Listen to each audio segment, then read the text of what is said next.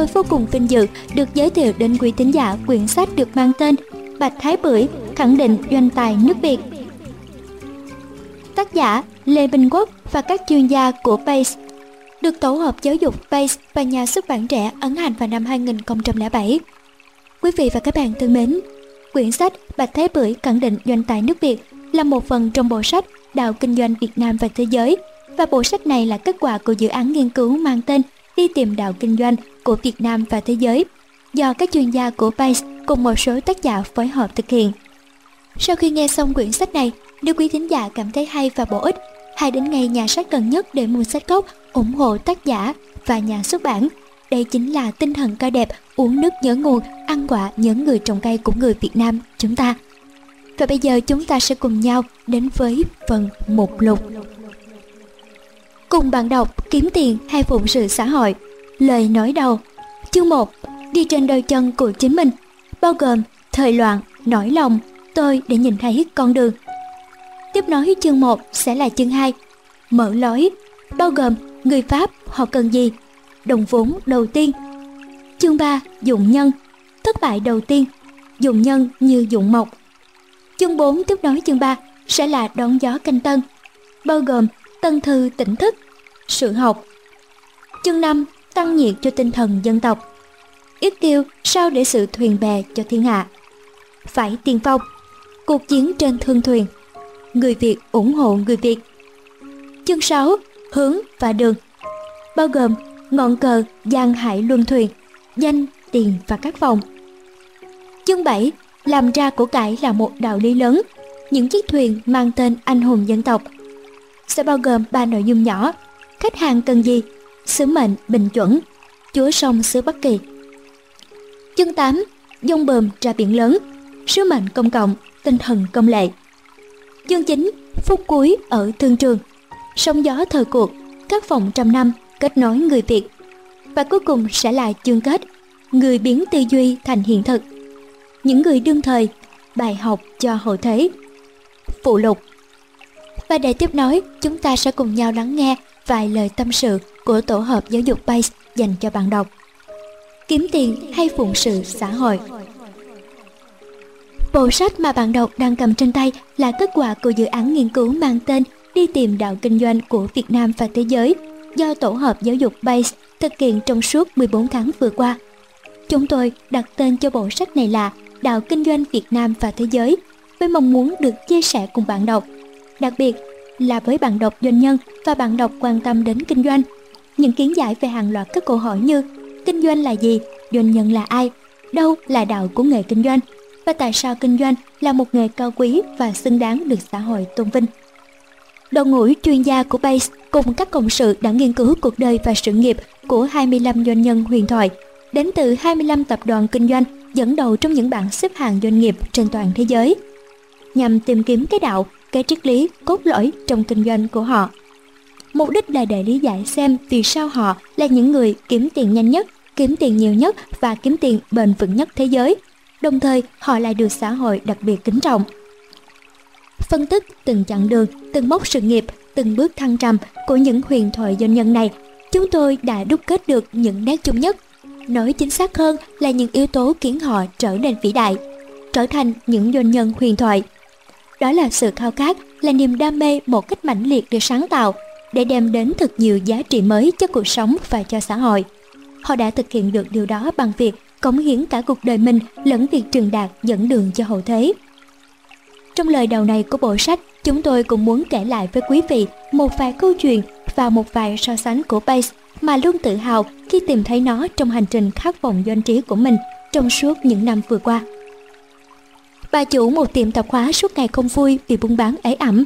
Nhưng sau những ngày tháng nhìn vào mắt khách hàng, bà chợt nghĩ, sao tôi không là người giải quyết vấn đề nhu yếu phẩm cho cả xóm? Và mọi chuyện thay đổi. Từ đó, nhiều gia đình chưa cá giả trong khu phố có thể mua một, hai gói mì tôm mà không cần phải mua cả thùng mì. Một tép bột ngọt mà không cần phải mua cả gói bột ngọt. Bà có thể mở cửa lúc mờ sáng hay nửa đêm khi chẳng còn nơi nào bán hàng nữa để đáp ứng nhu cầu hết chanh đột xuất hoặc nhà không còn nước mắm. Hay hơn nữa, mọi người chỉ xẹt một hai bước chân là có ngay những vật phẩm cần thiết nhất cho gia đình. Lại thêm, chuyện giá cả của bà so với chợ và siêu thị cũng chẳng chênh lệch là bao. Ai cũng đoán ra kết quả, cửa tiệm suốt ngày người ra kẻ vào, bà thì bán hàng luôn tay và cười nói luôn miệng. Không chỉ tiền lãi thu được tăng cao mà bà còn có lợi nhuận lớn nhất là sự quý mến của mọi người dành cho một người biết kinh doanh như bà. Câu chuyện thứ hai về một cơ sở sản xuất tủ sách, Người ta thường mua tủ của cơ sở này về để đựng hồ sơ. Một cơ sở bé xíu rất đổi bình thường thì liệu có mang trong người sứ mệnh xã hội. Trong một thời gian dài, cơ sở hoạt động cầm chừng, cho đến một ngày ông chủ của đó thay đổi cách nghĩ. Tôi không bán tủ sách nữa, mà sẽ bán giải pháp lưu trữ hồ sơ văn phòng. Từ đó, ông và đồng sự tiến hành nghiên cứu để tạo ra những cái tủ sao cho có thể chống được mối, mọt, chống thấm. Ngăn tủ này thì có khóa kiên cố để đựng hồ sơ quan trọng, ngăn tủ khác thì cũng cần khóa để dễ kéo ra, kéo vào. Ông cũng chịu khó đi đến các văn phòng để nghiên cứu màu sơn, thay đổi kích cỡ, kiểu dáng. Thế là sản phẩm của ông còn thêm tính năng làm đẹp cho cả văn phòng của các công ty. Chỉ sau một thời gian ngắn, cơ sở của ông đã lột xác và phát triển rất nhanh. Như vậy, doanh nghiệp lớn hay nhỏ tùy thuộc vào vấn đề xã hội mà họ giải quyết được. Bà chủ tạp hóa của khu phố nọ cùng Sam Quayton, ông chủ tập đoàn bán lẻ lớn nhất thế giới Walmart, đều giải quyết vấn đề mua sắm của xã hội thông qua việc mở cửa hàng bán lẻ. Họ chỉ khác nhau về phạm vi. Xã hội của bà chủ tiệm tạp hóa là một khu phố, còn xã hội của Sam mang tầm cỡ thế giới. Điều xã hội quan tâm không phải là doanh nghiệp đó kiếm được bao nhiêu, mà là họ đã mang lại gì cho cộng đồng. Chẳng hạn trong khi tỷ phú Nhật Toyoda, cha đẻ của Toyota, với tinh thần ái quốc được người Nhật xem như anh hùng dân tộc, thì tỷ phú Nga kadokoski ông chủ của Yukos, ông ta là ai trong mắt dân Nga thì chỉ người Nga mới thấu rõ. Sự khác nhau này có lẽ do cách thức kiếm tiền của họ. Nghề kinh doanh xưa nay vẫn thường bị hiểu như là nghề kiếm tiền, nhưng thực chất không hề có nghề kiếm tiền, bởi nghề nào thì cũng kiếm tiền cả. Chẳng hạn, luật sư kiếm tiền bằng việc hành nghề luật, bác sĩ kiếm tiền bằng cách chữa bệnh của người. Và doanh nhân, người hành nghề kinh doanh cũng kiếm tiền bằng cách lãnh đạo một doanh nghiệp và thông qua doanh nghiệp đó để giải quyết vấn đề hay đáp ứng nhu cầu nào đó của xã hội. Nhưng điều khác biệt của nghề kinh doanh là trong quá trình hành nghề của mình, doanh nhân không hành động một cách đơn lẻ mà biết kiến tạo ra các chuỗi giá trị. Cụ thể hơn, họ nắm lấy một doanh nghiệp và tập hợp bên mình nhiều thành viên để cùng cộng hưởng lại nhằm hình thành một sức mạnh tổng lực, từ đó tạo ra nhiều giá trị hơn cho xã hội. Đó cũng chính là lý do mà nghề kinh doanh thường được kiếm nhiều tiền hơn so với những nghề khác và vẫn được cộng đồng xã hội ủng hộ.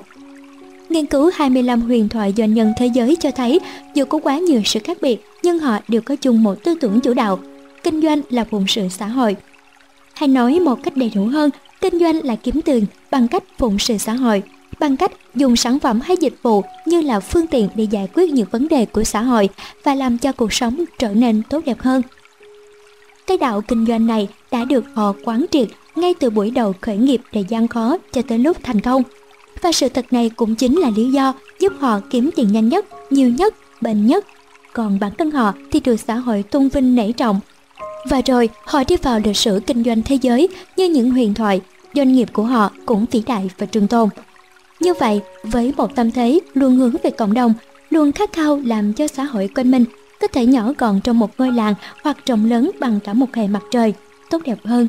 Chính họ, những doanh nhân, dù lớn hay nhỏ, dù tay hay ta, dù cổ hay kim, luôn được xã hội tôn vinh, không phải vì số của cải khổng lồ họ kiếm được, mà vì những đóng góp vô giá của họ vào sự đổi thay của thế giới này.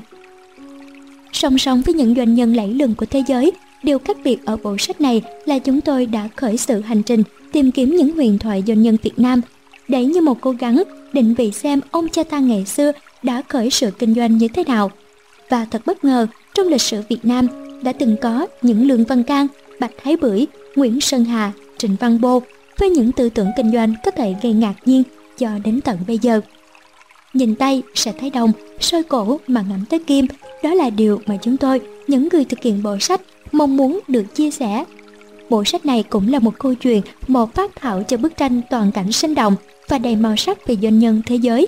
Những doanh nhân làm thay đổi thế giới và về một thế hệ doanh nhân tiền bối của Việt Nam cách đây gần 100 năm lịch sử. Một thế hệ doanh nhân mà đến ngày nay chúng ta vẫn có thể tự hào. Từ đó, Những nỗ lực này sẽ góp phần hình thành văn hóa doanh nhân Việt, một bộ phận quan trọng trong văn hóa Việt Nam. Chúng tôi xin được gửi lời tri ân trân trọng nhất đến những đồng nghiệp đã hỗ trợ tinh thần cho chúng tôi, đến các cá nhân và đơn vị đã sẵn lòng hỗ trợ thông tin, tư liệu trong quá trình nghiên cứu. Đặc biệt, chúng tôi muốn gửi lời cảm ơn chân thành đến các tập đoàn hàng đầu thế giới do các doanh nhân huyền thoại sáng lập. Cảm ơn gia tộc họ Lương, gia tộc họ Bạch, hậu duệ của cụ Lương Văn Can, cụ Bạch Thái Bưởi đã nhiệt tâm giúp đỡ chúng tôi trong suốt quá trình đi tìm đạo kinh doanh của Việt Nam và thế giới. Việc triển khai dự án này từ khâu nghiên cứu đến thể hiện thành sách trong một thời gian không dài, cùng những khó khăn trong quá trình đi tìm tư liệu lịch sử về các nhân vật, chắc hẳn bộ sách sẽ khó tránh khỏi những sai sót nhất định. Do vậy, chúng tôi rất mong nhận được sự thông cảm cũng như những góp ý chia sẻ của bạn đọc gần xa về bộ sách để lần tái bản tiếp theo được hoàn thiện hơn. Chúng tôi, Base và nhà xuất bản trẻ xin trân trọng giới thiệu cùng bạn đọc bộ sách đầy tâm huyết này. Và chúng tôi cũng tin rằng qua bộ sách này bạn đọc sẽ có thêm kiến giải về đạo kinh doanh để từ đó tự mình đưa ra một định nghĩa cho nghề kinh doanh và tự mình khẳng định rằng kinh doanh là kiếm tiền hay phụng sự xã hội. Thay mặt nhóm tác giả của bộ sách Giảng Tư Trung, người sáng lập Base Sài Gòn Xuân Đinh Hợi năm 2007. Lời nói đầu có lẽ Bạch Thái Bưởi chưa phải là nhà tư sản giàu nhất trong lịch sử Việt Nam, nhưng ông lại chính là nhà buôn nổi danh nhất và được nhiều người kính trọng, ngưỡng mộ lẫn công kích nhất. Người ta chẳng truyền tụng nhiều về gia sản của ông, sử sách cũng chỉ ghi chép khá tản mạn về những công ty, nhà xưởng và công việc của ông. Nhưng cho đến mãi tận ngày nay, người ta vẫn tôn vinh Bạch Thái Bưởi vì ông chính là người đầu tiên khẳng định vị thế của doanh nhân Việt.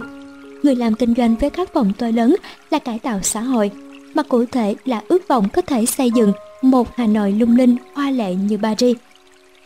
Khẳng định doanh tài nước Việt từ bàn tay trắng trong một thời kỳ đang tối của đất nước, quả thật đó là một việc đáng tôn vinh. Đó là một thời kỳ Việt Nam sống trong chế độ thuộc địa Pháp, đó cũng là một thời kỳ đặc biệt. Khi cánh cửa mở ra, người Việt lần đầu tiên đón nhận những tri thức mới, kinh nghiệm làm ăn mới của thế giới. Một bộ phận tri thức đã ý thức được nhiệm vụ tiên phong của họ là phất lên ngọn cờ khai trí, kêu gọi đồng bào đổi mới để nỗ lực đưa dân tộc phát triển sánh ngang với các cường quốc phương Tây. Đó là thời kỳ mà ngày buôn lần đầu tiên trong lịch sử được xem trọng, được cổ suý nhiệt liệt. Một phong trào thực nghiệm rầm rộ cả nước. Chính trong buổi đầu phát triển ngành kinh doanh tại Việt Nam đã xuất hiện một lớp doanh nhân mới ưu tú, những doanh nhân kinh doanh thành đạt nhờ giải quyết tốt những nhu cầu xã hội và có một tinh thần vì cộng đồng rất cao. Khi nói tới lớp doanh nhân ưu tú này, cái tên Bạch Thái Bưởi luôn được người đương thời và cả hậu thế nhắc đến với niềm kính trọng lẫn tự hào. Bạch Thái Bưởi là ai? Xung quanh nhân vật này có rất nhiều huyền thoại. Khó ai có thể hình dung một người Việt Nam tay trắng có thể làm nên một sự nghiệp lẫy lừng dưới thời thuộc địa. Từ một công chức làm trong một hãng thầu công chánh của Pháp, một ngày nọ Bạch Thái Bưởi đã quyết chí mạo hiểm làm giàu. Chàng trai ấy đã từng xuất dương để học tập kinh nghiệm để tiếp cận với tri thức thế giới nhằm có một nền tảng vững chắc trong kinh doanh. Chính từ khát vọng làm giàu và những kinh nghiệm từ sách vở, Bạch Thái Bưởi đã thành công trên thương trường. Chỉ sau một thời gian ngắn, Bạch Thái công ty đã vươn ra rất nhiều lĩnh vực. Từ nghề buôn gỗ, thầu thuế chợ đến kinh doanh thuyền bè trên sông nước, khai mỏ. Trước thời thuộc địa, các nhà buôn của nước ta bước ra thương trường cũng là bước vào một cuộc cạnh tranh với tư bản các nước như tư bản Hoa Kiều, Pháp Kiều và Thái Bưởi đã thành công không chỉ nhờ sự nhạy bén trong kinh doanh mà chính là từ quan điểm của ông về kinh thương kinh doanh là cách để giải quyết những nhu cầu trong xã hội để khẳng định hình ảnh của người Việt trên thương trường. Nhà văn Lê Minh Quốc, tác giả của tập sách này kể với chúng tôi. Một trong những khó khăn cần phải vượt qua là đánh giá như thế nào về con người Bạch Thái Bưởi. Thực chất, ông là người như thế nào? Có tư liệu cho rằng trong đời thường ông là người keo kiệt bụng xỉn, làm giàu bằng nhiều thủ đoạn. Ngược lại có tài liệu ghi nhận ông là một nhà cách mạng. Có hai thái độ đánh giá như thế đều có gì đó chưa xác đáng. Không biết dựa vào nguồn tư liệu nào, có khá nhiều bài viết đề cập đến chi tiết. Có lần lên tiếng bên vực cho quyền lợi của người dân bị trị. Trong hội nghị kinh tế lý tài, ông bị toàn quyền Robin đe dọa. Nơi nào có Robin thì không có Bạch Thái Bưởi. Ông đáp lại, nước này còn Bạch Thái Bưởi thì không còn Robin. Do không tìm được, không tìm thấy trong tư liệu cốc đề cập đến chuyện giật cân này nên tôi dứt khoát không sử dụng. Hơn nữa Bạch Thái Bưởi qua các tư liệu đã thu thập và chọn lọc thì tôi ngờ rằng không bao giờ ông buộc miệng nói những câu dại dột như vậy. Đó không phải là tính cách của một người lão luyện, bản lĩnh, nhiều kinh nghiệm trên thương trường như Bạch Thái Bưởi. Bạn đọc đang cầm trên tay tập sách viết về hành trình đặc biệt của một con người kinh doanh vì xã hội, một hành trình đầy ắp gian nan vất vả. Ông đã để lại một kinh nghiệm sống, còn trong kinh doanh, một bài học quý báu cho đời sau là cách xác lập mục tiêu làm giàu. Như chị bò bò thua phén để giàu nứt nố đổ vách, thua phén cho riêng cá nhân mình như biết bao nhà tư sản khác, thì ngày nay không mấy ai buồn nhắc đến tên tuổi của ông nữa. Bởi cái giàu ấy nghĩ cho cùng cũng chỉ là giàu như thạch sùng mà thôi. Hơn 100 năm trôi qua, ngồi ngẫm lại để thấy người xưa đã thực sự dông bườm ra biển lớn một cách tự tin, đàng hoàng và còn nguyên vẹn những bài học về thuật xử thế, phép kinh thương cũng như một tấm lòng toàn vẹn với đồng bào.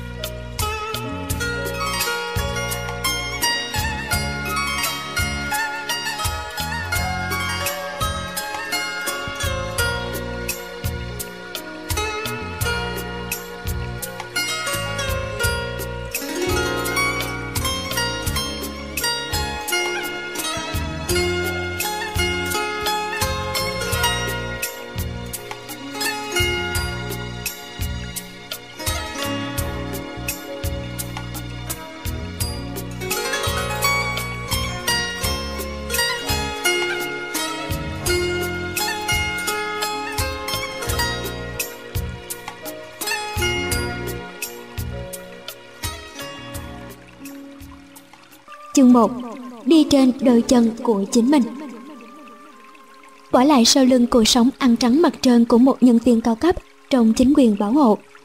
Bạch Thế Bưởi ung dung bước vào cuộc kinh doanh với tất cả sự đam mê công việc của một người trẻ, với tất cả khát vọng cống hiến cho xã hội và với tất cả niềm tin vào tương lai của nền doanh thương Việt Nam. Thời loạn Hà Nội năm 1897 Trên phố Tràng Tiền Nắng bằng mai mơn trớn trên những vòm cây xanh. Nắng tốt tươi mà trong lòng chàng buồn vời vợi. Chàng có cảm tưởng nghe cả tiếng thở dài não ruột Của bọn vua kéo xe tay Đang xoại bước chậm rãi trên phố. Âm vang của chuyến đi Pháp dự hội chợ Podius Vẫn còn nguyên vẹn trong ký ức. Trước ngày đi, tại cảng Hải Phòng Trong những ngày chờ đáp tàu sang Pháp Chàng đã tìm đọc khá nhiều sách viết về nơi mình sẽ đặt chân đến có lúc chàng ngậm ngùi khi biết trước đây, tháng 6 năm 1863, phái đoàn Phan Thanh Giảng được vua từ Đức cử sang Pháp chuột lại và tỉnh Biên Hòa, gia đình, định tường, thì các cụ đã choáng ngợp trước văn minh nước Pháp. Choáng ngợp ư? Có phải đó là tâm lý tự ti mặc cảm của một dân tộc nhược tiểu? Chàng không thể hiểu nổi, ở kinh đô ánh sáng có gì mà ông tiến sĩ đầu tiên của đất nước Nam Kỳ, Phan Thanh Giảng phải giật mình kêu lên trăm nghề theo léo bằng trời đất, duy việc sống chết để quyền cho tạo hóa. Người gớm chưa, chỉ việc sinh tử là người Pháp chưa can thiệp được thôi, chứ mọi việc còn lại họ đều nắm trong tay. Chàng ngầm ngùi bởi thương cho tiền nhân thời ấy, thương cho nền kỹ nghệ, nước nhà đối với người ngoại quốc khác nào một trời một vực. Suy nghĩ như thế nên chàng càng náo nức, mong đến ngày khởi hành, mong được mắt nhìn thấy, tai sờ và những hiện vật tiêu biểu trên nền văn minh của nước Pháp chàng thanh niên tên Bạch Thái Bưởi, một cái tên bình dị như bao nhiêu người Việt Nam nô lệ thời ấy. Nhưng về sau, trên thương trường, chính người Pháp và những đối thủ cạnh tranh với ông phải nghiêng nón nể phục. Ông Bạch Thái Bưởi sinh năm 1874 tại làng An Phú, huyện Thanh Trì, tỉnh Hà Đông, nay thuộc ngoại thành Hà Nội. Đây là cái năm bi đát trong lịch sử triều Nguyễn. Thực dân Pháp đánh chiếm Hà Nội lần thứ nhất. Không giữ được thành, bị trọng thương, danh tướng Nguyễn Tri Phương quyết không để kẻ thù cứu chữa nhìn ăn mà chết. Các đại quan Nguyễn Văn Tường, Lê Tuấn đã ký với Thiếu tướng Hải quân Pháp De Grey một hòa ước gồm 22 điều khoản. Hiệp ước này tương tự phát súng thay tử chủ quyền của vua nước Nam đối với 6 tỉnh Nam Kỳ. Tiếng oe oe chào đời của Bạch Thái Bưởi cũng là tiếng khóc của một con dân mất nước.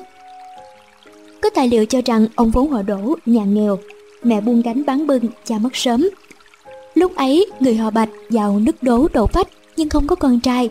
thấy ông ngoan ngoãn, chịu thương chịu khó nên nhận làm con nuôi và đổi sang họ Bạch. Lại có tài liệu nói rằng, hồi ông mới chập chững vào nghề kinh doanh đường thủy, có hùng vốn với bà Phán Thái nên mới đặt tên là Thái Bưởi, còn họ Bạch là Trắng, không lấy họ của riêng ai. Thật ra, dù Bạch Thái Bưởi mang họ gì đi nữa, thì điều ấy cũng không quan trọng, bởi ý nghĩa của đời người là ở chỗ ta làm được gì cho xã hội, mang lại lợi ích gì cho cộng đồng, chứ không phải ta mang họ gì tên gì. Thở mới bước chân vào đời, với vốn liếng tiếng Pháp đã được học, Bạch Thế Bưởi xin làm thư ký cho hãng buôn của người Pháp ở phố Tràng Tiền. Lại có tài liệu cho rằng ông làm ký lục cho công sứ Bonnet. Do đó, người trường thời gọi là ký bưởi. Chi tiết này có lẽ hợp lý hơn.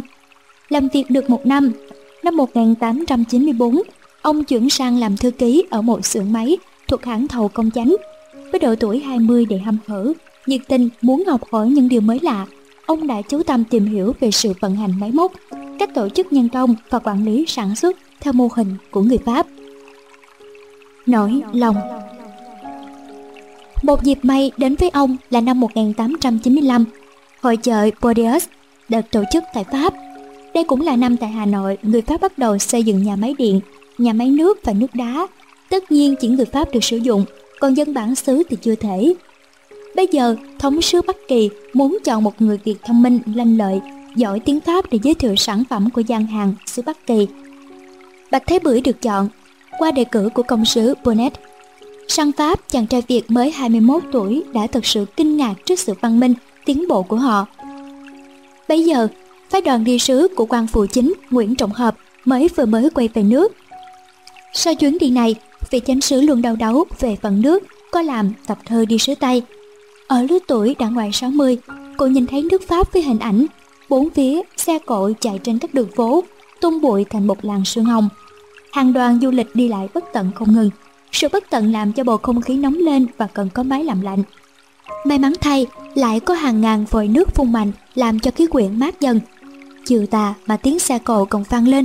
Đột nhiên người ta ngạc nhiên nhìn thấy từ không trung các ngôi sao rơi xuống và hàng ngàn ngọn lửa vừa bừng sáng ngăn chặn hậu quả của bóng tối.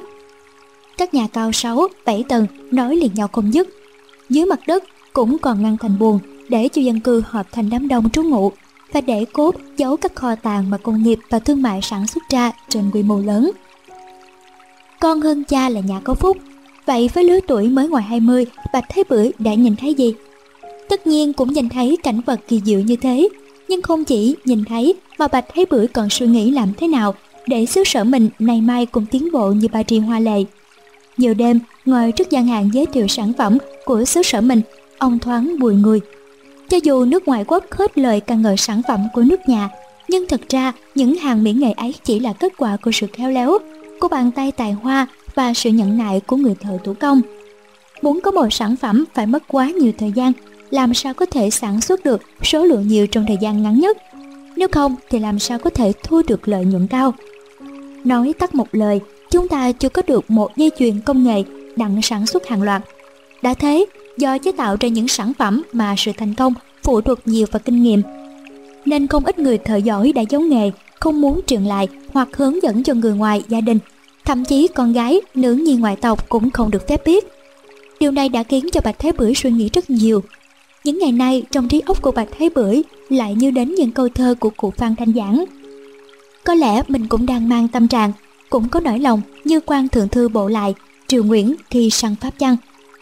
Từng ngày đi sứ đến Tây Kinh, thấy việc Âu Châu phải giật mình, kêu rủ đồng bang mau thức dậy, hết lời năn nỉ chẳng ai tin. Mà chẳng ai tin thì cũng có thể lắm. Một khi con ếch ngồi đáy giếng thì làm sao có thể thấy được trời xanh lồng lộng. Mình phải làm thế nào đây? Trong những ngày ở Pháp, không như những người khác dành thời gian du hí đây đó, Ông nỗ lực tìm hiểu, học hỏi công cách buôn bán, cách tổ chức và quản lý sản xuất, nghệ thuật khuếch trường thương nghiệp. Nhiều người ngạc nhiên khi thấy ông đi đâu, đến chỗ nào thì cũng hiếu hoái ghi chép. Thậm chí, trong sổ tay của ông còn vẽ lại cả quy trình vận hành của máy chạy bằng hơi nước.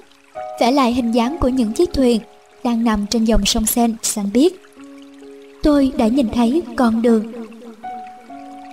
Ngày tháng qua mau, trên chuyến tàu trở về nước, Bạch Thế Bưởi đã manh nha một quyết định táo bạo Quyết định này mãi gần 2 năm sau ông mới có lựa chọn dứt khoát. Muốn vậy, trong những ngày trở về nơi làm việc, ông đã tranh thủ học hỏi công việc nhiều hơn nữa. Một khi đã có sự lựa chọn dứt khoát thì người ta trở nên mạnh dạn hơn. Bạch Thế Bưởi cũng có tâm thế ấy. Và Bạch Thế Bưởi đã gõ cửa phòng của ông Trinh, chủ hãng thầu công chánh để xin nghỉ việc. Quyết định của Bạch Thế Bưởi khiến cho tay chủ hãng kinh ngạc. Y không thể ngờ tại sao lại có một người An Nam dám nghỉ việc khi hàng tháng được nhận đồng lương khiến nhiều người đang thèm thuồng. À, nó muốn làm treo để đòi thêm tiền lương thôi. Tao còn là gì bọn khố trách áo ôm ở cái xứ sở chết tiệt này chứ. Nghĩ thế, Trinh đổi thái độ, ôn tồn hơn. Nghỉ việc ư, thế mày không sợ chết đói à? Đời mày còn dài, đừng vì một phút bốc đồng mà làm hỏng việc. Không đợi ông trả lời, Trinh đứng dậy tuy may bọn vui xe mửa ra từng bát máu, chỉ kiếm nổi mỗi ngày chỉ vài xu. Ấy là chưa kể, trô cân bò của bọn trai quất xuống như mưa, thời buổi này muốn sống cũng không dễ dàng đâu. Ông vẫn điềm đạm. Thưa, tôi đã ý thức mình phải sống như thế nào rồi, chết thì dễ, chứ sống mới khó, tôi không sợ sống. Truyền không nói thêm lời nào nữa, y đã biết tính cách của tài thư ký này, ít nói nhưng mỗi lần nói lời nào thì như cốc cắn. Tính cách này của con người quả quyết, dám chịu trách nhiệm với lời lẽ và hành động của mình. Ngay từ khi nói không sợ sống thì Bạch Thế Bưởi đã chọn cho mình một thái độ sống. Có thể nhiều người khác cũng nghĩ như Bạch Thế Bưởi điên rồ, với đồng lương đang nhận hàng tháng, chẳng mấy chốc ông có thể vùng vén, tích lũy một số vốn không nhỏ. Đời sống êm đềm đi qua, sáng phát ô đi, tối phát về, một mái ấm dành riêng cho mình với vợ đẹp con ngoan, và nhất là không phải canh cánh lo thất nghiệp. Nhưng không, ông lại thầm nghĩ, nếu mình thủ phận với đồng lương, dù đủ sống nhưng suốt đời chỉ làm tôi tới cho kẻ khác. Chỉ bằng bỏ việc để tự dấn thân vào con đường kinh doanh, tự mình làm chủ cuộc đời mình thì mới có cơ may để đổi đời. Vạn sự cỡ đầu nan, tất nhiên mình tìm đường đi bằng đôi chân của chính mình vậy. Dám sống là một trong những tư duy của con người năng động. Dám nghĩ việc với ý thức làm chủ cũng là tư duy của con người tự nắm lấy vận mệnh cuộc đời mình. Nói như thế bởi sau này có một doanh nhân cũng hành động tương tự là Nguyễn Sơn Hà. Cái năm ông bưởi sang Pháp thì ông Hà mới khóc e e chào đời ở Hải Phòng. Lớn lên, Nguyễn Sơn Hà xin vào làm thư tí cho hãng Sơn, Sauvé, Cô Tu. Mục đích chính của chàng trai thành phố Cảng là tìm hiểu công nghệ sản xuất mà người Pháp đang giữ bí mật. Vì vậy mỗi lúc chủ đi vắng, chàng tranh thủ lấy sách viết về kỹ thuật sơn ra đọc và ghi chép cẩn thận. Sau khi nắm vững các nguyên lý cơ bản của việc chế tạo, chàng càng quyết tâm đi vào nghề này. Đến lúc hãng Sơn đổi qua chỗ khác, chàng liền nộp đơn xin nghỉ. Biết chàng là người tích cực trong công việc, lại biết kỹ thuật nên chủ mới thương lượng trả lương cao hơn gấp nhiều lần để giữ chân. Từ bậc lương mỗi tháng 30 đồng, nay tăng vọt lên 100 đồng. Nhưng chàng vẫn cương quyết từ chối. Thấy thái độ kỳ quặc của con, bà mẹ rầu rĩ, thở ngắn than dài. Chào ơi, không biết ma đưa lối, quỷ dẫn đường thế nào đây? Cơm không ăn, mày lại đi ăn cám. Nghe vậy, người con giàu nghị lực ý chí làm giàu chỉ mỉm cười, vẫn cương quyết xin nghỉ việc. Chàng bàn với sáu người em bán đi tài sản lớn nhất trong nhà là chiếc xe đạp để lấy vốn kinh doanh. Nhờ dũng cảm như thế, về sau nguyễn sơn hà không ăn cám mà trở thành một trong những doanh nhân có máu mặt trên thương trường. Còn bạch thái bưởi, sau khi nghỉ việc, sẽ làm gì? Đây cũng là câu hỏi mà trước lúc chia tay Trinh đã hỏi, ông vẫn lễ phép. Thưa, tôi đã chọn đường đi của tôi. Trên mỉa mai tao chúc mày thành công, tìm được đường đi. Vâng, đường đi ở dưới chân tôi, tôi đã nhìn thấy, tôi sẽ đi bằng đôi chân của tôi. Ngoài sân vẫn chập chờn bóng nắng, đâu đó có tiếng chim treo trên phòng lá. Bước ra khỏi hãng thầu công chánh, chàng họ bạch thấy nhẹ người. Vấn đề còn lại là con đường nào đang mở ra trước mắt đây. Vẫn gió, nắng và chim treo trên phòng lá nhỏ.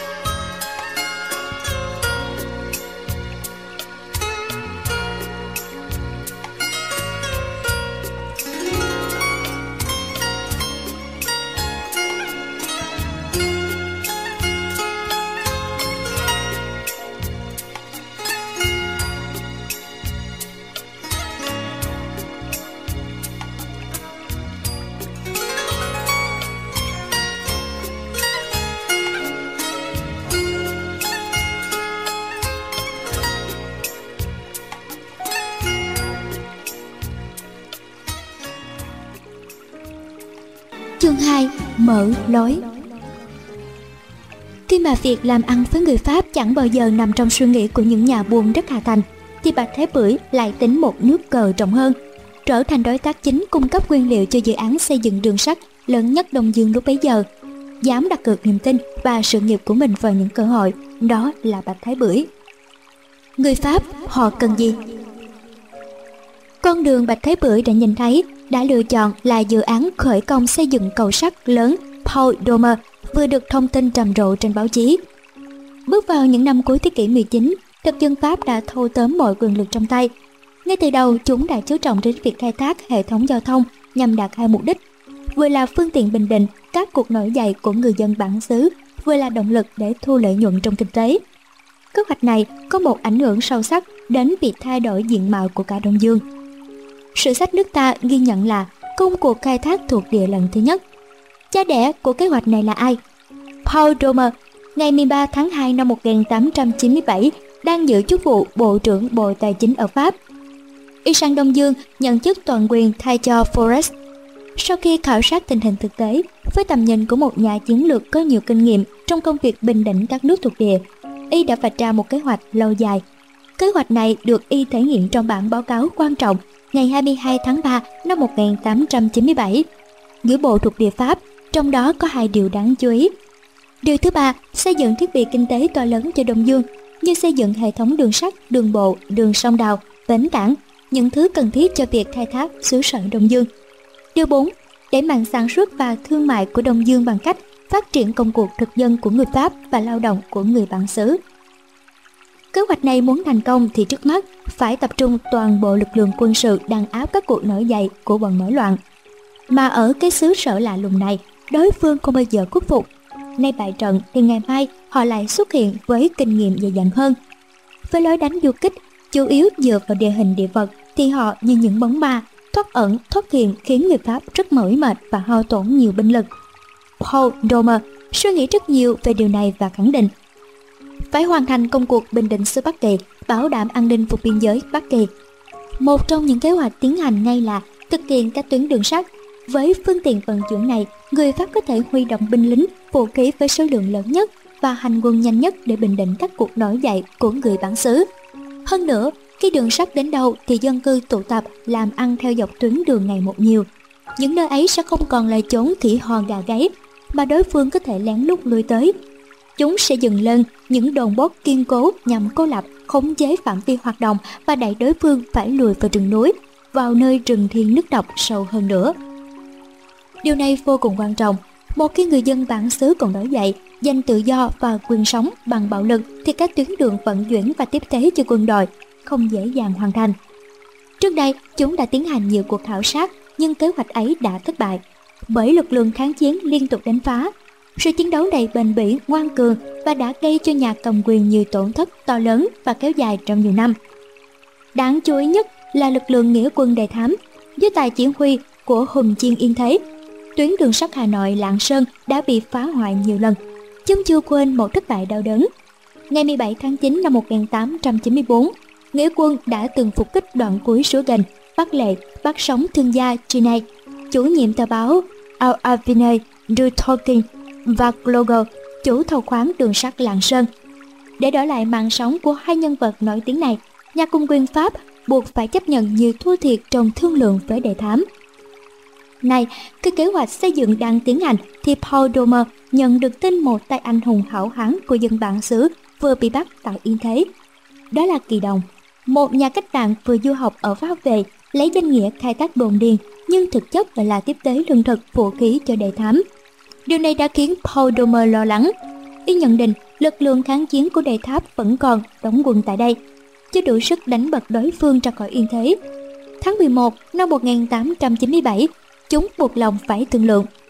Từ cuộc đình chiến này, đề thám ung dung đưa nghĩa quân trở về Nhã Nam, đóng đại bản doanh tại chợ Gồ và tiếp tục bí mật xây dựng căn cứ chiến đấu. Tình hình bất ổn như thế khiến người Pháp càng quyết tâm phải thực hiện nhanh chóng kế hoạch của Paul Domer Hội đồng tối cao Đông Dương đã họp tại Sài Gòn thông qua chương trình xây dựng trên quy mô lớn. Để có nguồn tài chính thực hiện công trình này, chúng đã vay của ngân khố Pháp một số tiền khổng lồ lên đến 499 triệu francs. Việc làm này cho thấy Paul Domer là người trước nhất đã đem vào Việt Nam một phương thức kinh tế mới mẻ mà trước đó triều đình Huế chưa biết đến. Đó là cách huy động vốn tư bản. Với số vốn vay này, hơn 420 triệu franc được đầu tư cho đường sắt, số còn lại dành cho việc làm cầu đường, bến cảng và các công trình quân sự dân sự. Qua số liệu này ta thấy việc thực hiện các tuyến đường sắt đang là mục tiêu quan trọng nhất. Nằm trong dự án này, năm 1898, thực dân Pháp khởi công xây dựng cầu sắt lớn Paul Domer, tức cầu sông Cái hay gọi là cầu Long Biên vượt qua sông Hồng. Chúng quyết tâm thực hiện cho bằng được bởi Hà Nội có vị trí thuận lợi giữa đồng bằng sông Hồng và các đầu mối giao thông thủy bộ lên các miền Trung Du và Thượng Du. Bên cạnh đó, mạng lưới đường bộ cũng nối liền với các tỉnh khác của xứ Bắc Kỳ.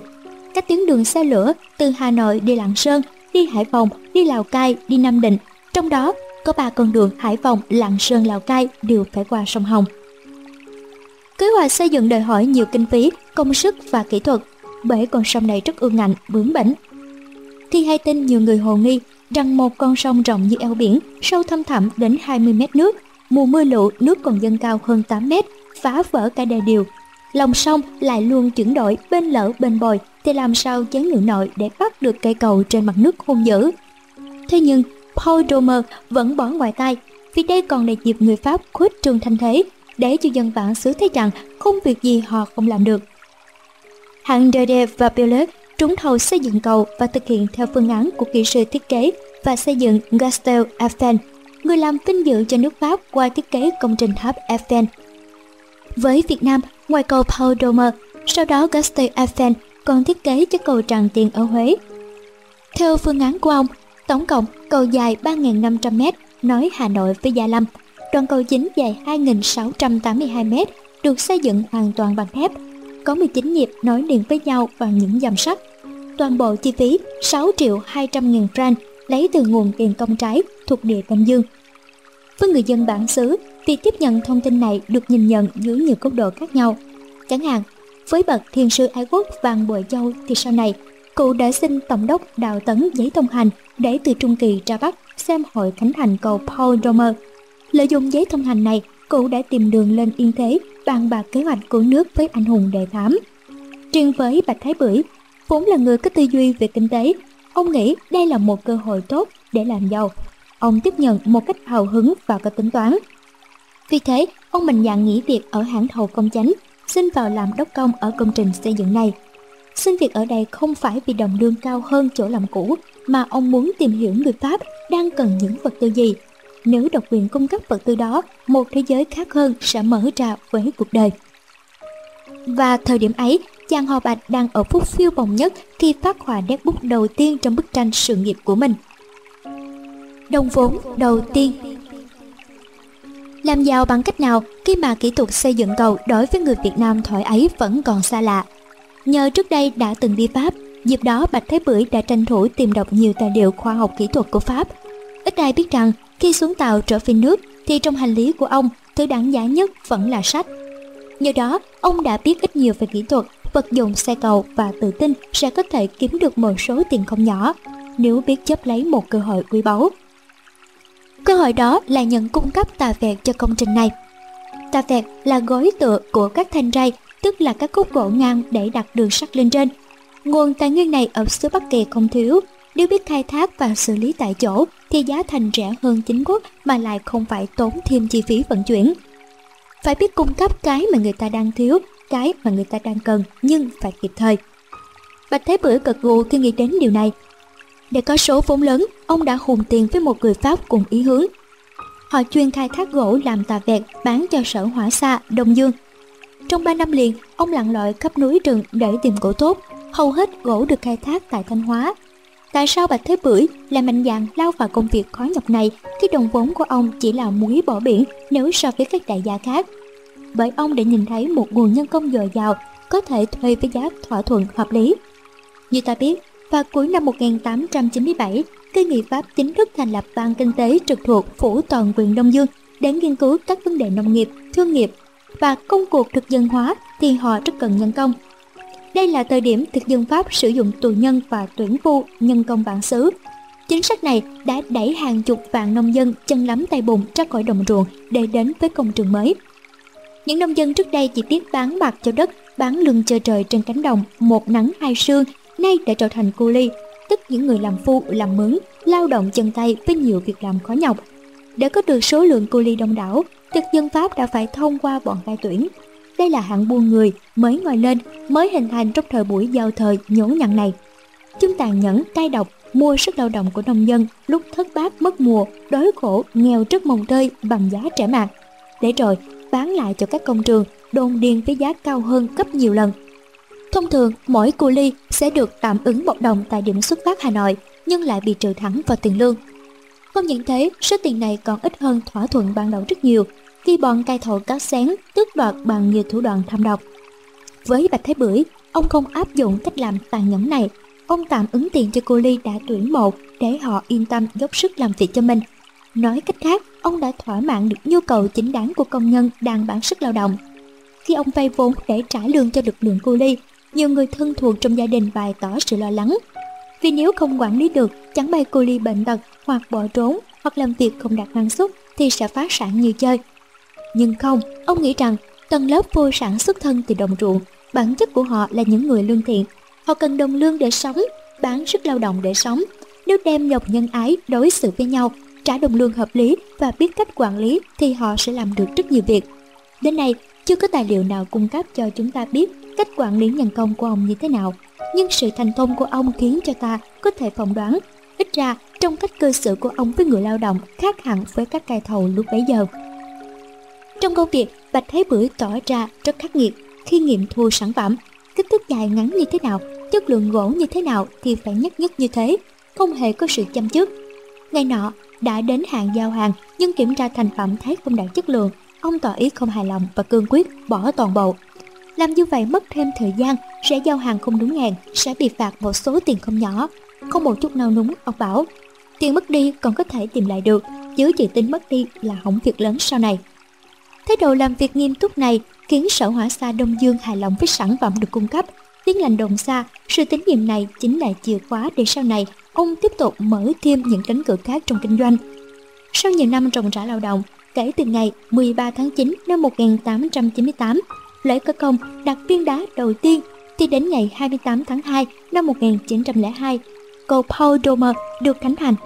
Ngày ấy thiên hạ khắp nơi đổ về xem cầu như trẻ hội, vua Thành Thái cũng ra dự khi tận mắt nhìn chiếc tàu lửa hùng dũng kéo còi trên vang băng qua sông Hồng, đã có kẻ sĩ cao hứng làm bày thứ vịnh, đầu toa xe lửa nhằm kính đáo ám chỉ những thân phận, những giúp người nô lệ một cách đau xót, chua chát.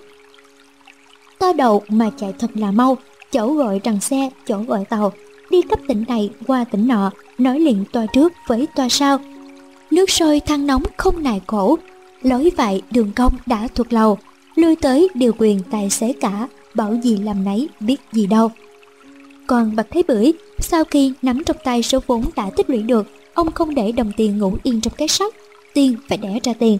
Đó là nguyên tắc mà ông luôn tự nhắc nhở mình. Ông rất tâm đắc với câu nói của ông bà từng dạy, phải đem tiền ra để kinh doanh, vì tiền trong nhà tiền chữa, tiền ra khỏi cửa tiền đẻ. Suy nghĩ này càng củng cố do trước đây lúc sang Pháp, tham quan các nhà máy của chủ tư sản, ông cũng tìm hiểu, thu thập được kinh nghiệm đầu tư và sử dụng đồng vốn như thế nào hiệu quả nhất. Từ đây, ông bắt đầu bước vào một lĩnh vực kinh doanh khác.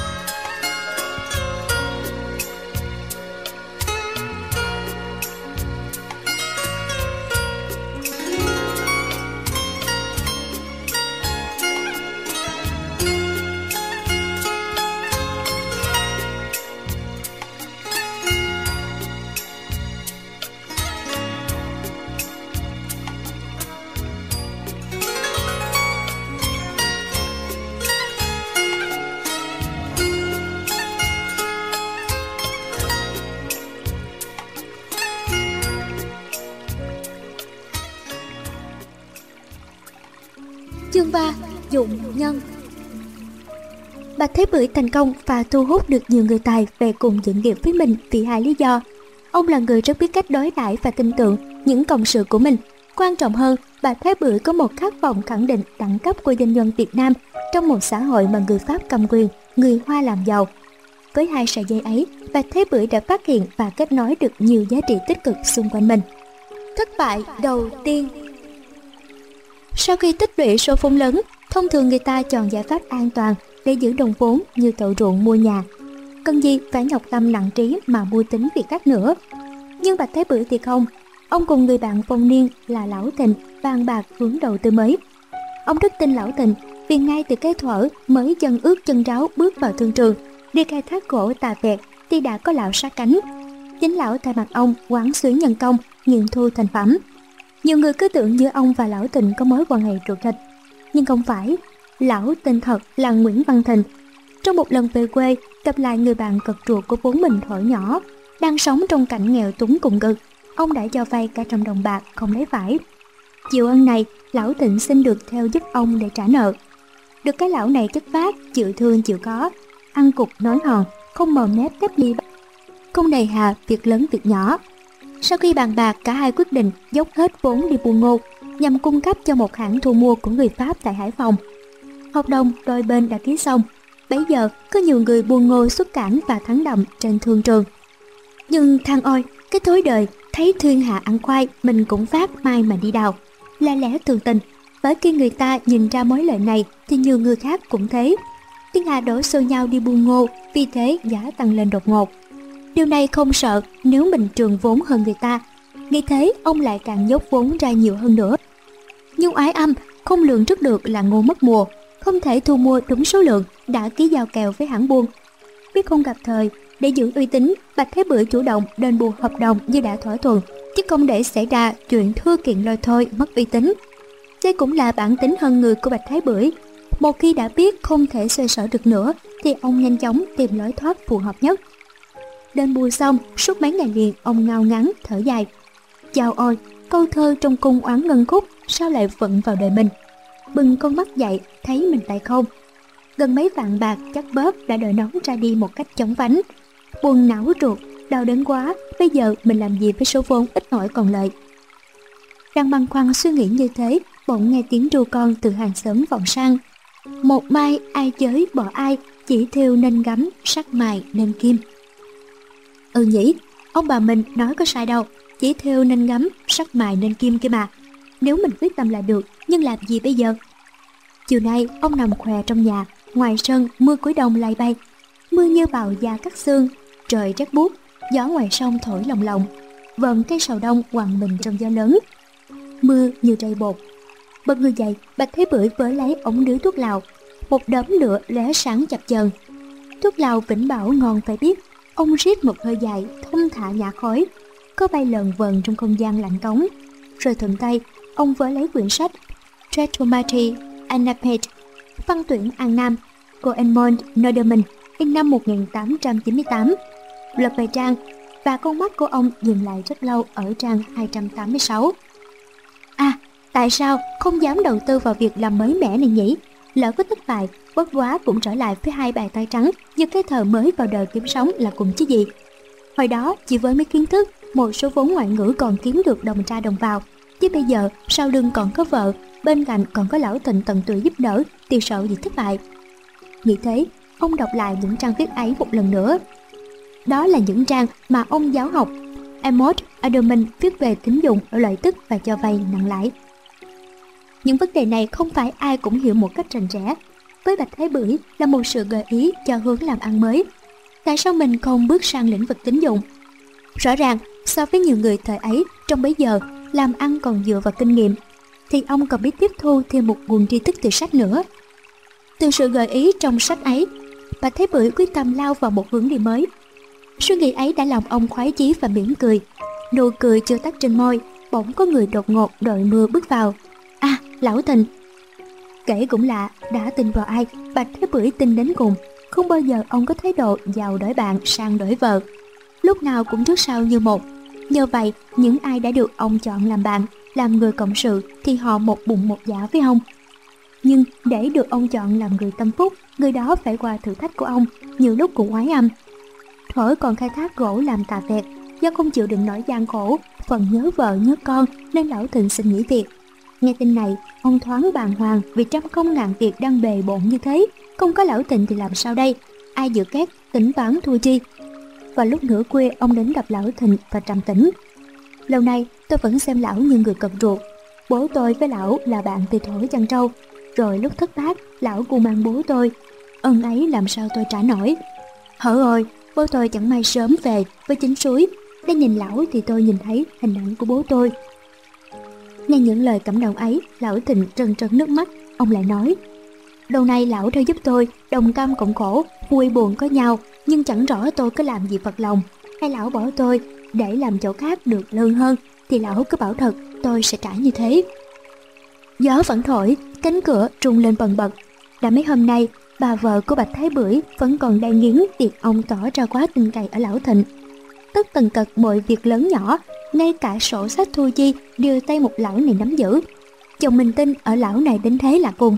Ai đời trong công việc làm ăn không tin ở vợ mà lại giao quyền cho người ngoài. Cứ thế, giữa bà vợ Bạch Thái Bưởi với lão tịnh cứ như sừng với mỏ. Trời không chịu đất thì đất chẳng chịu trời. Là người đứng giữa, ông khổ tâm hết sức. Nhưng dù có gì đi nữa thì ông vẫn tin, vẫn giữ lão tịnh bên mình. Đơn giản chỉ vì lão là người tốt, tận tụy với công việc. Mà không riêng gì lão tịnh, sau này những ai đã cùng hợp tác với ông luôn tìm mọi cách giữ họ lâu dài. Tính cách này đã có phần không nhỏ giúp ông gặt hái những thành công trên thương trường. Sau khi nghe ông trình bày ý đồ, lão tình gật gù tán thành, vì thế ông càng quyết chí hơn. Không phải chờ đợi lâu, khi hay tin chính phủ bảo hộ mở cuộc đấu giá lĩnh trưng nhà cầm đồ Nam Định, Bạch Thế Bưởi đỉnh đạt tham gia. Kết quả ông đã thắng thầu, đó là năm 1906. Chú thích, lĩnh trường nhận một việc kinh doanh của nhà nước rồi nộp thuế. Hết chú thích.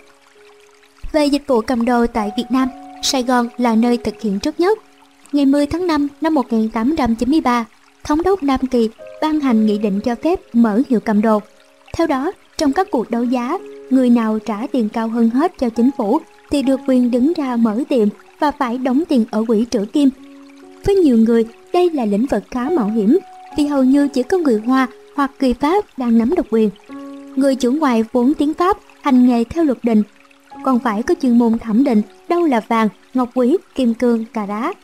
Để đánh giá chất lượng của nữ trang mà đưa tiền ra, lúc khách đến cầm, nếu đánh giá không chính xác thì sạc nghiệp, dễ như chơi.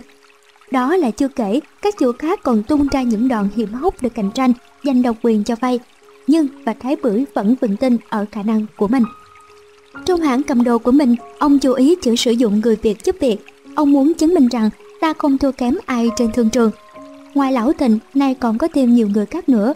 Họ đã nắm các công việc quản lý, giám định, thủ quỹ. Nhiều người nhà trong gia đình ông, kể cả vợ, không đồng tình cách ông phân công như thế. Họ cho rằng với số vốn lớn và công việc như thế, nếu giao tất tần tật cho người ngoài mà họ phản thì chỉ có vỡ nợ. Ông chỉ cười. Kinh doanh trên thương trường người Hoa hơn ta là ở chỗ của chữ tính. Vì chữ tính họ sẵn sàng hy sinh tất cả chỉ vì lợi ích chung. Giao kèo đôi bên nào có gì. Một mảnh giấy lộn lưng cũng không, một chữ ký cũng không. Thế mà họ dám đưa ra mấy vạn bạc để buôn chung. Chẳng lẽ người Việt ta không làm được như thế sao? Ta có thật lòng tin người thì người mới tin ta dụng nhân như dụng mộc.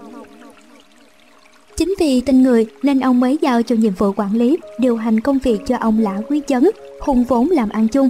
Bởi hai lý do. Thứ nhất, ông Chấn trước đây đã từng làm cho công việc người Hoa nên ít nhiều đã thông thạo công việc.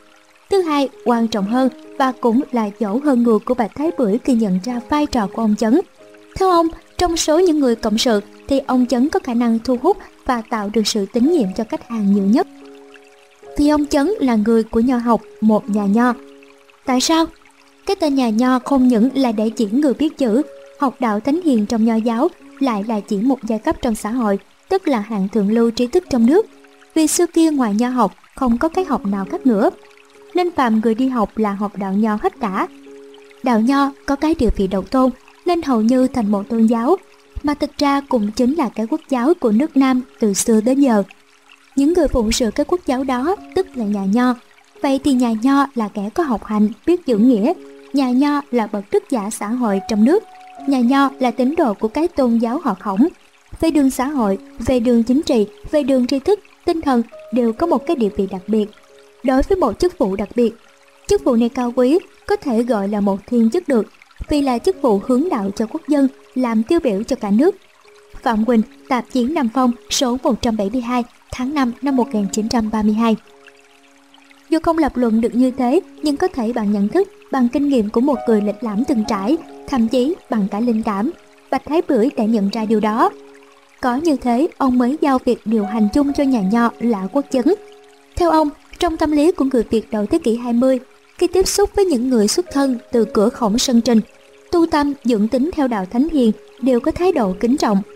Bởi đó là hạng người có đạo đức, không thể là người làm ăn gian dối, mua mộ bán mười, trở cờ lật lòng, trao đầu dây bán thịt chó. Quả thật như thế, sự tính toán của ông không sai. Khi giao dịch, ông Chấn đã tạo ra được sự tin tưởng nơi khách hàng. Bởi dù gì, cũng là người am hiểu tứ thư ngũ kinh, được sự tin cậy của Bạch Thái Bưởi và khách hàng, ông Chấn đã làm tốt phận sự của mình. Cách dùng người của Bạch Thái Bưởi là một sự thông minh, linh hoạt. Về sau, tùy trường hợp cụ thể, ông còn tiếp tục phát huy một cách có hiệu quả. Chẳng hạn, năm 1914, khi mở chi nhánh điều hành tàu thủy ở Bến Thủy, Nghệ An, ông đã giao cho Pavo quản lý. Việc sử dụng ông tay mắt Xanh mũi lõ đảm nhiệm công việc bên cạnh công nhân người Việt không phải ai cũng đồng tình, nhưng ông lại nghĩ khác. Thổ Hằng Phi khi mới chân ướt chân ráo sang Pháp, ông đã có duyên làm quen với chàng sinh viên Pavo, hướng dẫn cho ông khá nhiều trong những ngày này nhằm tiếp cận văn minh xứ người. Ơn nghĩa ấy ông không quên, nay sử dụng Pavo làm việc cho mình vừa được tiếng khen giàu không đổi bạn, sang không đổi vợ, vừa sử dụng được người có chuyên môn. Cái chuyên môn mà ông muốn nhân viên người Việt học tập là phong cách làm việc chuyên nghiệp của Bravo, vốn được đào tạo bài bản ở trường đại học. Rồi sau này, năm 1919, trong tay có ba thuyền lớn nhất, chạy trên tuyến đường dài nhất Hải Phòng Sài Gòn. Ông đều giao cho nhân viên cũ của công ty Đường Thủy, Desquenden Marty de Apedi. Thuyền trưởng tàu Bình Chuẩn, ông Marathini tàu Việt Đăng, ông Christie và tàu Nguyễn Trãi, ông Thuilensi. Giao tàu của mình cho người Pháp để họ cạnh tranh với chủ tàu người Pháp, đó là bản lĩnh dùng người của Bạch Thái Bưởi. Sau khi thu xếp bố trí nhân sự một cách hợp lý tại hãng cầm đồ, Bạch thế Bưởi nghĩ ra những phương thức mới để thu hút khách hàng. Ông đã vận dụng tấm năng gì? Một bài học sâu sắc để lại cho hậu thế.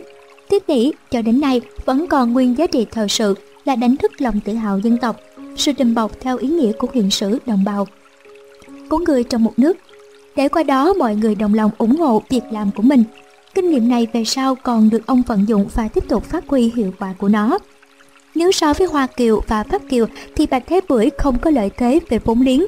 Số vốn của ông nhỏ hơn nhiều lần, nhưng ông vẫn ăn nên làm ra vì biết cách vận động các thương nhân người Việt ủng hộ mình người đến cầm đồ dù vẫn phải trả lãi suất bằng các nơi khác nhưng ở đây họ được gia hạn dài ngày hơn.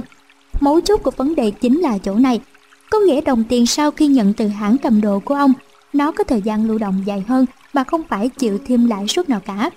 Với cách làm này, dần dần đã lôi cuốn được sự ủng hộ của nhiều người. Nhờ biết sử dụng người, dám tin người và nghĩ ra phương thức mới nên hãng cầm đồ của ông ngày một làng am phát đạt. Ai ai cũng dốc lòng dốc sức vì công việc chung.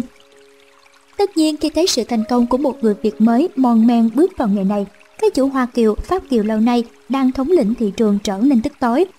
Họ đã tung ra nhiều đòn phép nhằm đánh gục đối phương. Trên tạp chí Nam Phong số 29 năm 1919, nhà báo Thường Chi, tức Phạm Quỳnh, ghi nhận. Việc lĩnh trưng nhà cầm đồ này cũng là một cuộc quyết chiến với bọn khách, tức người Hoa.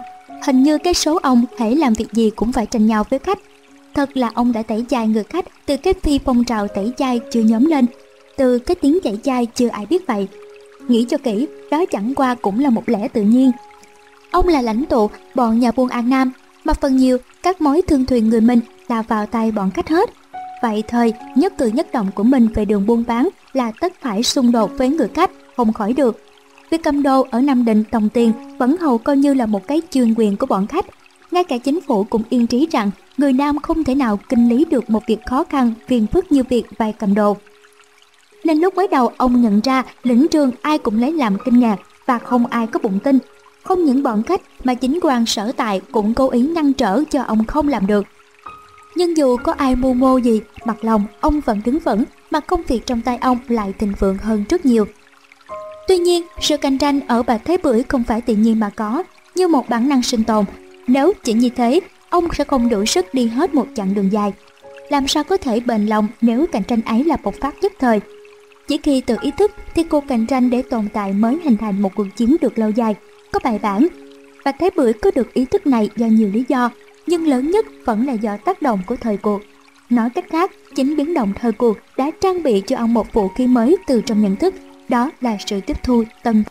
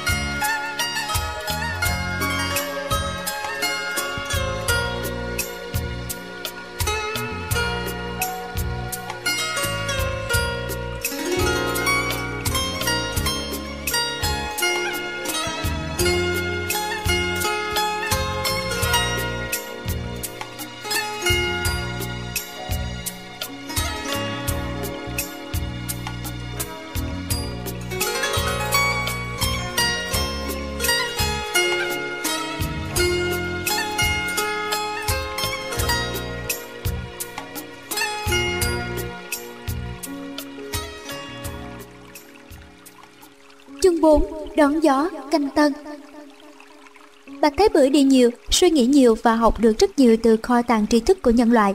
Vì thế, kiến thức của ông quảng đại hơn nhiều người đương thời chỉ biết đóng khung trong những nhận thức hủ lậu. Và ông cũng chính là một trong những người chủ động khơi lòng cho làn gió mới này thổi mạnh vào Việt Nam. Tân thư, tỉnh thức Văn hóa một khi đã vào sâu đại chúng cũng tác động như một sức mạnh vật chất và Thế Bưởi và nhiều nhà tư sản dân tộc Việt Nam đầu thế kỷ 20 ý thức rất sâu sắc điều này. Bởi bản thân của họ cũng trưởng thành từ căn bản của một nền văn hóa mới. Đó là sự ảnh hưởng của Tân Thư do các nhà nho cấp tiến truyền vào Việt Nam trong thời điểm này. Tân Thư, tên gọi chung của các sách báo xuất hiện ở Nhật, Trung Quốc và Việt Nam từ những thập kỷ cuối thế kỷ 19 sang đầu thế kỷ 20. Có nội dung giới thiệu các tư tưởng mới của Âu Mỹ được phổ biến trong nước khi ta gọi tân thư là nhằm phân biệt các sách báo cũ, cổ thư có nội dung văn hóa giáo dục truyền thống. Bây giờ, trào lưu tư tưởng mới của các nước châu Âu đã thâm nhập vào Nhật Bản, nhất là dưới thời Minh Trị Thiên Hoàng năm 1868 và Trung Quốc, đứng đầu là các nhà tư tưởng Khang Hữu Vi, Lương Khải Siêu, Tôn Trung Sơn. Từ đó, nó dội vào Việt Nam thông qua con đường sách báo mà các nhà nho gọi là Tân Thư trước cái họa mất nước vì hệ tư tưởng phong kiến trong nước đã lỗi thời vì khoa học kỹ thuật tiến bộ của các thế lực xâm lược phương Tây. Các sĩ phu yêu nước của ta nhanh chóng tiếp thu tân thư nhằm trang bị tư tưởng mới để cứu nước. Từ đây, những tư tưởng mới của triết học ánh sáng, thế kỷ 18 của nước Pháp với Lưu Thoa, Rousseau, Mạnh Đức Thư Cu, Montesquieu và các tư tưởng của các nhà triết học Âu Mỹ dần dần được các nhà nho tiếp thu, dĩ nhiên là qua bản chữ Hán. Tân thư được du nhập vào nước ta bằng nhiều con đường, chẳng hạn do người Việt Nam đi nước ngoài đem về, như trường hợp Nguyễn Trường Tộ, hoặc qua đường buôn của những Hoa Kiều tại Hải Phòng, Sài Gòn, Đà Nẵng. Là nhân chứng của một thời điểm đầy biến động, về sau chiến sĩ Huỳnh Thúc Kháng có cho biết, địa ngục mấy tầng, ngọn triều Âu tràn vô ở bốn mặt, đông nội mịt mù, đêm dài dằn dặt, bỗng đâu gà hàng sớm gáy lên một tiếng, giấc mộng quần chúng thoạt tỉnh dậy. Sau cuộc Trung Nhật chiến tranh, năm 1894, canh tý liên binh, năm 1900. Người Trung Hoa đã dịch các học thuyết Đông Tây, sách báo của các doanh nhân như Khang Hữu Vi, Lương Khải Siêu, tạp chí của các phái cách mạng Tôn Nhật Tiên. Lần lần lọt vào nước ta. Trong học giới có hàng đã sẵn tư tưởng quốc gia cùng lòng đau đớn với giống nòi. Được đọc loại sách báo nói trên như trong buồn tối bỗng chợt thấy tia sáng lọt vào. Những học thuyết mới cạnh tranh sinh tồn nhân quyền tự do gần chiếm cả cái chủ đích môn học khoa cử ngày trước. Mà một tiếng sét nổ đùng, có sức kích thích mạnh nhất thấm vào tâm người Việt Nam ta là trận chiến tranh năm 1904 Nhật Bản thắng Nga. Một trong những thay đổi ghê gớm nhất mà các nhà nho sau khi tiếp thu Tân Thư đã tác động tích cực đến quốc dân là thay đổi quan niệm về nghề buôn.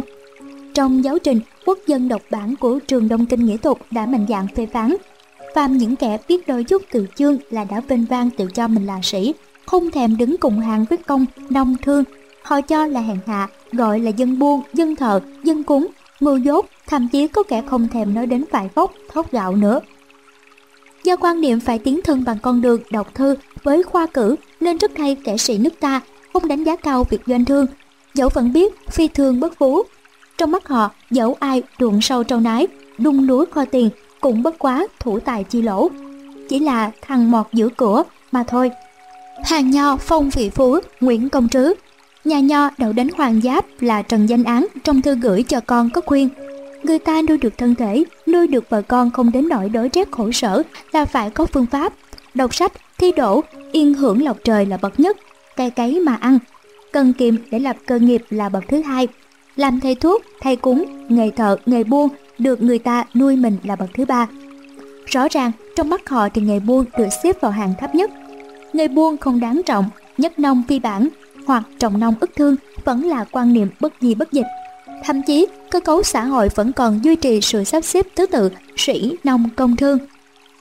Quan niệm này đã tồn tại trong cấu trúc xã hội, trong tư duy của quốc dân hàng ngàn năm. Chính vì thế, trải qua bao thăng trầm của lịch sử, nước nhà có rất nhiều cả sĩ, dẫu có giỏi về nhiều mặt nhưng không giỏi về kinh doanh. Một khi đã nhận thức quan điểm cũ kỹ trên là một trong những trở lực cản trở bước tiến của xã hội, các nhà nho cấp tiến, các nhà Tây học đã khởi xướng phong trào Duy Tân rầm rộ từ Nam chí Bắc. Các chiến sĩ tiên phong của phong trào đã phát động đổi mới triệt để về mọi mặt, không chỉ hóa dân, mở mang dân trí, chung sức làm giàu cho cường quốc, làm cho nước mạnh mà còn kêu gọi người Việt Nam dùng hàng Việt Nam. Khuyến khích mọi người bước vào công thương nghiệp, dũng cảm kinh doanh, đầu tư cho sản xuất để cạnh tranh với ngoại bang. Sự đổi mới từ quan niệm trong các suy nghĩ đến thực tiễn của công cuộc kinh doanh đã diễn ra, có thể ghi nhận là một cuộc cách mạng vĩ đại đầu thế kỷ 20 ở nước ta. Khi đánh thức tinh thần quốc dân về lợi ích của việc buôn bán nói chung, các nhà nho Phan Bội Châu, Lương Văn Cang, Ngô Đức Kế, Nguyễn Thượng Hiền, Phan Thúc Duyện, Lê Bá Trinh, Huỳnh Thúc Kháng, Trần Cao Phân, Trương Gia Mô, Hồ Tá Bang, Nguyễn Trọng Lợi đã đặt nền móng trước nhất. Để làm gương cho quốc dân, các cụ phước bỏ các học vị tiến sĩ phó bản, thậm chí tư quan để mở trường dạy học theo lối mới, nghĩa là dạy học trò ý thức phải chăm học để sau này làm những việc ít nước lợi dân, chứ không phải để đạt đến mục tiêu cuối cùng của đời người là ra làm quan. Các cụ còn mở cửa hàng buôn bán, thương cuộc, lập công ty, hợp thương, vân vân. Rầm rộ từ Nam chí Bắc, các cụ đã đồng loạt giống trống Duy Tân, dương cờ, thực nghiệm. Chẳng hạn tại Nghệ An, cụ Ngô Đức Kế, Đặng Nguyên Cẩn lập trư dương thương quán. Ngoài Bắc, cụ Đỗ Chân Thiết, Phương Sơn buôn gạo từ Thái Bình, Hải Dương về Hà Nội. Mở hiệu buôn đồng lợi tế, nghĩa là hội hợp nhau cùng sinh lợi. Tại phố Mã may chuyên bán đồ nội hóa, cụ Hoàng Tăng Bí, Nguyễn Quyền mở công ty Đông Hành Sương, Thanh Đông Thịnh Vượng. Bán hàng tạp hóa ở phố Hàng Gai, cô Tùng Hương lên Phúc Yên mở hiệu buôn Phúc Lợi Tế. Cụ Nguyễn Trác mở hiệu buôn Sơn Thọ ở Việt Trì, vân vân. Trong Nam, cụ Nguyễn An Khương mở khách sạn Chiêu Nam Lầu ở Sài Gòn. Cụ Trần Chánh Chiếu lập Minh Tân khách sạn ở Mỹ Tho. Lập Nam Kỳ Minh Tân công nghệ theo phương thức cổ đông. Dù vậy, nhưng cốt cách của người từng dùi mài kinh sử ở cửa khổng sân trình vẫn là một trở ngại. Chẳng hạn, nhà nho Đỗ Chân Thiết và Phương Sơn mướn thuyền về Hải Dương, Thái Bình mua gạo chở lên Hà Nội bán. Dù đi buôn, nhưng hai cụ vẫn giữ vẻ quan cách đỉnh đạt, vẫn áo xuyến, căng lược chỉnh tề. Thỉnh thoảng còn ngân nga đôi câu thơ vịnh, trăng hoa tuyết nguyệt. Thuyền đầu ở bến cột đồng hồ, Hà Nội, có mấy o xinh đẹp xuống hỏi mua, nhưng khi nhìn thấy trong khoang thuyền nào là trắp khảm, sách vở mấy pho, treo vài câu đối đỏ với nét chữ phượng múa trong bay, nên tưởng các nhà nho đùa, mấy o liền ù té chạy, hai cụ gọi hết hơi nhưng cũng chẳng ai tin. Sự học So với các nhà nho, sự tiếp thu và vận dụng tân thư của Bạch Thái Bưởi có phần thuận lợi hơn vì ông là người tại học, người từng có nhiều kinh nghiệm đã tích lũy trên thương trường, đã từng cọ sát làm ăn, buôn bán trong thực tế. Nhờ những yếu tố này, năm tháng đã chứng minh Bạch Thái Bưởi đã trở thành một mẫu doanh nhân điển hình nhất thời bấy giờ. Điển hình nhất vì từ đây ông đã suy nghĩ về sự học, sự làm giàu dưới một góc độ khác hẳn. Học không phải để thi đậu ra làm quan mà nhằm mở mang tri thức. Có tri thức thì mới cứu được nước. Làm giàu không phải chỉ bò bò cho riêng mình mà phải vì lợi ích lâu dài của cộng đồng. Ít ai biết rằng dù đã nay trong tay hàng chục vạn bạc, đang tất bật với công việc ở hiệu cầm đồ tại Nam Định, nhưng Bạch Thái Bưởi vẫn quan tâm đến thời cuộc, ông không đứng ngoài hoạt động. Trường Nghĩa Thục đứng đầu dạy dỗ. cấp 36 phố Hà Thành, gái trai nô nước học hành, gái trai mấy lớp học sinh mấy ngàn. Buổi diễn thuyết người đông dư hội, kỳ bình văn khách đến như mưa. Trường này được thành lập phải kể đến công rất lớn của cụ Phan Châu Trinh sau khi từ Bình Thuận trở về. Năm 1906, cụ Phan ra Bắc liên hệ với những bậc trí thức yêu nước như các cụ Lương Văn Can, Đào Nguyên Phổ, Phỏ Hoành, Lê Đại, Nguyễn Quyền, Ngô Đức Kế, Nguyễn Văn Tĩnh, Nguyễn Bá Học, Dương Bá Trạc, Hoàng Tăng Bí để bàn bạc thực hiện những mục tiêu của phong trào Duy Tân đã khởi xướng trước đó tại Quảng Nam.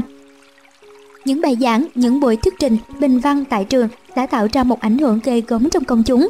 Trong số đó có Bạch Thái Bưởi. Sau này ta thấy không phải ngẫu nhiên mà hầu hết các hoạt động kinh doanh của ông không những không đi chệch khỏi mục tiêu như trường Đông Kinh Nghệ thuật đã giáo dục mà còn áp dụng triệt để. Mở tân giới, xoay nghề tân học, đón tân trào, dựng cuộc tân dân, tân thư, tân báo, tân văn. Việc tân học kiếp đem dựng nước, hợp danh hoàng của nước cùng nhau. Việc buôn ta lấy làm đầu, mọi nghề cùng với địa cầu một vai. Thời điểm này, so với Bắc Kỳ thì suy nghĩ của người dân ở Nam Kỳ về vấn đề buôn bán có phần thoáng đạt hơn. Như vậy, tại Sài Gòn, một nhà nho cấp tiến như cụ Nguyễn An Khương khi mở hiệu cơm tại số 49 đường Kim Lắp, Boulevard cũng phải viết bài báo phân trần về việc này. Đơn giản vì thuở này trong bạn đồng bào ta những tay có tiền hay cho nghề bán cơm là nghề nghèo hèn cho nên không một ai mở tiệm cạnh tranh với Hoa Kiều. Lục tỉnh Tân Văn số 8 ra ngày 2 tháng 1 năm 1908. Với Bạch Thái Bưởi thì ông đến với nghề này có phần nhẹ nhàng hơn. Sau khi hãng cầm đồ ở Nam Định đã làm ăn phát đạt, trong tay sẵn có đồng tiền, ông nhanh chóng về Thanh Hóa mở hiệu cơm tay, mở đại lý rượu ở Thái Bình. Bất chấp lời ông tiếng ve của ai đó cho là cái nghề nghèo hèn. Không những thế, ông còn đứng ra kinh doanh ở nhiều lĩnh vực mà chưa mấy ai thấy được mối lợi to lớn. Nếu nhà nho Huỳnh Thúc Kháng thi đậu đến tiến sĩ còn dám đi buôn nước mắm, thì việc làm của người Tây học như Bạch Thái Bưởi cũng dũng cảm không kém. Ông đứng ra thầu thuế chợ. Lâu nay trong quan niệm cũ, chợ búa là chốn của đàn bà chân nắm tay bùn, của những người buôn gánh bán bưng, buôn thúng bán mẹt, buôn ngược bán xuôi, buôn đầu chợ bán cuối chợ, là nơi chưa hợp kẻ cấp đã đến. kẻ vàng gì nơi ấy. Vì suy nghĩ như thế, các nhà nho ta dù thuộc lào lào vài vạn trang kinh sử nhưng lại lơ mơ đường đến chợ, chứ đừng nói buôn phê bán nơi đó. Với Bạch Thế Bưởi thì khác hẳn, ông thâu tóm nguồn lợi thuế chợ Nam Định từ năm 1906 đến năm 1909, tỉnh Thanh Hóa từ năm 1907 đến năm 1909, Vinh, Bến Thủy từ năm 1906 đến năm 1912. Công việc này chỉ chấm dứt sau ngày 2 tháng 8 năm 1912. Đó là ngày toàn quyền Đông Dương ra nghị định đánh thuế môn bài đối với các doanh nhân người Việt ở Bắc Kỳ. Nghị định này đã được áp dụng trước đó ở Trung Kỳ vào ngày 14 tháng 11 năm 1901. Do nhận thức mới về công việc kinh doanh nên Bạch Thế Bưởi nắm được thời cơ và đã đi được một bước trước người khác. Nhờ đó, ông trở nên giàu có. Sự giàu có của ông hoàn toàn không phải do ăn may mà có cơ sở từ một sự tính toán, từ tư duy của một người nắm bắt được sự thay đổi của thời cuộc. Nói cách khác, ông đã biết ăn theo thuở, ở theo thời, chứ không câu nệ vào các giá trị cũ đã lỗi thời. Thiết tưởng cũng không thừa khi ta nhắc lại một chi tiết có liên quan đến Bạch Thế Bưởi rằng sau khi ngưng thầu thuế chợ như ta đã biết, ông là người Việt Nam đầu tiên ở miền Bắc thừa tiền để sắm xe hơi vào năm 1913. Tài liệu trên bài báo Phụ nữ Tân Văn số 207 ra ngày 6 tháng 7 năm 1933 cho biết xe hơi làm quen với vựa lúa Đông Dương trước nhất là hiệu Clement, rồi mới tới các hãng Belgood, Comtel, Griffin, Contarel, Polydate, Banhart, Allion, Davras, Durit, Freitag, De Dion, Bernard, Folarin, Chauvin, Sedal. Như bạn đọc đã biết, kể từ năm 1907, Sài Gòn có xe hơi trước tiên, Trung Kỳ có xe hơi năm 1913. Người sắm xe trước nhất là ông Nguyễn Văn Đương ở Thanh Hóa. Bắc Kỳ có xe hơi cũng vào năm 1913, mà người sắm xe trước nhất là ông Bạch Thái Bưởi ở Hà Nội. Chi tiết nhỏ này cho thấy Bạch Thái Bưởi lúc ấy đã là người giàu sụ. Với phương tiện hiện đại nhất thời ấy, ông đã có thể di chuyển nhanh chóng từ Nam Định, Thanh Hóa, Hải Phòng, Hà Nội để điều hành công việc chung. Nếu cho rằng Bạch Thế Bưởi chỉ chăm bẩm làm giàu cho riêng mình thì chưa đúng. Việc làm giàu này thoạt đầu, dù có nghĩ đến hay không, thì chính hiệu quả công việc đã đem lại lợi nhuận ngoài dự kiến của ông. Bởi ông làm giàu không nghĩ đến cho riêng mình mà còn vì cộng đồng nữa. Đây mới chính là cách làm giàu chính đáng và lâu bền. Một bằng chứng hùng hồn là ông đã dành nhiều thời gian để suy nghĩ đến những việc không thuộc trách nhiệm của ông. Bởi việc này của nhà nước, của người đang cầm quyền. Chẳng hạn, việc phải chỉnh trang lại đô thị, phải cải tạo lại bộ mặt đô thị để nó trở nên sạch đẹp hơn, văn minh hơn, hiện đại hơn. Những việc làm này dù xuất phát từ mối lợi của ông nhưng qua đó sự thưởng hưởng và lợi ích lâu dài vẫn thuộc về cộng đồng. Ông đã dành nhiều thời gian suy nghĩ để có hướng giải quyết tích cực nhất. Chính phủ Pháp cũng bất ngờ khi ông đưa ra đề án đặt cống thoát nước bẩn, đặt máy nước công cộng, đặt đèn hiệu cho tỉnh Nam Định. Ngoài ra, ông còn có lên kế hoạch xây dựng một nhà máy xay gạo ở Nam Định. Với số vốn đang nắm trong tay, ông tính toán trích ra một phần để gửi mua máy móc ở Hamburg, Đức Tiếc là sau đó, chiến tranh thế giới lần thứ nhất xảy ra nên công việc phải bỏ dở. Nếu có được nhà máy theo phương thức hiện đại, ngoài lợi nhuận của ông tăng vọt thì bà con nông dân ta cũng được hưởng thành quả từ một sáng chế mới. Rõ ràng, những sáng kiến này phải xuất phát từ suy nghĩ của một người luôn tha thiết với lợi ích chung của toàn xã hội. Chính điều đó đã góp phần không nhỏ để quần chúng đương thời có cái nhìn khác về doanh nhân. Một cái nhìn vốn không mấy thiện cảm đã tồn tại từ hàng trăm năm trước trong thâm tâm của Bạch Thái Bưởi cho đến lúc chết, ông vẫn thích nhất một bài học trong giáo trình Quốc dân độc bản do trường Đông Kinh Nghĩa thuộc biên soạn. Đó là bài nói về sự cạnh tranh. Và tin vào mệnh trời là sai. Ông đã đọc đi đọc lại, đến thuộc lòng và ghi lại nắng nót trong sổ tay. Ngày nay, chỉ riêng cái thuyết mệnh trời cũng đủ làm cho dân ta bị trở ngại. Mệnh là cái không đến và lại đến. Người quân tử trị mệnh là biết không thể tránh được điều hại, không thể hưởng được điều lợi, nhưng cái đáng làm thì cứ làm. Cho nên tri mệnh là để quyền lập chí, dẫu biết rằng người không có chí thì khi gặp việc là cầu khấn trời giúp cho, hỏng việc lại đổ cho trời làm hại. Cho nên nước yếu thì công quy trách nhiệm cho chính sự tồi tệ, quốc dân bất tại mà lại nói phận số không phải do con người quyết định.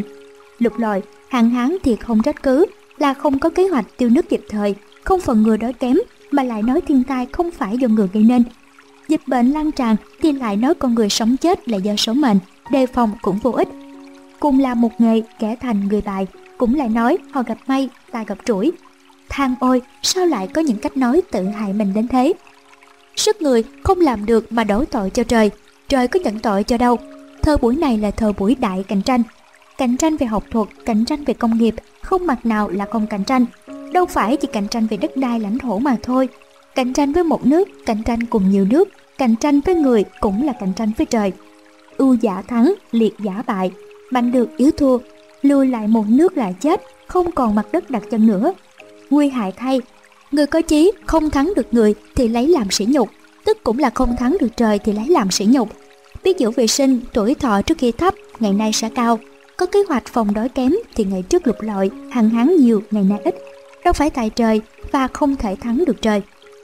Tư tưởng chủ đạo này sẽ còn được Bạch Thế Bưởi vận dụng suốt một đời, để rồi ông về chính suối, người ta bất ngờ khi chỉ biết vài giây trước ông đang đọc lại đoạn văn này.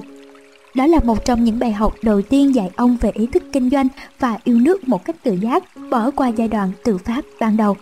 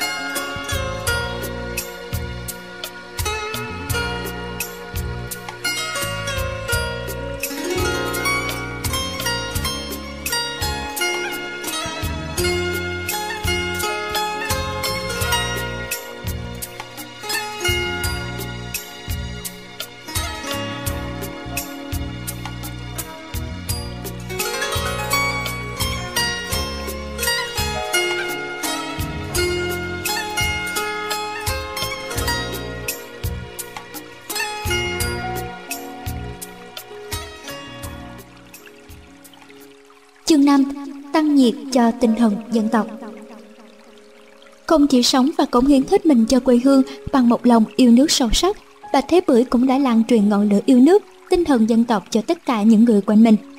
Việc kinh doanh của ông vượt qua được nhiều cơn khủng hoảng chính là việc khát vọng khẳng định ý chí và tài năng cũng như sự đoàn kết của người Việt. Ít kiêu sao để sự thuyền bè cho thiên hạ.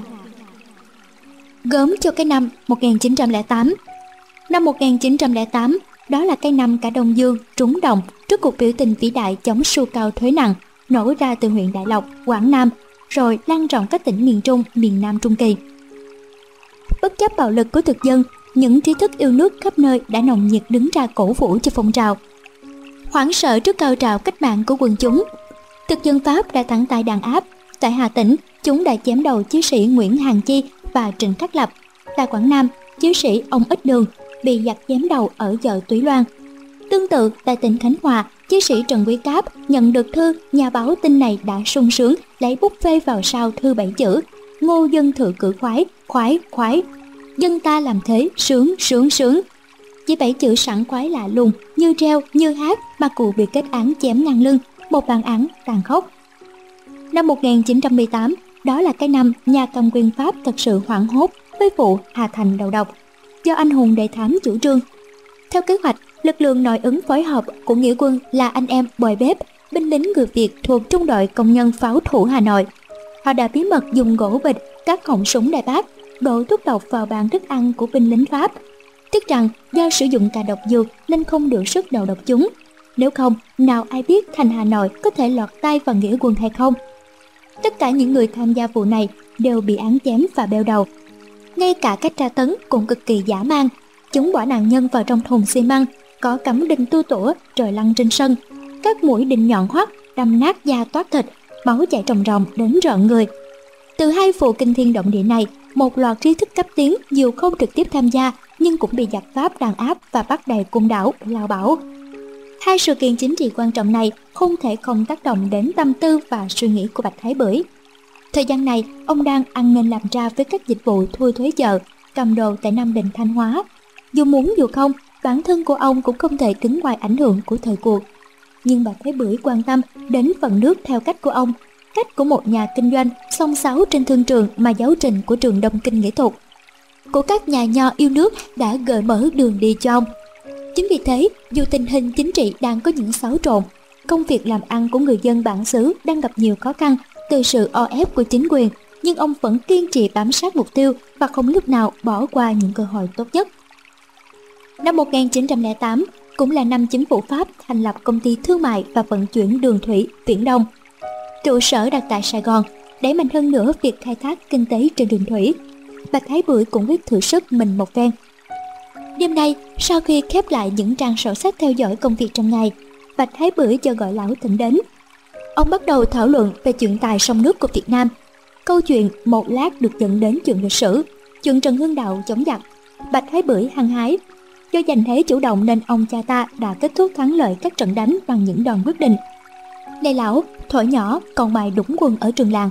Lúc hậu sử, tôi rất thích hình ảnh cậu bé ít kiêu lặn xuống sông đục thường giặc. Hành động ấy ngoan cường và tài trí lắm phải không? Trong lúc lão thịnh nhằm nhi chén trà thì Bạch Thái Bưởi đột ngột quay lưng vào bàn làm việc những sổ sách đã khép lại thì nay lại lật ra. Quái lạ, sao thế nhỉ? Chẳng lẽ ông Bạch gọi ta lên chỉ để nói dăm câu vậy thôi sao? Dù phân vân, nhưng vẫn không dám hỏi. Lão tình ngước mắt nhìn ra phía cửa sổ đang mở rộng. Những vì sao đã một chi chít trên nền trời đen thăm thẳm. Cái đồng hồ dừng ở góc tường thông thả buông từng tiếng một. Thời gian lặng lẽ trôi qua, bỗng lão thịnh giật mình. Này lão, tôi muốn buông tàu bắn bè một phen. Buông tàu bắn bè Bạch Thế Bưởi cười xòa. Sao lão lại kinh ngạc đến thế? Lão xem nhé. Từ ngàn xưa đến nay, ta chỉ có những vườn đò dọc, đò ngang, thuyền mành, thuyền vàng mỗi lúc đưa khách qua sông thì chở được bao nhiêu người. Giá một chục người là cũng chứ gì. Này tôi muốn có những chiếc thuyền lớn vận chuyển một lần hàng trăm người kìa. Có như thế mới gọi là vận tải lớn. Lão thấy thế nào? Lão Thịnh ngần ngừ trong giây lát rồi đáp. Ngài đã quyết thì tôi một lòng theo ngài đến cùng.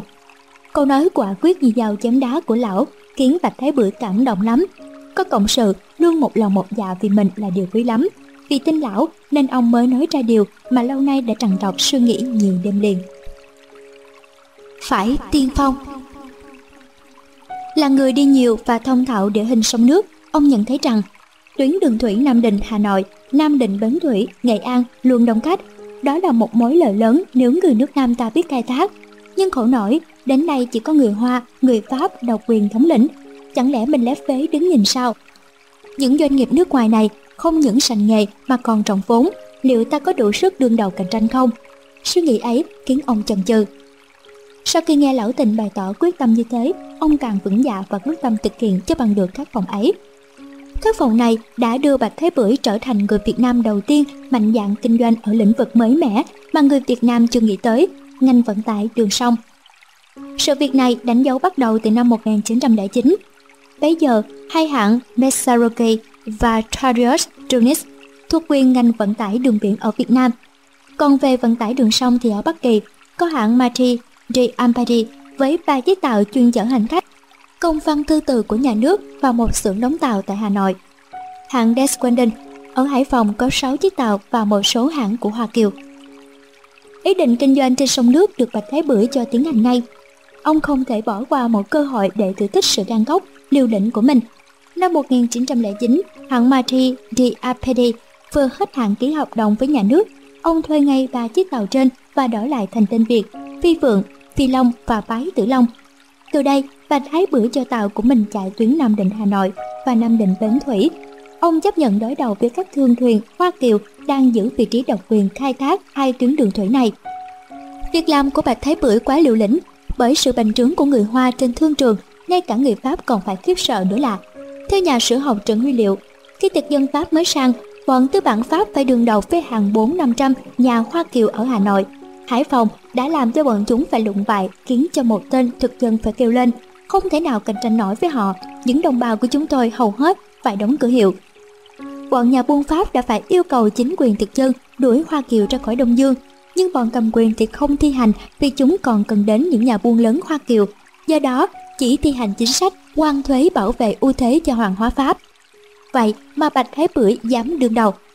Nhìn thấy một tay mơ đang mon men bước chân vào lãnh địa của mình. Các thương nhân Hoa Kiều chỉ cười khẩy, không tin một người Việt Nam trường vốn bằng họ, kinh nghiệm bằng họ. Để loại bỏ đối thủ ra khỏi cuộc chơi, họ đã ngầm liên kết thực hiện một âm mưu thâm độc. Chiến cuộc trên thương thuyền Bóng nắng thập thưởng tràn vào trong phòng. Đã quá ngọ, trong phòng làm việc của Bạch Thái Bưởi vẫn náo nhiệt ồn ào. Mọi người tranh luận như mẫu bò, không ai chịu ý kiến ai. Thường những lúc như thế này, ông vẫn giữ thái độ im lặng, chỉ cắm cúi ghi ghi chép chép trên cuốn sổ lớn không vội đưa ra chứng kiến của mình hôm nay vấn đề mọi người đang thảo luận là làm thế nào để giải quyết trước đòn cạnh tranh mà đối thủ đã tung ra. Bạch thế bưởi và các cổ đông của ông hoàn toàn bất ngờ khi hai tin tuyến hà nội nam Định đã hạ giá vé. Từ giá 5 hào, các chủ tàu người hoa liên kết với nhau hạ xuống chỉ còn 4 hào. Họ rộng vốn nên thực hiện kế hoạch này một cách dễ dàng, còn đối với ông đang là một bài toán khó. Tàu thuyền họ không những tốt hơn mà giá rẻ hơn, trong khi đó tàu của ta cũ kỹ giá lại mắc hơn thì ai còn đi nữa chứ? Không còn cách nào khác, phải hạ giá cho họ thôi. Nhưng hạ giá như thế nào? Cuộc tranh luận vẫn chưa ngã ngủ. Đành rằng hạ giá bằng họ cũng là một thất thế nhưng bạch thái bưởi lại có một quyết định khác hẳn suy nghĩ mọi người. Sau khi hớp một ngụm trà và rít một hơi thuốc lào sảng khoái, ông đứng dậy nói rành rọt. Kinh doanh trên thương trường người hoa, hơn ta là ở chỗ có chữ tính vì chữ tính họ sẵn sàng hy sinh tất cả cho lợi ích chung. Nay vì lợi ích chung, họ đã đồng tâm hiệp lực hạ giá để cô lập ta. Ông bà ta nói, trăm đánh một không chột cũng què. Nếu đã quyết tâm như thế thì họ sẽ thực hiện đồng loạt, thực hiện đến cùng. Bao giờ ta chịu thua, họ mới thôi. Phải suy nghĩ như thế, ta mới có cách đối phó. Đối phó bằng cách nào? Họ hạ giá chỉ còn 4 hào, thì ta hạ xuống thấp hơn nữa. Mọi người chân hững, cứ tưởng đang nghe nhầm. Không khí của cuộc họp đang im lặng như tờ, bỗng ồn ào như ông phổ tổ cuộc tranh luận lại sôi nổi hẳn lên bạch thái bưởi vẫn điềm tĩnh ta hạ xuống chỉ còn ba hào thưa các ngài không việc gì phải lo lắng cả. Họ có mù ma chức quỷ thì ta có bùa lỗ ba ri việc gì mà phải sợ? Hơn nhau ở chỗ là ai dám đeo đuổi mục tiêu đến cùng. Trong thâm tâm ông nghĩ hạ giá thấp hơn là buộc các chủ tàu hoa kiều phải nghĩ đối phương đang trường vốn đang thủ một số vốn khổng lồ chứ không phải đùa. Đó cũng là cách mà ông cảnh cáo họ. Cho dù có hạ giá như thế hoặc thấp hơn nữa thì cũng không áp đảo được tinh thần của ông. Chào ơi, cái trò trung cây nhát kỹ quá đổi tầm thường, như chơi một canh bạc. Khi bên kia ném xuống con chính một cách hả hê thì bên này đã vội đè lên bằng con 10. Nào ai biết những con bài còn lại trên tay của ai như thế nào, hơn nhau là ở chỗ đó. Chớ thấy sống cả và ngã tay chèo, ông gật cù khi nhớ đến lời dạy của ông bà. Sau khi phân tích thiệt hơn, các cộng sự của Bạch Thế Bưởi đành chấp nhận phương án mà ông đưa ra. Nhận được tin này, các chủ tàu thuyền người Hoa choáng váng, họ dậy nảy lên như đĩa phải vôi. Không ngờ đối phương cũng giả đòn, đã thế thì ta phải lấn lướt ngay. Quyết không để cho người Việt qua mặt, họ lại hạ giá rồi tiếp tục hạ giá thấp hơn nữa. Lao đã phóng, lưng cọp đã leo, không thể bỏ cuộc nửa chừng, bỏ cuộc nửa chừng là thua. Lạc không còn có cơ hội ngóc đầu lên lần nữa. Bạch Thế Bưởi vẫn kiên quyết bám theo cuộc cạnh tranh này. Biết gặp phải một đối thủ không phải tay vừa, họ lại hạ giá xuống chỉ còn 5 xu. Nhưng cũng như lần trước, họ bẻ bàn khi hay tin Bạch Thế Bưởi lại chấp nhận cái giá 4 xu. Quyết không thua họ, đã tung ra cái giá rẻ như bèo, không ai có thể tưởng tượng nổi, chỉ còn 3 xu. Thiếu điều trải chiếu, bỏ tiền ra mời khách đi tàu mà thôi. Đối đầu với cái giá này thì không thể, nếu số lượng khách không đủ cho mọi chuyến thì chẳng mấy chốc, Bạch Thế Bưởi sẽ sạc nghiệp như chơi. Mà thật thế, ba chiếc tàu mỗi tháng phải thuê đến 2.000 đồng, mà chạy mỗi chuyến chỉ được từ 15 đến 20 đồng thì nguy cơ vỡ nợ đang chập chờn trước mắt. Nhưng vẫn chưa biết mèo nào cắn miễu nào. Dù giữ giá 4 xu, nhưng bù lại Bạch Thế Bưởi có sáng kiến nhằm thu hút khách hàng về phía mình. Ông đã khôn khéo đã nghĩ ra cách khuyến mãi là biếu cho mọi khách đi tàu một gói trà nhỏ hoặc mời uống trà ngon. Có lúc ông còn hào phóng đãi thêm cả bánh ngọt, thậm chí giá cước đầu hàng cũng hà nốt. Cuộc chiến đồng cân, đồng sức. Quyết đánh đối thủ gã gục, Hoa Thương lại bày ra một trò quá quắc mà xưa nay chưa ai nghĩ đến. Chúng bỏ tiền thuê người làng của bến tàu Bạch Thái Bưởi phóng uế bừa bãi. Ai đời, cái việc đó mà được trả tiền thì quả xưa nay hiếm. Ngày lại ngày, bến tàu của ông dơ bẩn khủng khiếp, hành khách vắng đi hẳn. Vỏ cúp dày thì có móng tay nhọn. Luật chơi là thế, Bạch Thế Bưởi lại bỏ tiền ra thuê chính người làng ấy dọn và đứng ra giữ bến cho ông. Ai treo chuông thì kẻ đó phải gỡ chuông, ấy là một cách giải quyết khôn khéo. Chỉ có người trong làng bảo bàn nhau, quy nhủ nhau thì mới được việc. Nếu cày đến sở cẩm hoặc đem người làng khác đến thì hỏng, có khi việc thêm nhụng nhằn rắc rối. Hơn ai hết, ông hiểu rõ câu phép vua còn thua lễ làng kia mà. Khôn khéo như thế nên kế hoạch bẩn thỉu của đối phương phá sản. Sự cạnh tranh khốc liệt này đã dẫn đến chỗ trừ tức nhau rồi sinh ra thù hằn nhau, tàu nào cũng muốn chạy về đích trước. Có lần tàu của người Hoa vừa xuất bến chạy, tàu Bạch Thế Bưởi cũng quyết đuổi theo kịp. Song chẳng may, tàu ông về máy móc lúc ấy thế nào đó và không vượt lên được. Hành khách trên tàu người Hoa mới vỗ tay để chế nhạo. Thế là anh ba toan, tàu Bạch Thế Bưởi lái tàu mình sát tàu kia mà mắng. Hai bên chửi nhau kịch liệt. Liệu Hồng, ông cho đấm chết bây giờ. Hành khách sợ quá mới càng đôi bên. Cứ thế bên nào cũng tìm phần thắng về phía mình. Cuộc chiến đang vào hồi bất phân thắng bại. Sự đối đầu một mất một con khiến tình trạng tài chánh của Bạch Thái Bưởi đang đứng treo leo trên bờ vực phá sản. Không đủ vốn để tiếp tục duy trì cảnh hạ giá như thế này nữa, phải làm thế nào đây? Câu hỏi này đã khiến Bạch Thái Bưởi trằn trọc nhiều đêm liền. Người Việt ủng hộ người Việt. Sáng nay, Bạch thái Bưởi dậy thật sớm, sương còn động giọt trắng nõn trên tàu lá chuối. Bước ra sân, gió thổi thoáng qua, khẽ rùng mình, ông vươn tay làm một vài động tác thể dục theo thói quen. Chú gà trống trên chuồng cũng vừa vỗ cánh gáy te te. Mặt trời ló dạng ở hướng đông. Ánh hồng dịu dàng phía chân trời, thở vào một cách nhẹ nhõm và sảng khoái. Ông mỉm cười một mình. Bài toán khó khăn trở nhiều đêm liền, ông đã tìm ra cách giải quyết. Trước hết suy ra từ bụng mình, ông nghĩ rằng làn gió duy tân khuấy động từ nam chí bắc đã có ảnh hưởng sâu sắc trong quốc dân. Đi đến đâu cũng nghe người dân thì thào về các vấn đề chính trị, về sự khai hóa giả màng của người Pháp. Thậm chí cuộc chiến thắng của nghĩa quân đề thám tại núi Sáng. Vào tháng 10 năm 1909, dù thực dân bưng bít thông tin nhưng người dân cũng được biết và họ lén lút bàn tán tự hào. Không tự hào sao được khi chính thiếu tá Bonifaci cần quân với sự hỗ trợ đắc lực của cam sai Lê Hoang đã bị nghĩa quân phục kích, đánh tan tác. Sự quan tâm này còn biểu hiện ở chỗ ngày càng có nhiều hội kính yêu nước hoạt động bí mật. Nhiều hội buôn của các nhà tư sản dân tộc đang dấn thân trên thương trường Điều này cho thấy quốc dân ngày càng ý thức hơn về thân phận của kiếp nô lệ. Các sĩ phu đã kêu gọi người dân phải biết nhục trước cái nhục mất nước, phải tự cứu lấy mình. Ý thức chính trị này có được cũng từ các cuộc diễn thuyết hô hào trầm rộ của các nhà nho cấp tiến, của các nhà tây học và của các trường học thực hiện theo mô hình đồng tình nghệ thuật. Họ đã dấy lên phong trào chấn hưng thương trường, cổ động thực nghiệm cho giới doanh nghiệp nước nhà, khai sáng tư tưởng người dân phải biết kinh doanh làm giàu và khuyến khích mọi người trọng nghề buôn, vân vân. Để làm được điều này, một trong những điều kiện đầu tiên là người đồng bang phải giúp đỡ, ủng hộ lẫn nhau. Vì tại sao trong cuộc cạnh tranh với hoa thương, ta không kêu gọi, đánh thức tinh thần tương thân tương trợ ủng hộ của đồng bào mình. Chính giải pháp tích cực này đã cứu sự nghiệp bà Thái Bưởi đang đứng trên bên bên vực thẳm. Sau khi điểm tâm qua loa, ông cho gọi Lão Thịnh và ông Chấn đến gặp mình. Ông bảo, ta là người Việt, kinh doanh trên đất Việt thì lẽ nào người Việt không ủng hộ người Việt. Trong tình thế ngặt nghèo này, nếu ta biết tuyên truyền, khuyên nhủ, kêu gọi đồng bào thì may ra còn có cơ may sống còn. Một khi có lực lượng đoàn thể ủng hộ sau lưng, thì cuộc tranh thương của ta sẽ không đơn độc bị đẩy vào thế bí. Ông Chấn điềm tĩnh, đành rằng là vậy, nhưng ta kêu gọi quốc dân như thế nào, không khéo nhà nước ghép vào tội hô hào kích động quần chúng. Sự lo ngại như thế là đúng, bởi sau vụ biểu tình tại Quảng Nam, sau vụ hòa Thành đầu độc, thì nhà cầm quyền đàn áp dữ dội mọi biểu hiện nào mà họ cho rằng có nguy hại đến nền an ninh. Ngay cả việc hớt tóc ngắn, mặc âu phục cũng bị ghép vào tội tiến loạn, phạt giam 18 tháng tù nữa là.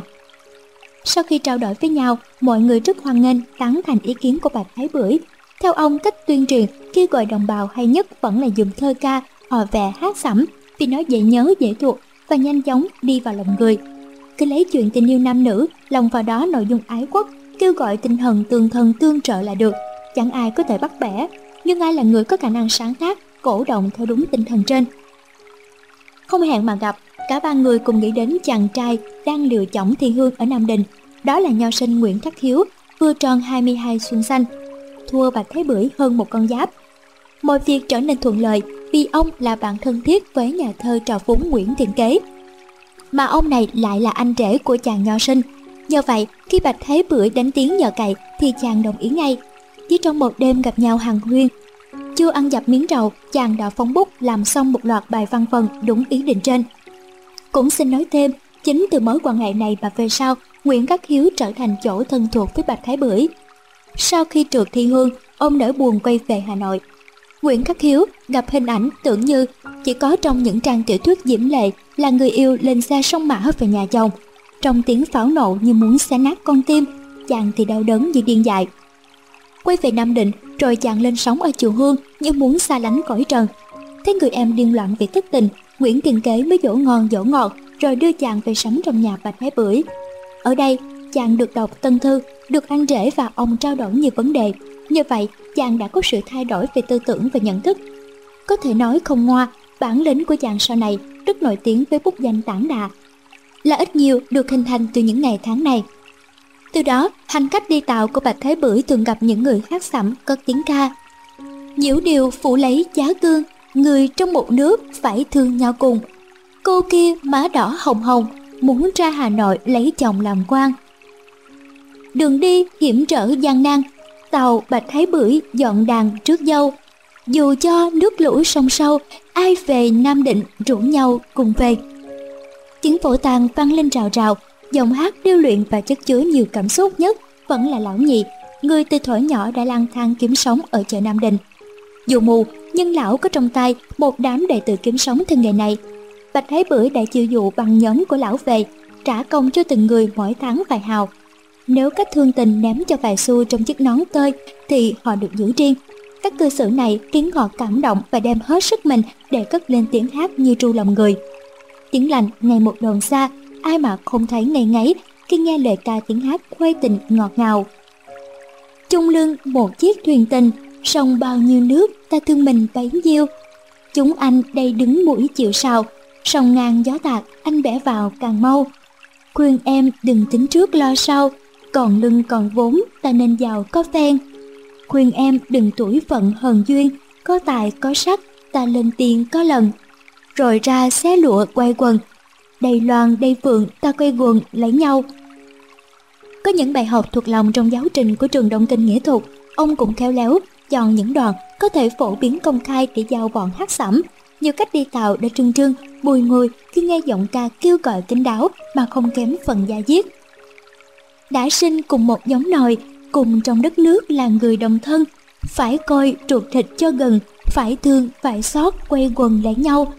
Phúc cùng hưởng, họa cùng đau một gan một dạ ghi sâu chữ đồng mây ra trời cũng chiều lòng, để đời để giống lạc hồng này do. Gió thu hiu hắt sông hồ, sử xanh còn đó, địa độ còn đây. Mấy câu mượn bút giải bài, xin người trong non nước này cùng nghe. Không dừng lại đó, Bạch Thế Bưởi còn cho người tới bến tàu, xuống tận các tàu để diễn thuyết cổ vũ cho tinh thần đồng bang, tinh thần còn lạc cháu hồng, kêu gọi mình nên giúp đỡ mọi người cùng nhau mới có thể cạnh tranh được với người Hoa. Ta kinh doanh là vì lợi ích của dân ta, chứ không chỉ đơn thuần vì đồng tiền kiếm được. Với người Hoa thì họ đâu có nghĩ thế. Lần nọ, chiếc tàu Long Môn của người Hoa đã phạm một sai lầm chết người. Trên chuyến tàu Hà Nội Nam Định hôm ấy, có cụ già đau bụng, mệt lã nằm sóng xoài dưới sàn.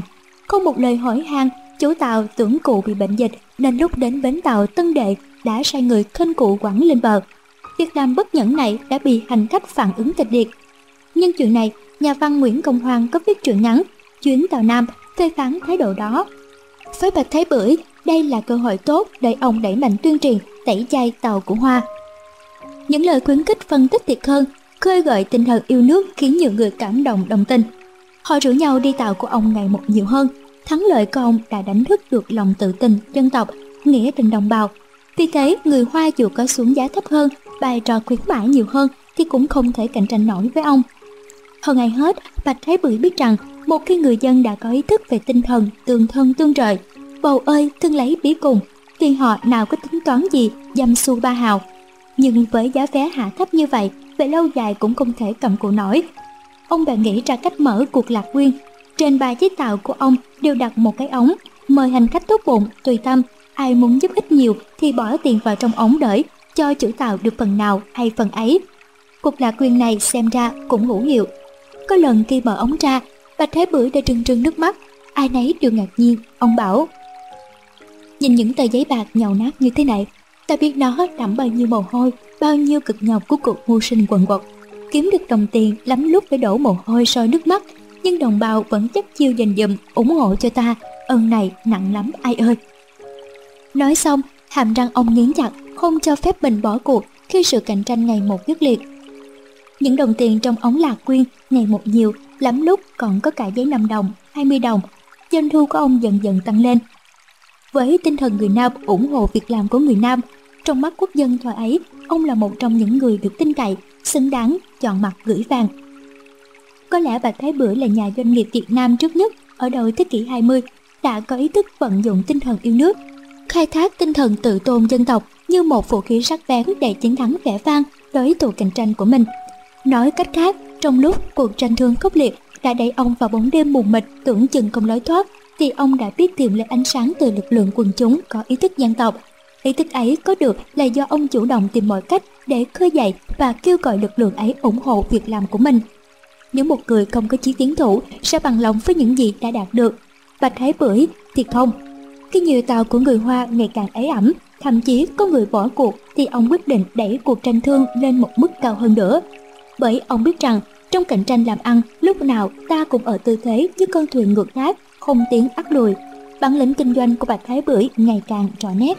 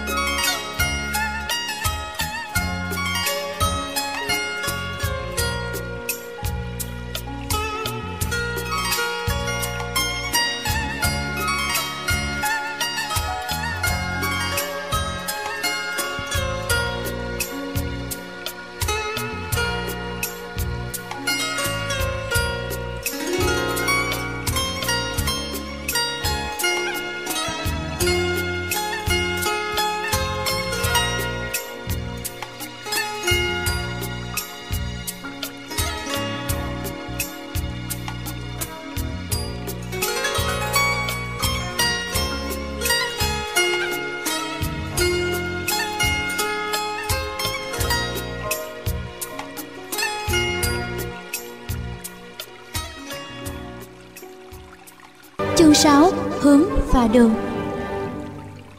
Những bí quyết kinh doanh của Bạch Thái Bưởi không xa lạ gì với chúng ta ngày nay Nhưng cách thức áp dụng cộng với một niềm tin tuyệt đối vào các vọng phục vụ cộng đồng làm phát triển đất nước của mình là chính nghĩa đó mới là thứ lùi tên ông vào lịch sử kinh doanh của dân tộc. Ngọn cờ giang hải luận thuyền. Trong những lúc trà dư tủ hậu lão Thịnh thường hào hứng kể câu chuyện về Bạch Thái Bưởi thỏa ấu thờ mà lão chứng kiến. Ngày nọ, chỉ mới lên 7 lên 10, cậu bị bố đánh đòn. Bố bảo do có một lỗi nào đó, còn cậu khăng khăng là không. Nhưng bố cứ đánh, ban đầu cậu còn phân bua, nhưng sao cứ đứng im thinh thích như thịt nấu đông. Bố càng già đòn, cậu càng trân người ra chịu đựng chứ không khóc.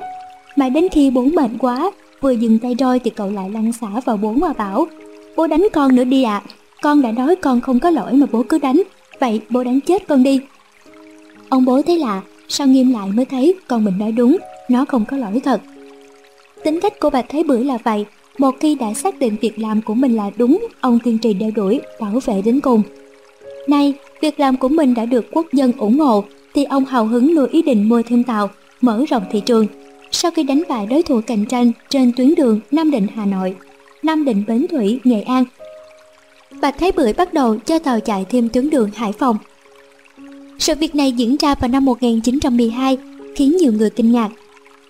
Tuyến Hải Phòng xưa nay là đường thủy trọng yếu của các tàu Hoa Kiều, nhưng ông vẫn ngang nhiên, liều mình như chẳng có, vẫn dũng dạc bước vào giành quyền chia thị phần. Vì thế, một lần nữa các tàu Hoa Kiều căm tức. Hiệp lại, cố phá cho bằng được. Thang ôi, bất cứ thủ đoạn nào cũng không đánh gục được ý chí sắt đá của ông. Bài học vận dụng tinh thần tự hào dân tộc một lần nữa đã giúp ông chiến thắng vẻ vang. Tàu của ông ngày thêm đông khách, tàu của đối phương dần dần thưa khách, về sau không ít chủ người Hoa Kiều bỏ cuộc. Dù không hiếu thắng, nhưng Bạch Thái Bưởi lại có niềm kiêu hãnh là mua lại các tàu từng là cù địch của mình. Ông luôn trả giá cao hơn người khác để sở hữu cho bằng được. Có một điều đặc biệt là trong phòng làm việc của ông, trang trí cũng khác người. Nếu thời đó thiên hạ vẫn chuẩn cách treo các câu đối đỏ, tranh thủy mặc, các bức hành phi sơn son thiếp vàng, còn ông thì không, ông chỉ treo những bản hiệu của các tàu người Hoa, người Pháp mà ông đã mua được. Ông bảo các chủ tàu cũ trông vào căm tức bao nhiêu, ông càng thích thú bấy nhiêu.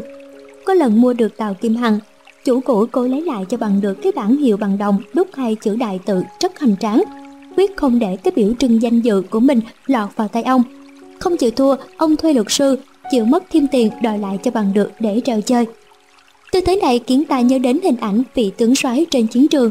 Sau khi kết thúc cuộc giao tranh khốc liệt thì quyết phải cắt đầu của kẻ thù. Chỉ sau 2 năm mở thêm tuyến đường Hải Phòng, và Thái Bưởi khuếch trương thêm nhiều chi nhánh để có thể quản lý công việc thuận lợi nhất.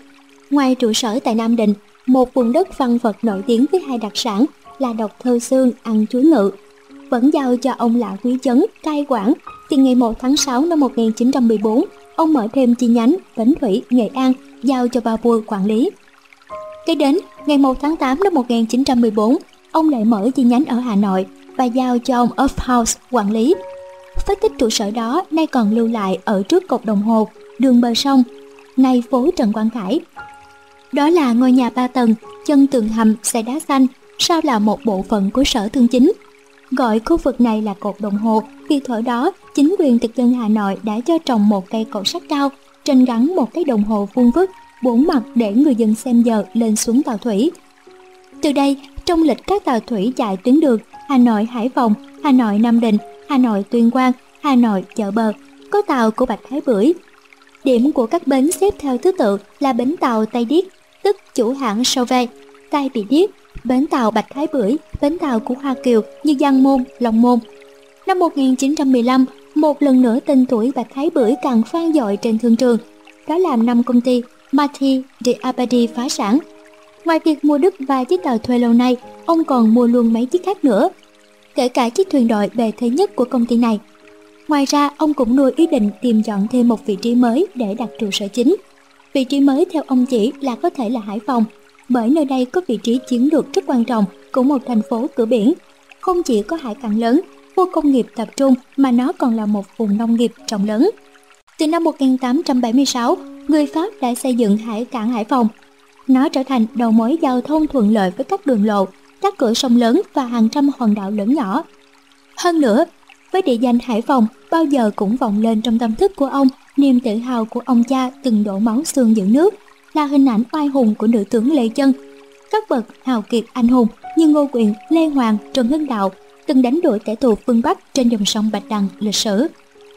Từ tháng 4 năm 1916, Bạch Thái Bưởi chính thức lập nghiệp ở Hải Phòng. Cơ ngơi đồ sộ của ông nằm trên bờ sông Tam Bạc, Vì phố bên sông Tam Bạc nên đặt tên là phố Tam Bạc. Lúc mới hình thành phố này có tên là White Middletown Sau cách mạng tháng 8, đổi tên gọi là Bến Bạc Thái Bưởi và duy trì đến ngày nay. Khi ông đến lập nghiệp thì con đường này vắng vẻ, ít người qua lại, thì nay dần dần trở thành chốn sầm uất, náo nhiệt ngày đêm, thuyền bè tấp nập. Chọn vị trí mới, Bạch Thế Bưởi còn thừa hưởng một thành quả mà người Pháp đã thực hiện. Trước đây, tàu biển ra vào cảng Hải Phòng vẫn qua cửa cấm, nhưng luồng tàu này luôn bị sa bồi, gây khó khăn cho tàu mớn, nước lớn qua lại. Vì thế, từ năm 1911, người Pháp đã cho đào kênh Đình Vũ nối luồng Bạch Đằng với dòng sông Cấm, hình thành luồng tàu vào cảng từ cửa Nam Triệu, thay cho luồng tàu cũ ở cửa Cấm. Dù người Pháp đào kênh Đình Vũ nối sông Cấm với cửa Bạch Đằng, nhưng họ vẫn giữ lại cửa Cấm để thoát vừa xa ra biển.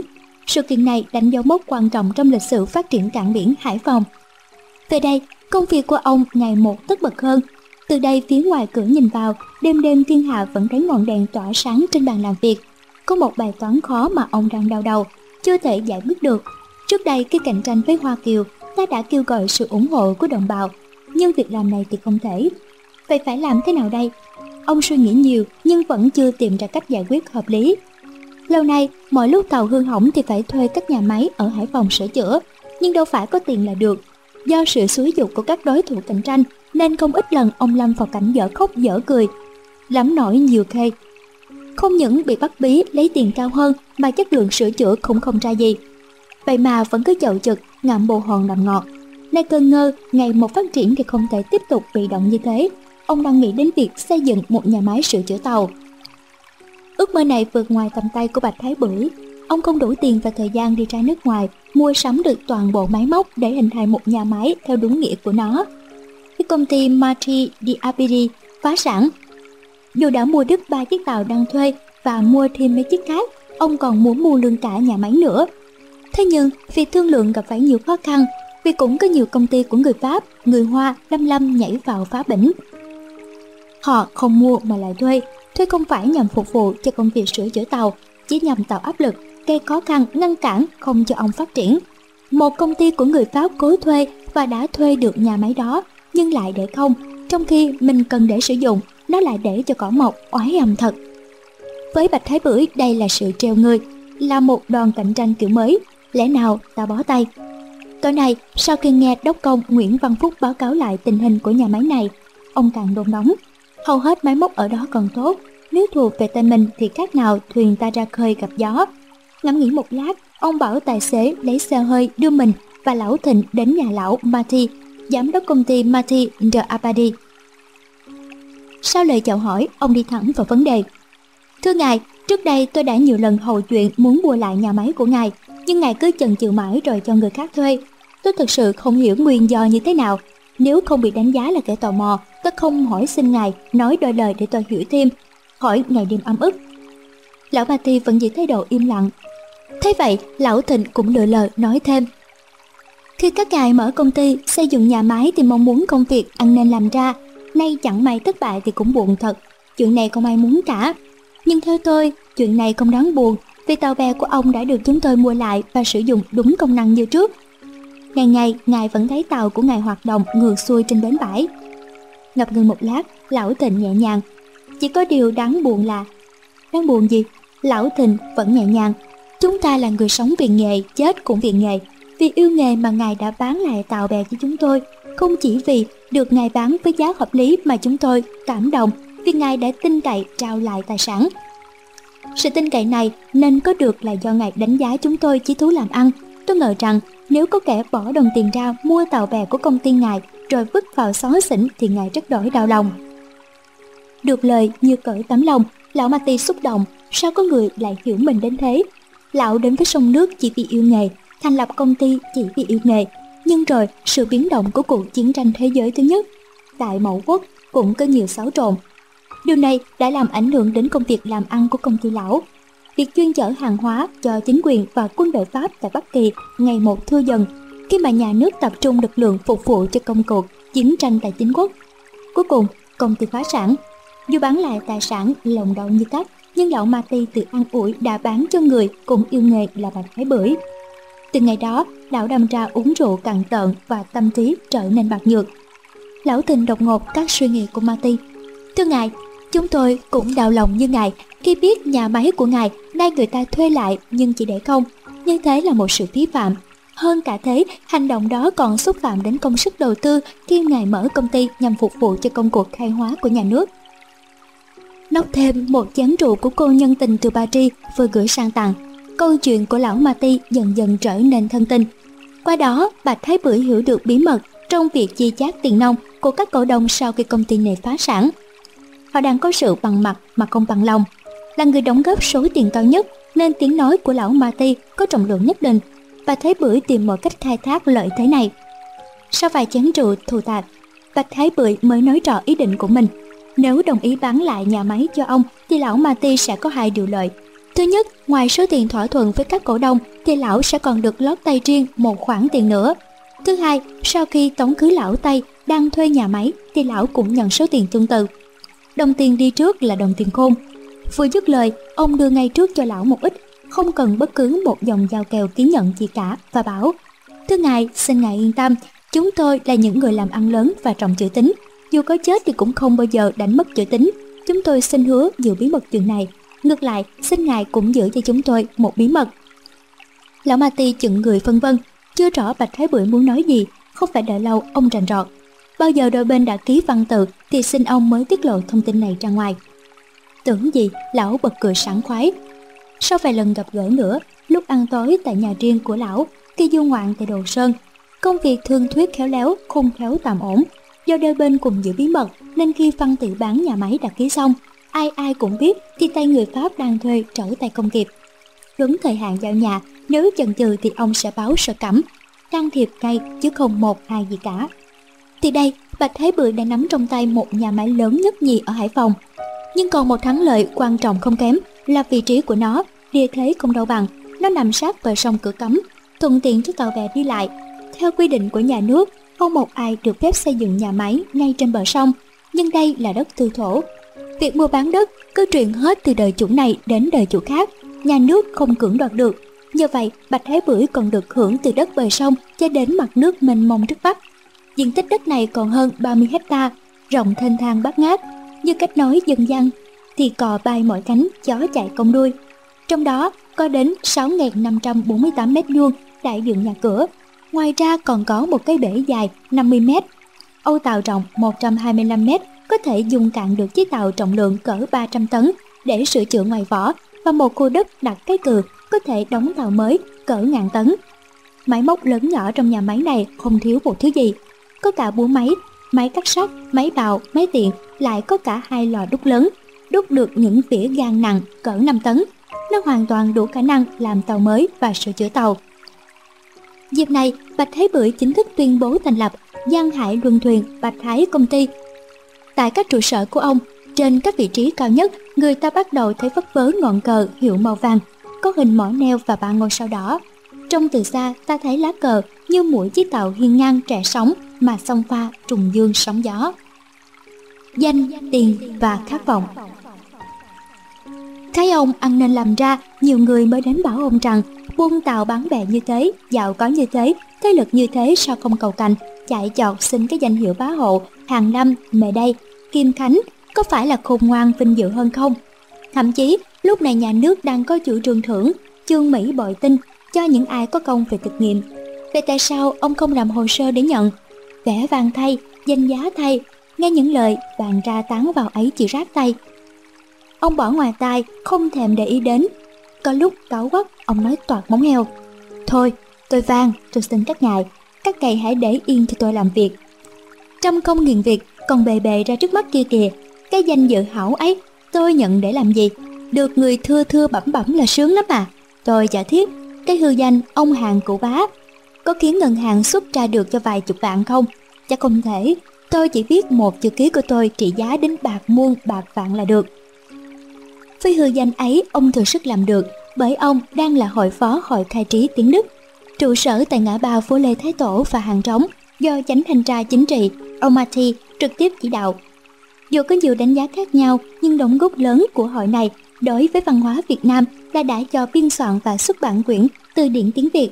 Ông tham gia hội là gặp gỡ những tri thức như Phạm Quỳnh, Trần Trọng, Mùi Kỷ, bàn bạc những công việc có liên quan đến văn hóa, chính trị chứ không phải nhằm khoe mẽ. Một đặc điểm dễ dàng nhận ra ở Bạch Thái Bưởi là không bao giờ ông nuôi ý định làm giàu. Nguyên tắc của ông, tiền phải đẻ ra tiền, tiền phải đầu tư để sinh lợi.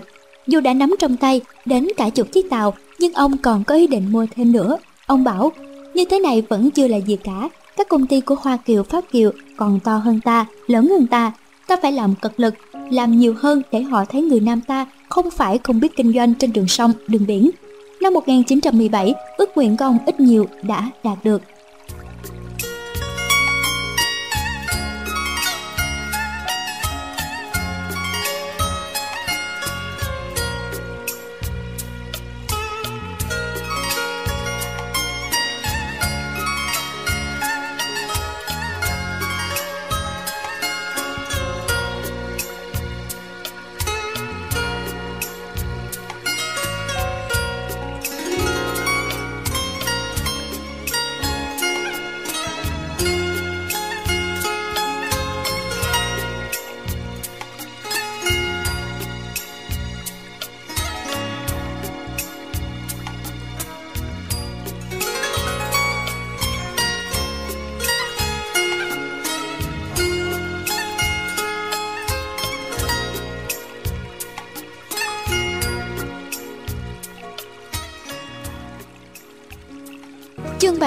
Làm ra của cải là một đạo lý lớn. Sinh ra vào thời loạn Là gặp những người anh hùng đang ngày đêm giấy nghĩa.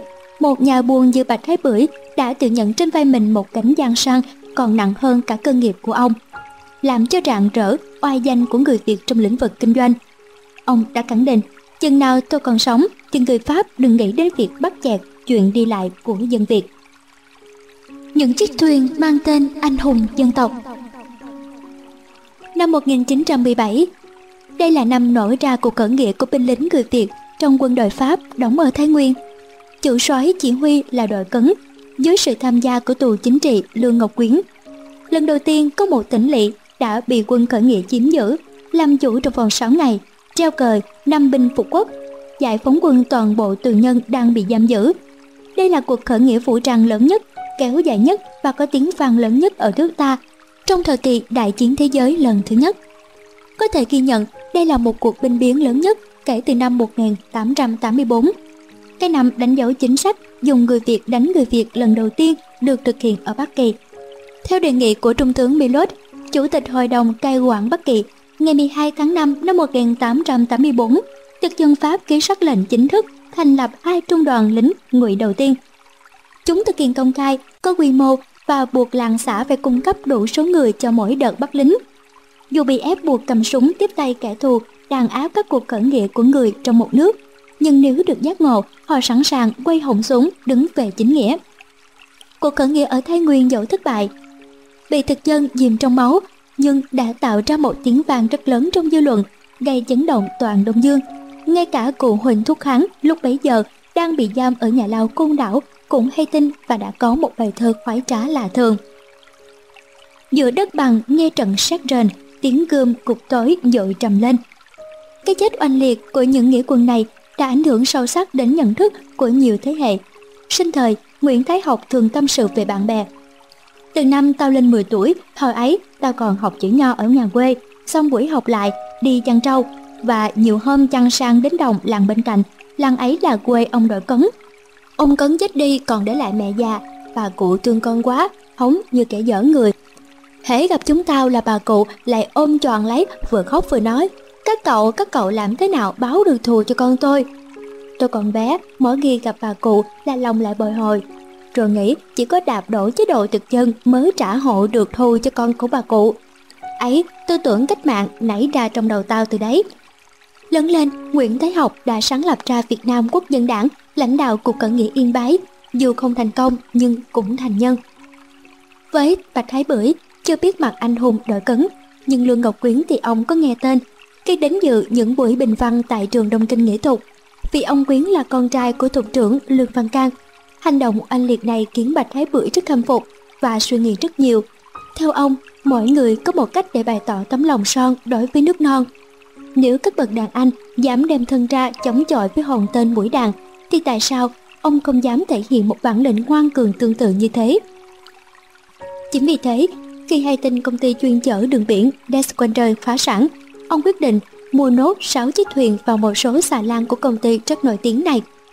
Sự việc này, xét trên bình diện của thời cuộc đang diễn ra, rất có ý nghĩa về chính trị.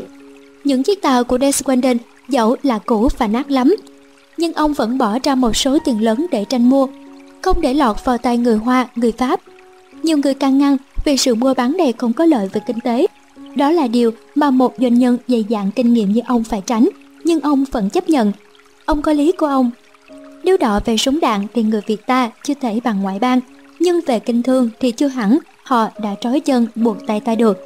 Thái độ và hành động của bà Thái Bưởi khi mua lại toàn bộ tài sản của một công ty từng làm mưa làm gió trên đường thủy xứ Bắc Kỳ đã làm nhiều người Việt mát lòng hả dạ. Không những thế, ý thức chính trị của ông cũng thể hiện rõ nét khi lấy tên của các anh hùng trong sử sách nước nhà đặt tên cho tàu của mình như Lạc Long, Hồng Bàng, Trưng Trắc, Trưng Nhị, Đinh Tiên Hoàng, Lê Lợi, Hàm Nghi. Thật ra, khi mua lại những tàu đồng nát của công ty Desquanden, Bạch Thái Bưởi còn ngầm tính đến một yếu tố khác mà không mấy ai nhìn ra. Tưởng là đắt nhưng thật ra là rẻ. Nếu ta không nhanh tay thì chủ nợ của công ty này sẽ mua ngay. Như thế ta phải tiếp tục đối đầu với một đối thủ cạnh tranh mới. Hơn nữa, nay có nhà máy trong tay, thì ta cho sửa chữa lại chứ có phải ném tiền xuống giếng đâu. Đến năm 1919, công ty Bạch Thái còn mở thêm chi nhánh ở nhiều địa phương khác. Tổng số tàu lớn nhỏ của ông lên đến 30 chiếc, chưa kể đến các thuyền phụ, 20 xà lan bằng gỗ bằng 20 chiếc cầu tàu đứng, 16 chiếc cầu tàu nổi, vân vân.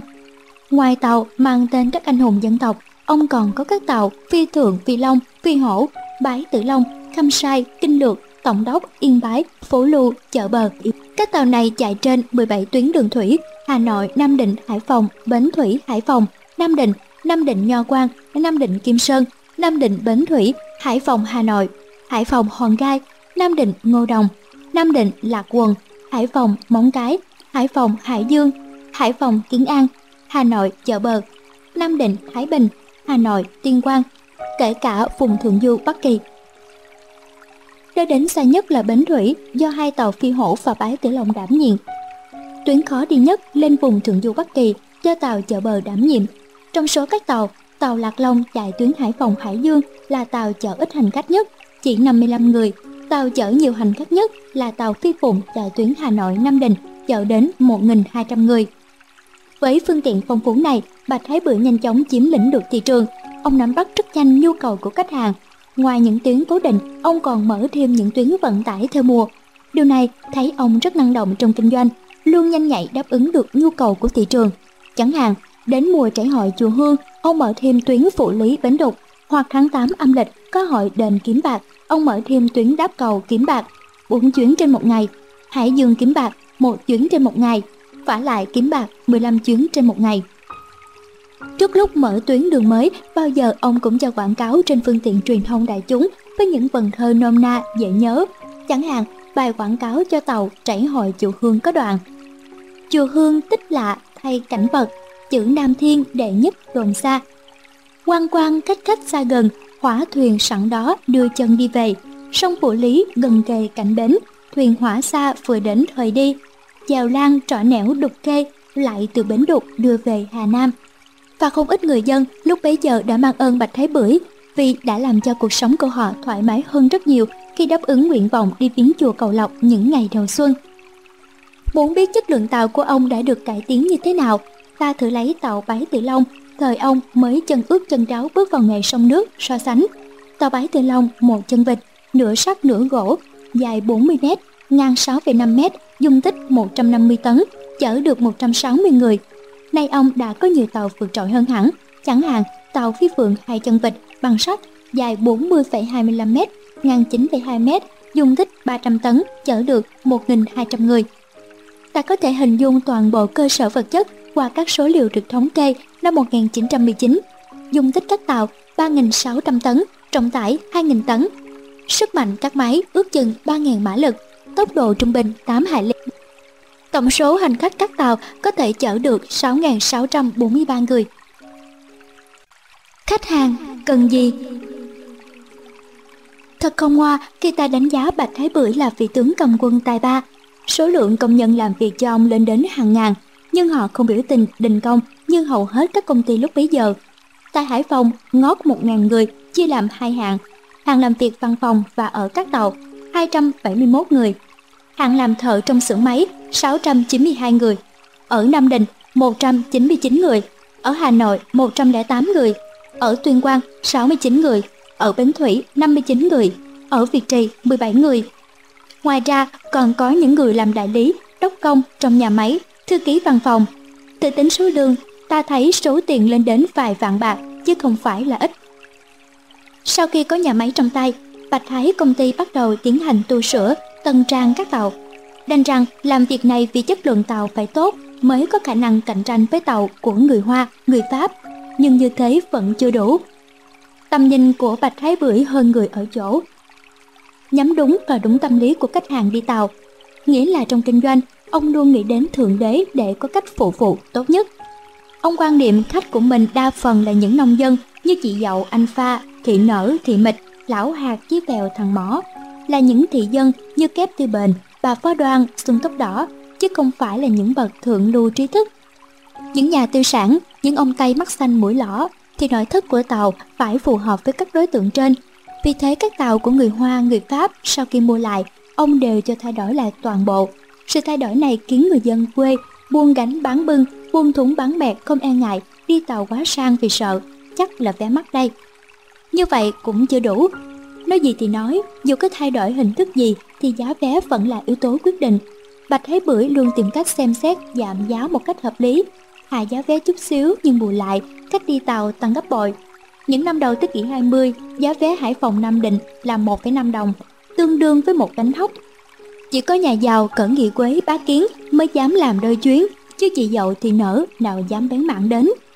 Với suy nghĩ đó, năm 1919, Bạch Thái Bưởi đặt giá vé cho người Việt, vẫn đứng nói trên như sau. Cabin hạng nhất 1 đồng, hạng 2 0,3 đồng, bon hạng 3 0,2 đồng. Ông phân ra nhiều loại vé giá khác nhau để phục vụ cho nhiều đối tượng, tùy theo túi tiền của họ. Đây là cách làm thông minh, không phải chủ tàu nào cũng nghĩ ra. Như vậy, hành khách lên xuống tàu ông đủ hàng người, đông vui như trẻ hội, đủ mọi thành phần. Muốn được như thế thì phải cải tiến lại tàu. Sau khi thâu tóm toàn bộ cơ ngơ của hai công ty lừng danh Deswanden, Marty, Adapati, Bạch Thái Bưởi còn nhận cả công nhân của họ làm việc cho mình mà ông tin họ sẽ hết lòng phục vụ. Đang đứng trước nguy cơ thất nghiệp được ông nhận vào làm, họ cách nào chết đuối vớ được bao. Như thế, lẽ nào họ không làm việc cho tử tế? Ông đã thấy được cái lợi lâu dài và trước mắt là được sử dụng những người thợ lành nghề. Không những không mất thời gian đào tạo mà thậm chí họ còn góp phần đào tạo tay nghề cho thợ của ta. Nhưng không chỉ có thế, việc đào tạo thu hút những tay thợ lành nghề luôn canh cánh trong lòng của Bạch Thái Bưởi. Ông đã có ý định mở trường kỹ nghệ ngay trong nhà máy. Trường này thâu nhận các em thầy thợ đang làm việc cho ông, các thanh thiếu niên yêu thích nghề máy móc, có đầu óc thực nghiệm. Đây sẽ là nguồn cán bộ công nhân thay thế vị trí của những người đi trước lúc họ đến tuổi nghỉ việc. Tầm nhìn của ông sâu xa và có sự tính toán chiến lược, chứ không phải của một người chỉ biết ăn sỏi ở thịt. Tính cách này hiếm thấy ở người kinh doanh Việt Nam thời ấy, do nhiều lý do, kể cả lý do bấp bênh về đời sống chính trị, khiến nhiều người không dám đầu tư lâu dài. Nhưng Bạch Thái Bưởi lại nghĩ khác. Nguồn thợ dồi dào này sẽ cùng công nhân cũ của Bạch Thái công ty sẽ làm nên nhiều kỳ tích đáng nể khác, sứ mệnh, bình chuẩn. Có lẽ cho đến lúc cuối đời, không chỉ lực lượng công nhân mà ngay cả ông Bưởi, Lão Thịnh, ông Chấn, thậm chí các kỹ sư người Pháp cũng không thể lý giải tại sao nước Nam ta lại có người thông minh tại trí đến thế. Đó là trường hợp Quản đốc Nguyễn Văn Phúc. Ông Phúc chưa từng học chuyên môn ở trường nào cả, chỉ là chân đốc công mà lên, nhưng mọi việc trong nhà máy chỉ một tay ông chỉ huy. Trước đây, năm 1913, khi khách hàng ủng hộ và Thái Bưởi ngày càng nhiều, những tàu cũ kỹ không đủ sức vận chuyển hết thì ông đã có sáng kiến tân trang, tự nói dài thêm những chiếc thuyền cũ vừa mua được. Ông chỉ huy nói dài tàu bái tự long bằng cách cắt đôi tàu rồi nối vào khúc giữa một khúc dài 7,8 mét. Sau thành công này, năm 1917, ông lại cho nối dài tàu Yên Bái thêm 7 mét. Năm 1919, tiếp tục nối dài tàu Phú Lưu thêm 7,2 mét nữa. Giữa các vết nối này, các tay thợ đã làm khéo đến nỗi không ai có thể phát hiện được có hành khách ngớ người ra khi biết xuống tàu quen thuộc cứ tưởng xuống nhầm Nay, ông Phúc còn làm thêm những chiếc tàu mới, từ tay ông vẽ kiểu. Nhiều mẫu mã khi đưa cho kỹ sư người Pháp xem, họ đều cho là mới quá, vạo quá, nhưng khi thực hiện đều thành công mỹ mãn. Ông đã cho làm mới tàu Đinh Tiên Hoàng là tàu bánh xe bằng sắt, trọng tải 100 tấn, sức mạnh 200 mã lực. Tàu Gia Long cũng là tàu bánh xe bằng sắt, cũng mã lực như vậy, nhưng trọng tải tăng gấp đôi. Sự tính toán chi ly về kỹ thuật đóng tàu, về vận hành máy móc không thua bất cứ kỹ sư chuyên môn nào ông thường bảo. Ngày xưa, cụ Cao Thắng chỉ xem qua các kiểu súng của Pháp mà chế tạo ra các khẩu súng mới. Lúc ấy, cụ cùng các nghĩa quân của tướng quân Phan Đình Phùng sống trong rừng sâu núi thẳm, thiếu thốn trong bề, nhưng cụ cũng làm được. Chẳng lẽ nay ta có trong tay đầy đủ máy móc nhưng lại không làm được như cụ à? Công trình đáng kể nhất của ông Phúc vẫn là chế tạo chiếc tàu mang tên Bình Chuẩn là một sự kiện gây tiếng vang rất lớn trong đương thời. Tài trí như ông Phúc ý tưởng táo bạo của ông Phúc nếu không được ủng hộ tán thành và đầu tư kinh phí của Bạch Thái Bưởi thì liệu có thực hiện được không? Điều này cho thấy bản thân ông Bạch dù là một nhà doanh nghiệp nhưng cũng có thiên hướng về công việc có tính chất sáng tạo của khoa học kỹ thuật. Trước lúc bắt tay vào công việc, ông Phúc đã trực tiếp trình bày kế hoạch với ban quản trị của Bạch Thái công ty về kinh phí, thời gian thực hiện, nhân công được mọi người thông qua nhanh. Vì đây là kế hoạch được sự thống nhất trong mọi thành viên nay chỉ đợi ấn định ngày tiến hành. Cái khó nhất là đặt tên chiếc tàu này như thế nào. Đã đến khuya, mọi ý kiến vẫn chưa ngã ngủ.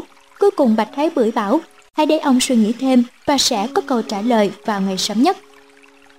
Sau cuộc họp, suốt đêm hôm đó ông lại trằn trọc, phải đến lúc gà gáy canh ba mới chợp mắt. Những trang sử nước nhà vẫn lẫn quất trong nhất ngũ chập chờn. Những ngày sau, ông vẫn chưa tìm được cái tên ưng ý. Lấy tên của doanh nhân để đặt thì mình đã làm rồi. Hơn nữa, nó cũng chưa có sức khái quát cho ý nguyện của ông. Lấy tên một địa danh cụ thể, ta của mình sẽ xông pha khắp năm châu bốn biển kìa mà. Chẳng lẽ lấy tên mình, lố bịch. Cuối cùng, ông quyết định chọn cái tên Bình Chuẩn. Tại sao? Khi nhắc đến Bình Chuẩn, lập tức những người yêu sự nhớ đến một nhân vật kỳ xuất. Có tư tưởng đổi mới triệt để dưới triều tự Đức là Đặng Huy Trứ, Ông là người có công đưa nghề nhiếp ảnh vào trong nước và cũng là người đầu tiên mở hiệu ảnh tại Việt Nam. Sau khi thi đậu ra làm quan, ông được nhà vua tin cậy giao nhiều trọng trách. Chính ông được triều đình nhà Nguyễn giao nhiệm vụ cải trang thành người Thanh đi hương cảng do thám thực lực của người phương Tây. Tại đây, ông đã thu thập tài liệu để viết kỹ thuật vận hành của máy hơi nước. Về nước, ông chỉ huy đóng Mẫn Thỏa Khí Cơ Đại Đồng Thuyền là chiếc tàu chạy bằng hơi nước đầu tiên dưới triều tự Đức Đối với một người theo nhà học mà có được tinh thần nhạy cảm với cái mới như thế thật đáng quý, đáng trân trọng biết chừng nào. Sau những chiến công khoáng, ông đã dâng lên vua tự Đức bản công cuộc tự cường tự trị ở nước ngoài mà ông đã nhập công tìm hiểu, nhận xét và ghi chép lại. Nếu vua tôi trong trường nghiêm túc đọc và rút ra những kinh nghiệm cần thiết để áp dụng thì hay biết bao nhiêu. Rất tiếc, đọc xong văn bản này, từ Đức chỉ phê phán mấy chữ, chuyển nội các lưu giữ. Năm 1866, khi được cử làm biện lý bộ hộ, Đặng Huy Trứ đã có sáng kiến xin nhà vua thành lập ty bình chuẩn tại Hà Nội. Có thể ghi nhận đây là một biện pháp tích cực dưới trường Nguyễn nhằm chấn chỉnh công thương nghiệp nước nhà. Ty này có nhiệm vụ kinh doanh buôn bán, gây dựng tài chính cho quốc gia, mở nhiều hiệu buôn như Lạc Thanh, Lạc Sinh, Lạc Đức Điếm ở Hà Nội, giao lưu hàng hóa giữa miền xuôi và miền ngược, khai thác mỏ ở Thái Nguyên, động viên sĩ phu mở đồn điền vừa sản xuất nông nghiệp vừa luyện quân, sản xuất thiết ra nước ngoài. Là thế hệ sinh sau đã muộn, Bạch Thái Bưởi chia sẻ với sự ra đời của Ti Bình Chuẩn là vì mục đích lo cho dân, cho nước và ông cũng rất tâm đắc câu nói bất hộ của người có sáng kiến thành lập. Làm ra của cải là một đạo lý lớn không thể coi thường. Chào ơi, tiền nhân sống cách ta hàng mấy mươi năm trước còn có suy nghĩ như thế, thật đáng kính phục biết chừng nào với chiếc tàu thủy chạy biển xuyên Việt đầu tiên của Bạch Thái Bưởi đã mang trong mình nó một sứ mệnh lớn với cái tên Bình Chuẩn. Chúa sông xứ Bắc Kỳ Công ty Bạch Thái đã huy động gần 800 công nhân làm tàu Bình Chuẩn. Lúc bắt tay vào làm cũng là lúc cuộc chiến tranh thế giới lần thứ nhất sắp kết thúc. Nước Pháp đang thoi thóp trong cuộc chiến, vì thế hàng hóa sang Đông Dương trở nên khan hiếm. Nhiều mặt hàng không đủ cung cấp cho thị trường trong kỹ thuật đóng tàu rất cần đinh tán rivet, bù lông, nhưng nay mua không có. Chiến tranh đang nổ ra, hàng hóa từ Pháp đến Đông Dương bị ách tách. Nguyên liệu thiếu bè thiếu bét, nhưng trong cái khó lại ló cái khôn. Mày mò trong sách kỹ thuật. Ông Phúc cùng các tay thợ giỏi nghề chế tạo ra máy sản xuất hàng loạt. Hầu hết các vật dụng để vận hành tàu đều được chế tạo tại đây. Họ đúc luôn cả nồi hơi, khung máy, vân vân. Theo tính toán của ông Phúc, tàu bình chuẩn được thiết kế toàn bằng sắt thép, dài 46 m, rộng 7,2 m, sâu 3,6 m. Hai cột trụ, mỗi cột nặng 10 tấn, trọng tải 600 tấn, động cơ hơi nước 400 mã lực, vận tốc 8 hải lý trên một giờ và họ đã làm đúng như thế. Để có thể hình dung ra không khí làm việc trong nhà máy của Bạch Thái Bưởi, ta hãy đọc lại bài ký sự của ông Quang Dục Nhân, người Hoa. Bài này được viết sau khi tàu Bình Chuẩn đã hạ thủy và đăng trên các báo ở Quảng Đông như Nhân quyền báo, Tổng thương hội báo, Đại công báo. Nhà báo Thượng Chi đã dịch lại và cho in trên Nam Phong tạp chí số 32 năm 1920. Ngày 18, ta cùng với bạn ta xuống Hải Phòng, nhân cơ hội ấy ta có đi xem các kiểu mẫu tàu của công ty Bạch Thái, nên ta mới định chí đi đến tận nơi để xem xét thử cái sự nghiệp cả công ty ấy ra làm sao. Người bạn đưa ta đến nhà máy công ty Bạch Thái. Trong công ty ấy vẫn có nhiều người Trung Hoa ta làm công. Lúc vào đến nơi thì lấy một người trong bọn Hoa công làm thông ngôn. Chủ khách mừng mặt nhau rồi, ta mới bày tỏ lai ý. Chủ nhân lành ý rồi cho người nhà đưa ta đi xem công xưởng. Lúc đến nơi thì thấy có một người giám đốc đứng sẵn đón ta ở cửa. Chắc hẳn chủ đã dùng điện thoại mà thông báo trước. Kẻ xưng giám đốc xưởng ấy cũng lại là người An Nam, tên là Nguyễn Văn Phúc, không hề đi du học nước ngoài mà cũng không có bằng cấp tốt nghiệp ở trường công nghệ nào cả, mà trong tay tinh nghề thợ làm giám đốc một xưởng máy. Nguyễn Quân đưa ta đi xem khắp trong xưởng. Khi bấy giờ đúng 9 giờ rưỡi, công nhân đương làm lụng. Thợ thuyền ước được 500 người, máy móc ước được ba bốn chục bộ, máy bạo, máy tiện, lò nấu, không thiếu thứ gì. Trong xưởng xếp đặt thật là chỉnh đốn. Ta đi xem khắp các bộ phận ở trong xưởng, rồi thì Nguyễn Quân lại đưa ta ra ở đằng trước xưởng xem các tàu và xem các cử đóng tàu với cái đà chữa tàu. Năm nay trong xưởng ấy mới đóng được một chiếc tàu toàn bằng sắt để chạy bể, đặt tên là Bình Chuẩn. Đã làm lễ hạ thủy rồi, mà nội bộ hãy còn chế tạo trong xưởng và đương trực hai chiếc tàu lên trên đà để chữa lại. Chiếc Hùng An là tàu bể mà mua ở Hồng Kông đem về dùng, chiếc Đinh Tiên Hoàng là tàu của công ty để chạy trong sông. Công nghiệp như thế kể cũng to tác lắm mà đọc một tay người An Nam kinh lý nổi, và lại chỉ dùng người bản xứ đứng giám đốc được việc chế tạo. Thời được biết cái trình độ của người An Nam ngày nay đã lên cao mấy bậc rồi. Ta còn nghe nói công ty Bạch Thái mới mua thêm một chiếc tàu 3.000 tấn ở bên Mỹ nữa để về chạy sang Âu Mỹ, Nhật và các nước khác.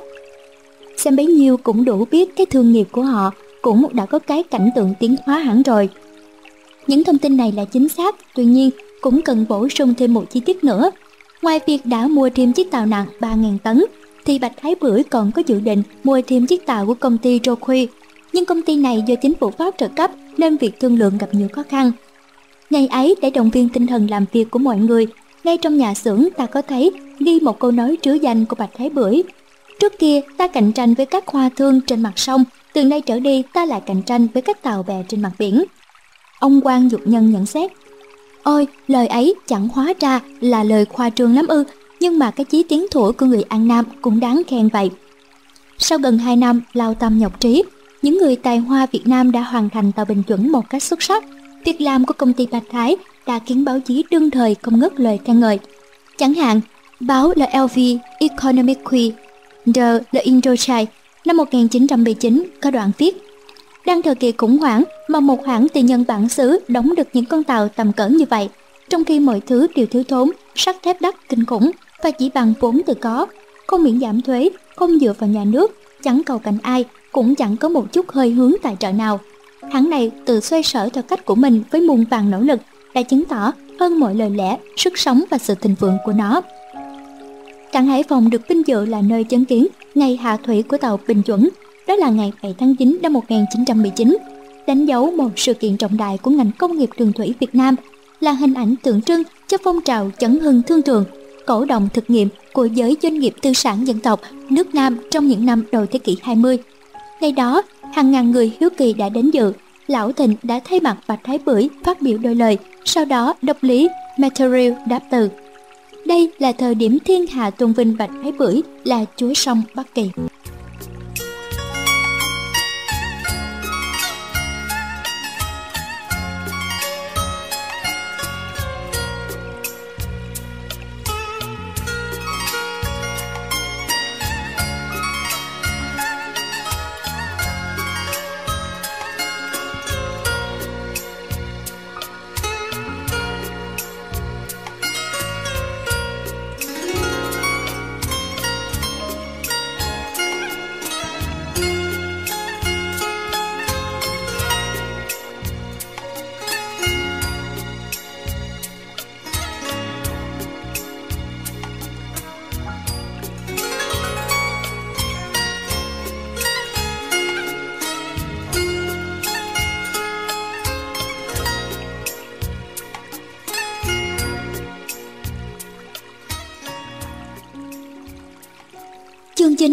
9 Dông bờm ra biển lớn Trong Thương học phương châm, sĩ phu Lương Văn Cang đã nhắc đến việc toàn cầu đi lại như một nhà, kêu gọi dân ta chú trọng ngoại thương, nên học hỏi để tăng cường giao lưu buôn bán với quốc tế. Những tưởng đó là điều khó khăn muôn trùng khi dân Việt đang một cổ hai trồng, thì Bạch Thái Bưởi chính là người khẳng định làm được bằng những hành động thực tiễn của mình. Sứ mệnh cộng đồng Không riêng gì Bạch Thái Bưởi đang làm mưa làm gió trên thương trường, mà các nhà tư sản khác cũng đang phát triển nhanh. Tại Hà Nội, công ty Quảng Ngân Long buôn bán nội ngoại hóa năm 1907, số vốn chỉ 3.000 đồng và đến năm 1920 đã tăng vọt lên 200.000 đồng. Công ty Vũ Văn An ngoài việc mở thêm xí nghiệp nhuộm, tẩy hấp len dạ, cũng đủ vốn mở thêm nhà máy bia. Xí nghiệp dệt Lưu Khánh Vân, xí nghiệp theo Trương Đình Long cũng mở rộng sản xuất, tăng thêm công nhân. Tương tự, nhà máy ép dầu của công ty Đường Xuân Mai, nhà máy làm vỏ hộp Ích Phong, hãng nước mắm Vạn Xuân, xưởng cưa Yên Mỹ của Nguyễn Đình Phẩm, hãng xe cao su của Hưng Ký, hãng chè Tiên Long, Đồng Lương cũng có những bước tiến bộ đáng kể. Không riêng gì Bắc Kỳ mà tại Nam Kỳ Trung Kỳ, các nhà tư sản Việt Nam cũng đang quyết liệt nhô lên. Trong báo cáo cuối năm 1919 của Phủ Toàn quyền Đông Dương có đoạn, trong các giới người bản xứ, đâu đâu cũng thấy cái ý muốn bước theo nền công nghiệp của người Pháp và tổ chức theo lề lối hiện đại. Trong báo Le Elfi Economique de Indochine năm 1921 ghi nhận, những người Pháp xa Bắc Kỳ 6-7 năm nay quay trở lại sẽ thấy một sự thay đổi lớn. Họ đã có những cửa hàng lộng lẫy ở những phố sang trọng. Một trong những nhà in khá nhất ở Hà Nội là của người Việt Nam. Trước sự phát triển này, Bạch Thái Bưởi là một trong nhà tư sản đã phát động cuộc cạnh tranh mới, dữ dội, quyết liệt đối với các chủ Hoa Kiều. Theo nhà sử học Trần Huy Liệu, với sự phát triển về kinh tế, ý thức giai cấp cũng nảy nở mạnh mẽ. Một trong những biểu hiện rõ rệt nhất của ý thức tư sản dân tộc đã trưởng thành thời kỳ này là thái độ của tư sản Hà Nội đối với sự chèn ép của tư sản Hoa Kiều và người Pháp. Trong phong trào vận động tẩy chay Hoa Kiều, chủ yếu là tư sản Hoa Kiều ở Hà Nội năm 1919. Về khách quan, cũng có bàn tay của tụi tư sản Pháp xúi dục, một mặt để cạnh tranh với tư sản Hoa Kiều, một mặt để gây chia rẽ chính trị giữa Việt Nam và Trung Quốc. Nhưng căn bản, nó vẫn xuất phát từ mâu thuẫn về quyền lợi kinh tế. Nhà sử học Trần Văn Giàu khởi đầu cho phong trào này là từ Nam Kỳ do báo diễn đàn bản xứ của nhóm Lập Hiến Mười Quang Chiêu Nguyễn Phú Khai có đăng một bức thư chắc là giả mạo của một tên Lý Thiên nào đó. Thư này có một bài nói rằng người Hoa Kiều thóa mạng người Việt Nam. Tiếp theo bức thư đó, dưới mắt gọi là Trung Lộc của bọn Pháp, một phong trào tẩy chay các chú nổ lên trầm rộ ở Sài Gòn, rồi dày ra như một làn thuốc pháo đến Hải Phòng, Hà Nội và nhiều tỉnh lỵ khác như Nam Định, Phủ Lý, Thái Bình. Truyền đơn và biểu tình rất tự do trong một xứ chưa hề có tự do rải truyền đơn hay tự do biểu tình ngoài phố. Người An Nam không chịu gánh vàng đi đổ sông Ngô nữa. Hãy lập cửa hàng, cửa hiệu của người An Nam. Đó là những khẩu hiệu đương thời, rõ ràng những khẩu hiệu đặc sệt nội dung tư sản mà không có tiếng mùi vị phản đế phản phong. Học sinh, sinh viên và con cháu của các nhà tư sản Hà Nội mỗi chiều đến tập hợp thành nhóm đông đảo biểu tình ở phố Hàng Bơm. Lắm cuộc xung đột nhỏ xảy ra khi Pháp tính đạt xong mục đích chia trẻ và sợ sinh ra mất trật tự trị an, chúng bắt đầu bắt mấy người, xử án mấy vụ, thì phong trào tẩy dài tắt mất và mấy cửa hàng tiệm ăn vừa mọc, phần lớn cũng lặng theo. Trong báo cáo chính trị của Phủ Toàn quyền cuối năm 1919 có những câu đáng chú ý. Phong trào tẩy chay xảy ra ở Sài Gòn này, tuy nó quá trớn, nó cũng có ý nghĩa rằng tư tưởng đã đổi mới. Mới đây ít năm thì người Nam Kỳ chẳng những không thích mà còn lại sợ cái việc buôn bán Bây giờ họ thấy thương mại là quan trọng cho họ và họ cần phải cố gắng trên cái hướng này. Lại có câu, những người chủ chốt trong vụ tẩy chay này ở Bắc nói chung là thuộc vào hạng thương gia giàu có, hàng thầu khoáng lớn, đặc biệt là các ông Nguyễn Hữu Vĩnh, Bạch Thái Bưởi và ông Sang. Đó là lần đầu tiên của tư sản Việt Nam không chống Pháp mà chống Hoa Kiều. Qua thông tin đáng tin cậy này, ta thấy dù có những hạn chế nhưng qua phong trào tẩy chay giai cấp tư sản Việt Nam đã bắt đầu ý thức được vai trò của mình trong công cuộc chấn hưng nền thực nghiệm nước nhà. Riêng cá nhân Bạch Thái Bưởi đã tạo ra hai sự kiện. Thứ nhất, ông tiên phong xuống lên phong trào tẩy chay tại Bắc Kỳ, kêu gọi người Việt Nam ủng hộ người Việt Nam. Thứ hai, ông đã đóng được tàu bình chuẩn mà ý nghĩa của nó thì ta đã biết.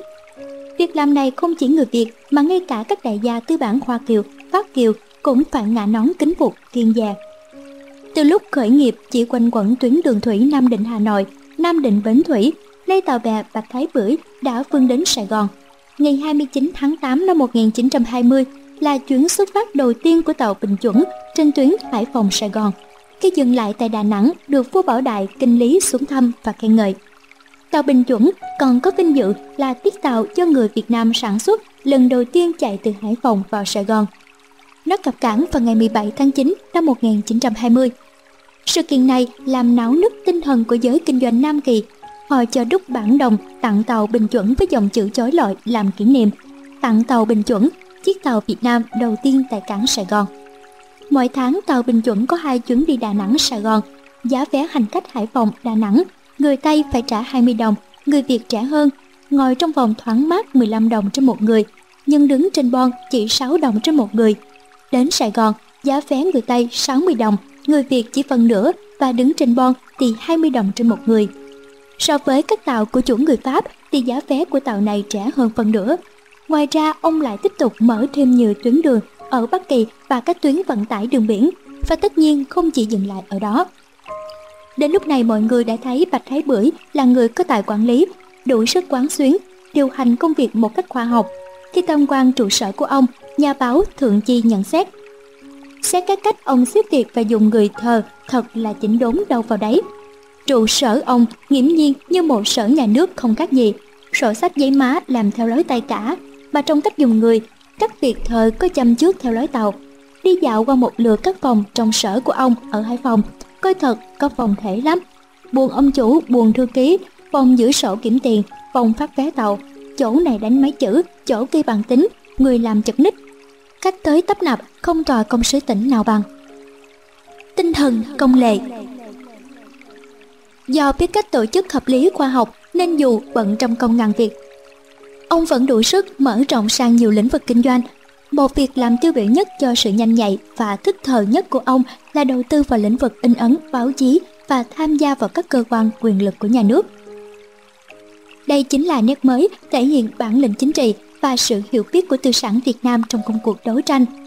Họ cần có tiếng nói chính thức tại nghị trường, tại hội đồng thuộc địa, viện dân biểu cũng như trong hội đồng thành phố. Cần có cơ quan công luận hỗ trợ bảo vệ quyền lợi cho công cuộc kinh doanh của chính mình và giới của mình.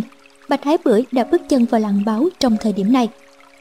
Tại một bước chuẩn bị cho công việc mới mẻ này, trước hết ông mở nhà in. Ban đầu ông bỏ ra số tiền khổng lồ là 30.000 đồng để xây dựng nhà in Đông Kinh, Ấn Quán. Sau, nhận thấy sự đầu tư ấy vẫn chưa đủ sức cạnh tranh với nhà in tiếng tăm khác như Viễn Đông, Norderman, nên ông mạnh dạn xuất thêm 20.000 đồng nữa trang bị thêm máy móc. Với cơ ngơ đồ sộ này, ông giao người em rể là Lê phong Phúc quản lý. Đông Kinh Ấn Quán trở thành một trong những nhà in lớn và ra đời sớm nhất tại Hà Nội. Sự ra đời của một loạt nhà in lúc bấy giờ đã hình thành một lớp công nhân mới mà trong dân gian có câu đùa. Trong xa cứ tưởng là ông phán, đến gần thì ra toán thợ in. Khi có nhà in trong tay, ông bắt đầu bước sang lĩnh vực thông tấn báo chí. Với mong muốn góp phần trong việc nâng cao dân trí, cổ động cho phong trào thực nghiệm và bảo vệ quyền lợi cho nền công thương Việt Nam, ông xin phép chính phủ ra tờ khai hóa nhật báo. Tờ báo này số 1 phát hành vào ngày 15 tháng 7 năm 1921. Tòa soạn và trị sự ở 82 phố Hàng Gai, Hà Nội. Phát hành được 1.751 số, đền bản vào ngày 31 tháng 8 năm 1927.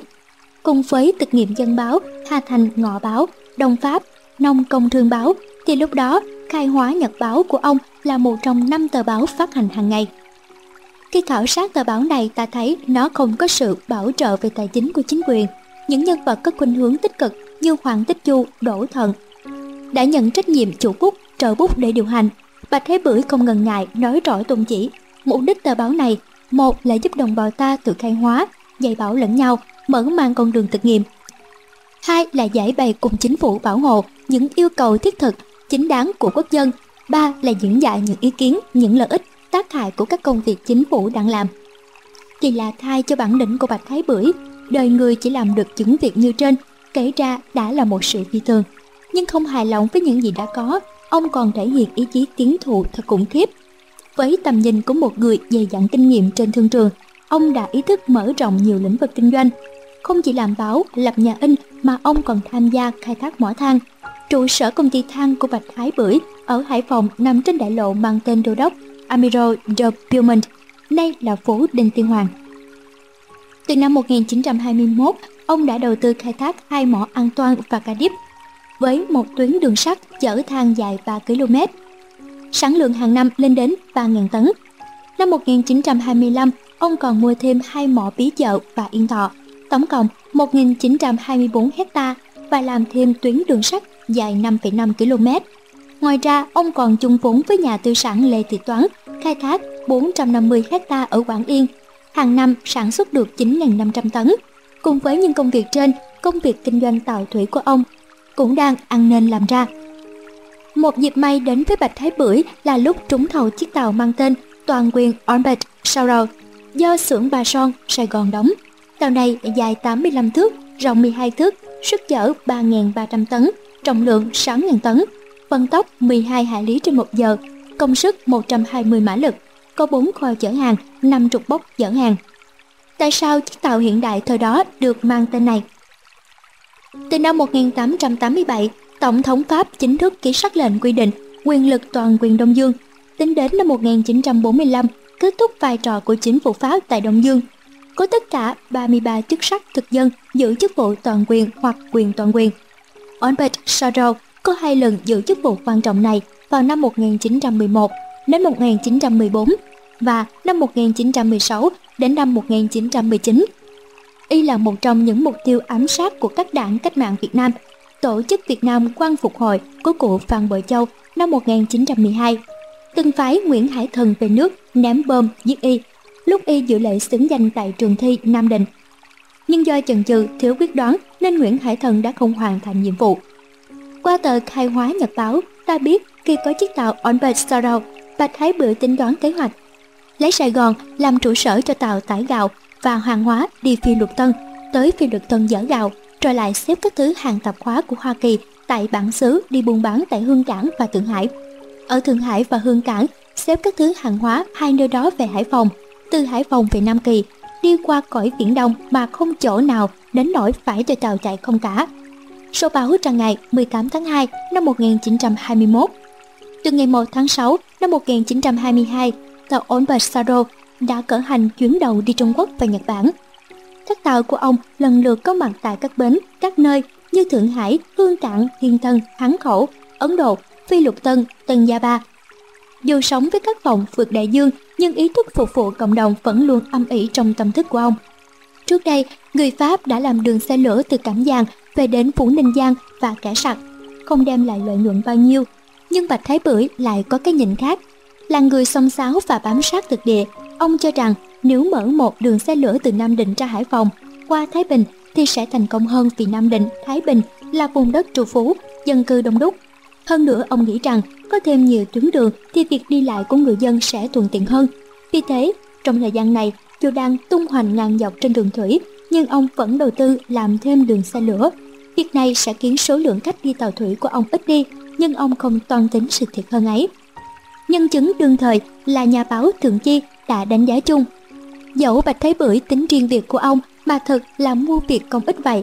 Những nhà doanh nghiệp lớn mà giúp được cho nước mình, Phú Cường cũng là như thế cả. Người ta phàm mua việc gì to lớn, biết trong rộng tính xa, thì bao giờ sự lợi ích cũng phổ cập được nhiều người, không chỉ lợi riêng một mình mình. Có thể lấy cái công lệ rằng phàm việc gì có lợi cho nhiều người mới thật là lợi cho mình. Nếu không lợi cho người khác hoặc tổn hại cho người ta, thì dẫu mình có lợi thì cái lợi đó cũng không bền. Xưa nay, những người buôn bán to như ông Bạch Thái Bưởi đều là những người hiểu thức công lệ ấy và biết trong rộng tính xa cả.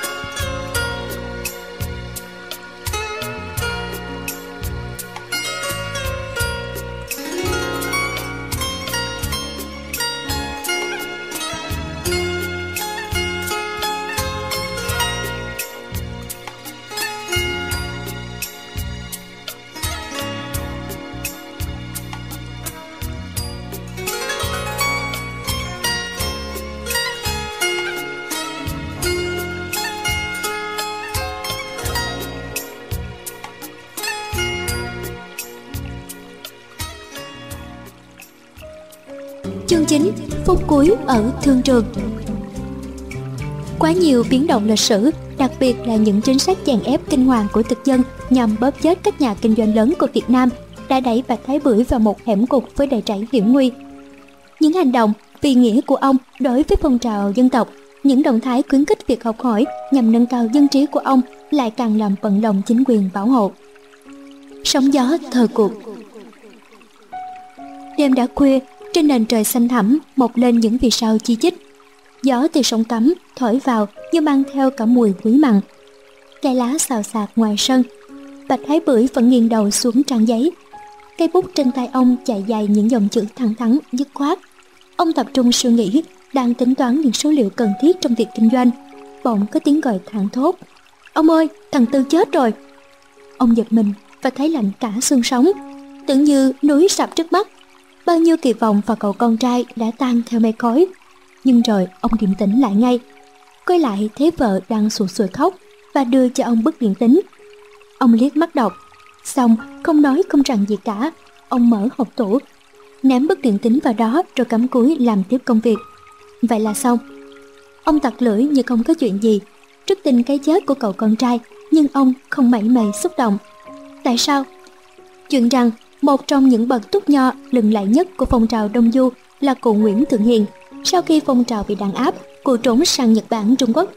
Hoạt động trong tổ chức Việt Nam quan phục hồi của cụ Phan Bội Châu. Cảm phục ý chí và tinh thần quả cảm của một chiến sĩ đang buôn ba vì việc nước, Bạch Thái Bưởi đã đem con trai thứ hai của cụ là Nguyễn Thượng Khoa đem về nuôi cho ăn học. Khi có điều kiện thuận lợi, ông đã cho con trai mình Bạch Thái Tư và Khoa du học ở Pháp Trước ngày xuống tàu Viễn Dương đi xa, ông bảo cả hai vào trong phòng làm việc, đưa tờ giấy và bảo ghi ra những ước nguyện sau khi học thành tài. Cả hai cùng viết và cùng hứa với ông bao nhiêu điều tốt đẹp, bao nhiêu dự tính trong tương lai. Nhưng rồi khi sang Pháp, Tư không giữ được lời, không chăm lo học tập, chỉ chơi bờ leo lỏng. Ông viết thư khuyên rằng mãi cũng không được. Chính vì thế, dù lúc chưa nhận được tin này thì ông cũng xem như Tư đã chết. Sống như thế không có ý chí vươn lên để hoàn thiện bản thân mình thì chết đi vẫn hơn, ông tặc lưỡi. Lúc này, công việc kinh doanh đang đè nặng trên vai. Thực ra, trong những năm tháng này, không riêng gì Bạch Thái Bưởi mà cả giới tư sản Việt đang phải đối phó với sự chèn ép của chính quyền thực dân. Chính quyền không để cho người Việt thành công, lấn lướt trên thương trường. Sự giàu có của người dân bản xứ chỉ đem lại bất ổn cho nền an ninh tại Đông Dương cứ nhìn các phong trào yêu nước đang nổi lên thì rõ. Chẳng hạn trong phong trào Đông Du do cụ Phan Bội Châu khởi xướng, không riêng gì Nam Kỳ, Trung Kỳ mà ngay cả Bắc Kỳ cũng vậy. Lớp thanh niên trốn ra nước ngoài hầu hết đều được sự tài trợ, giúp đỡ của các địa chủ giàu có, của các tay tư sản có tinh thần ái quốc đang làm ăn phát đạt. Không những thế, họ còn biến bật lén lút ủng hộ kinh phí cho các hội kính đang hoạt động trong và ngoài nước.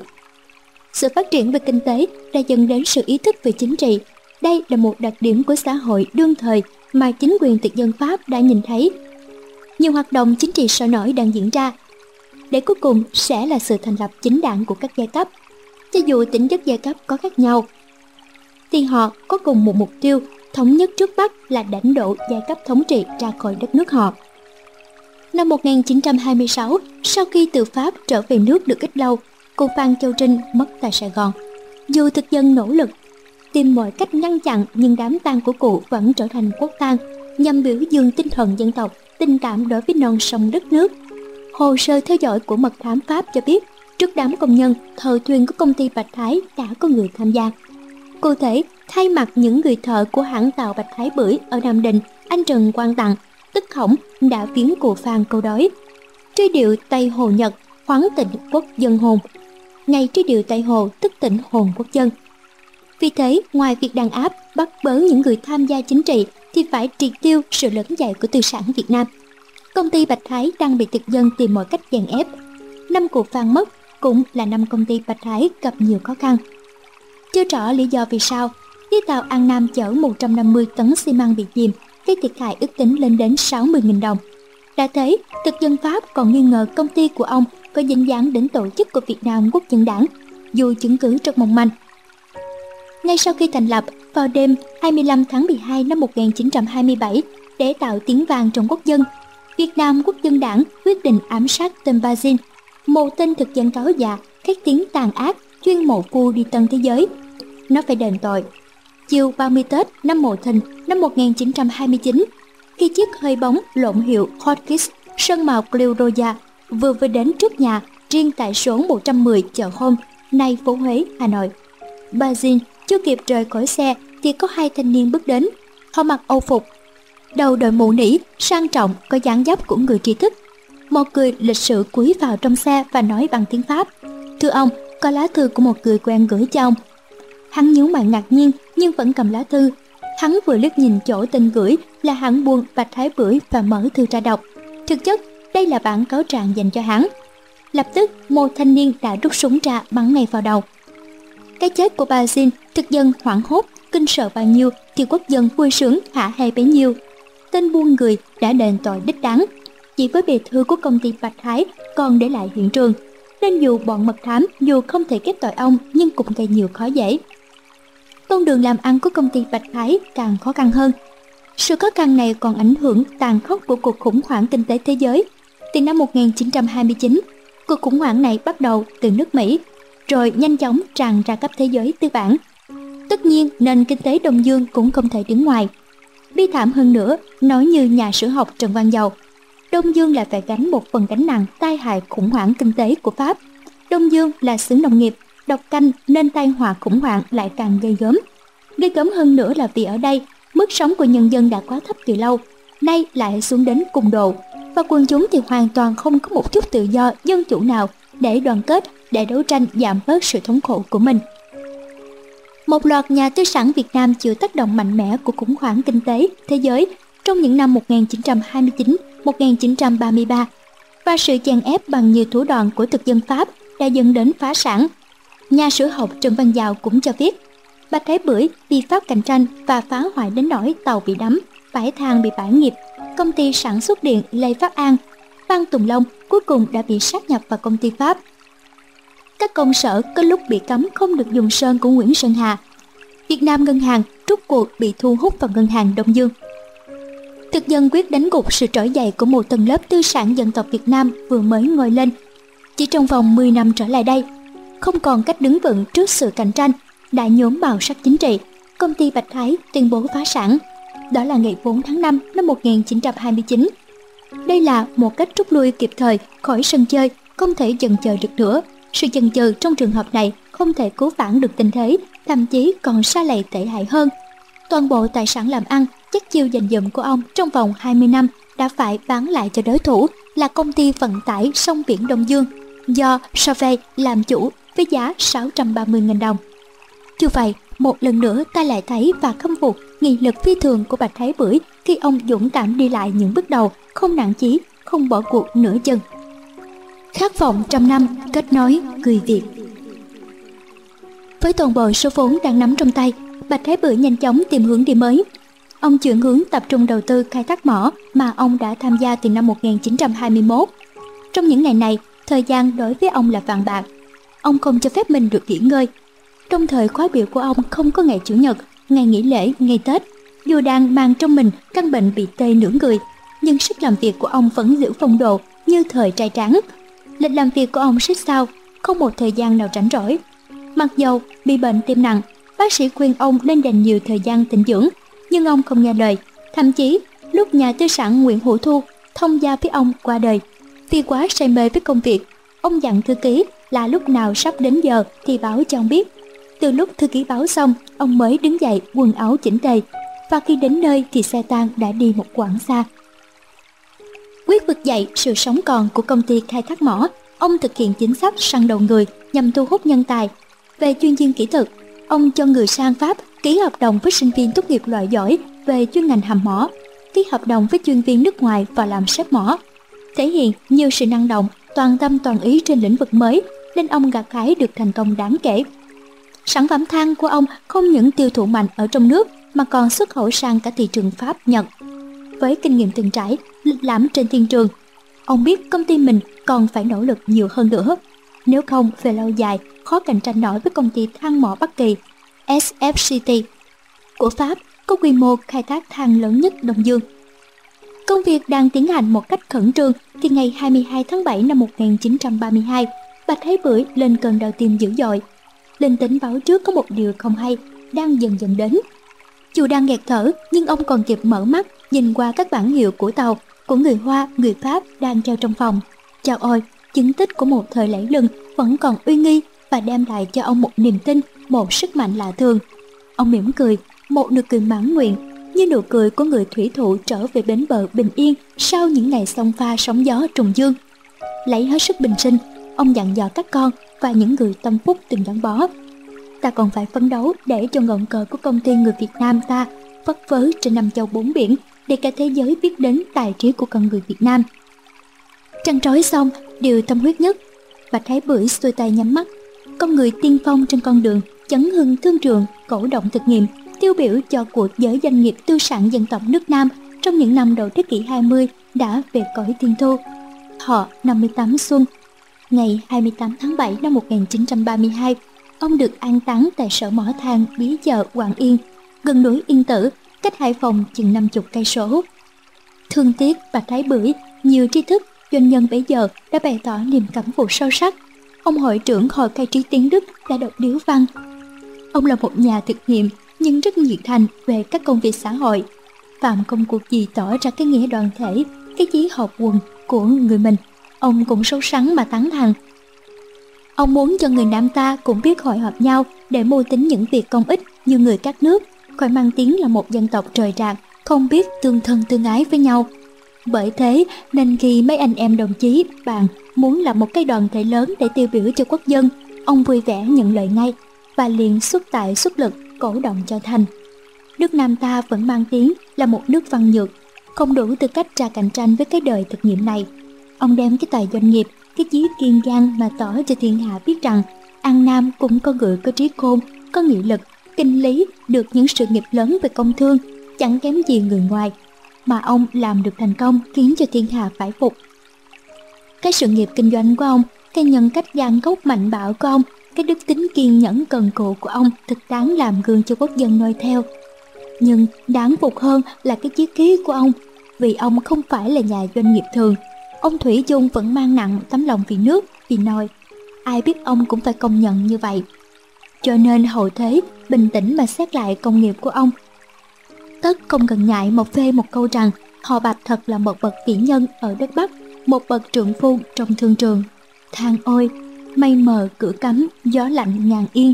Ông Bạch nay đã theo mây theo gió mà đi về nơi mỏ cũ bến xưa.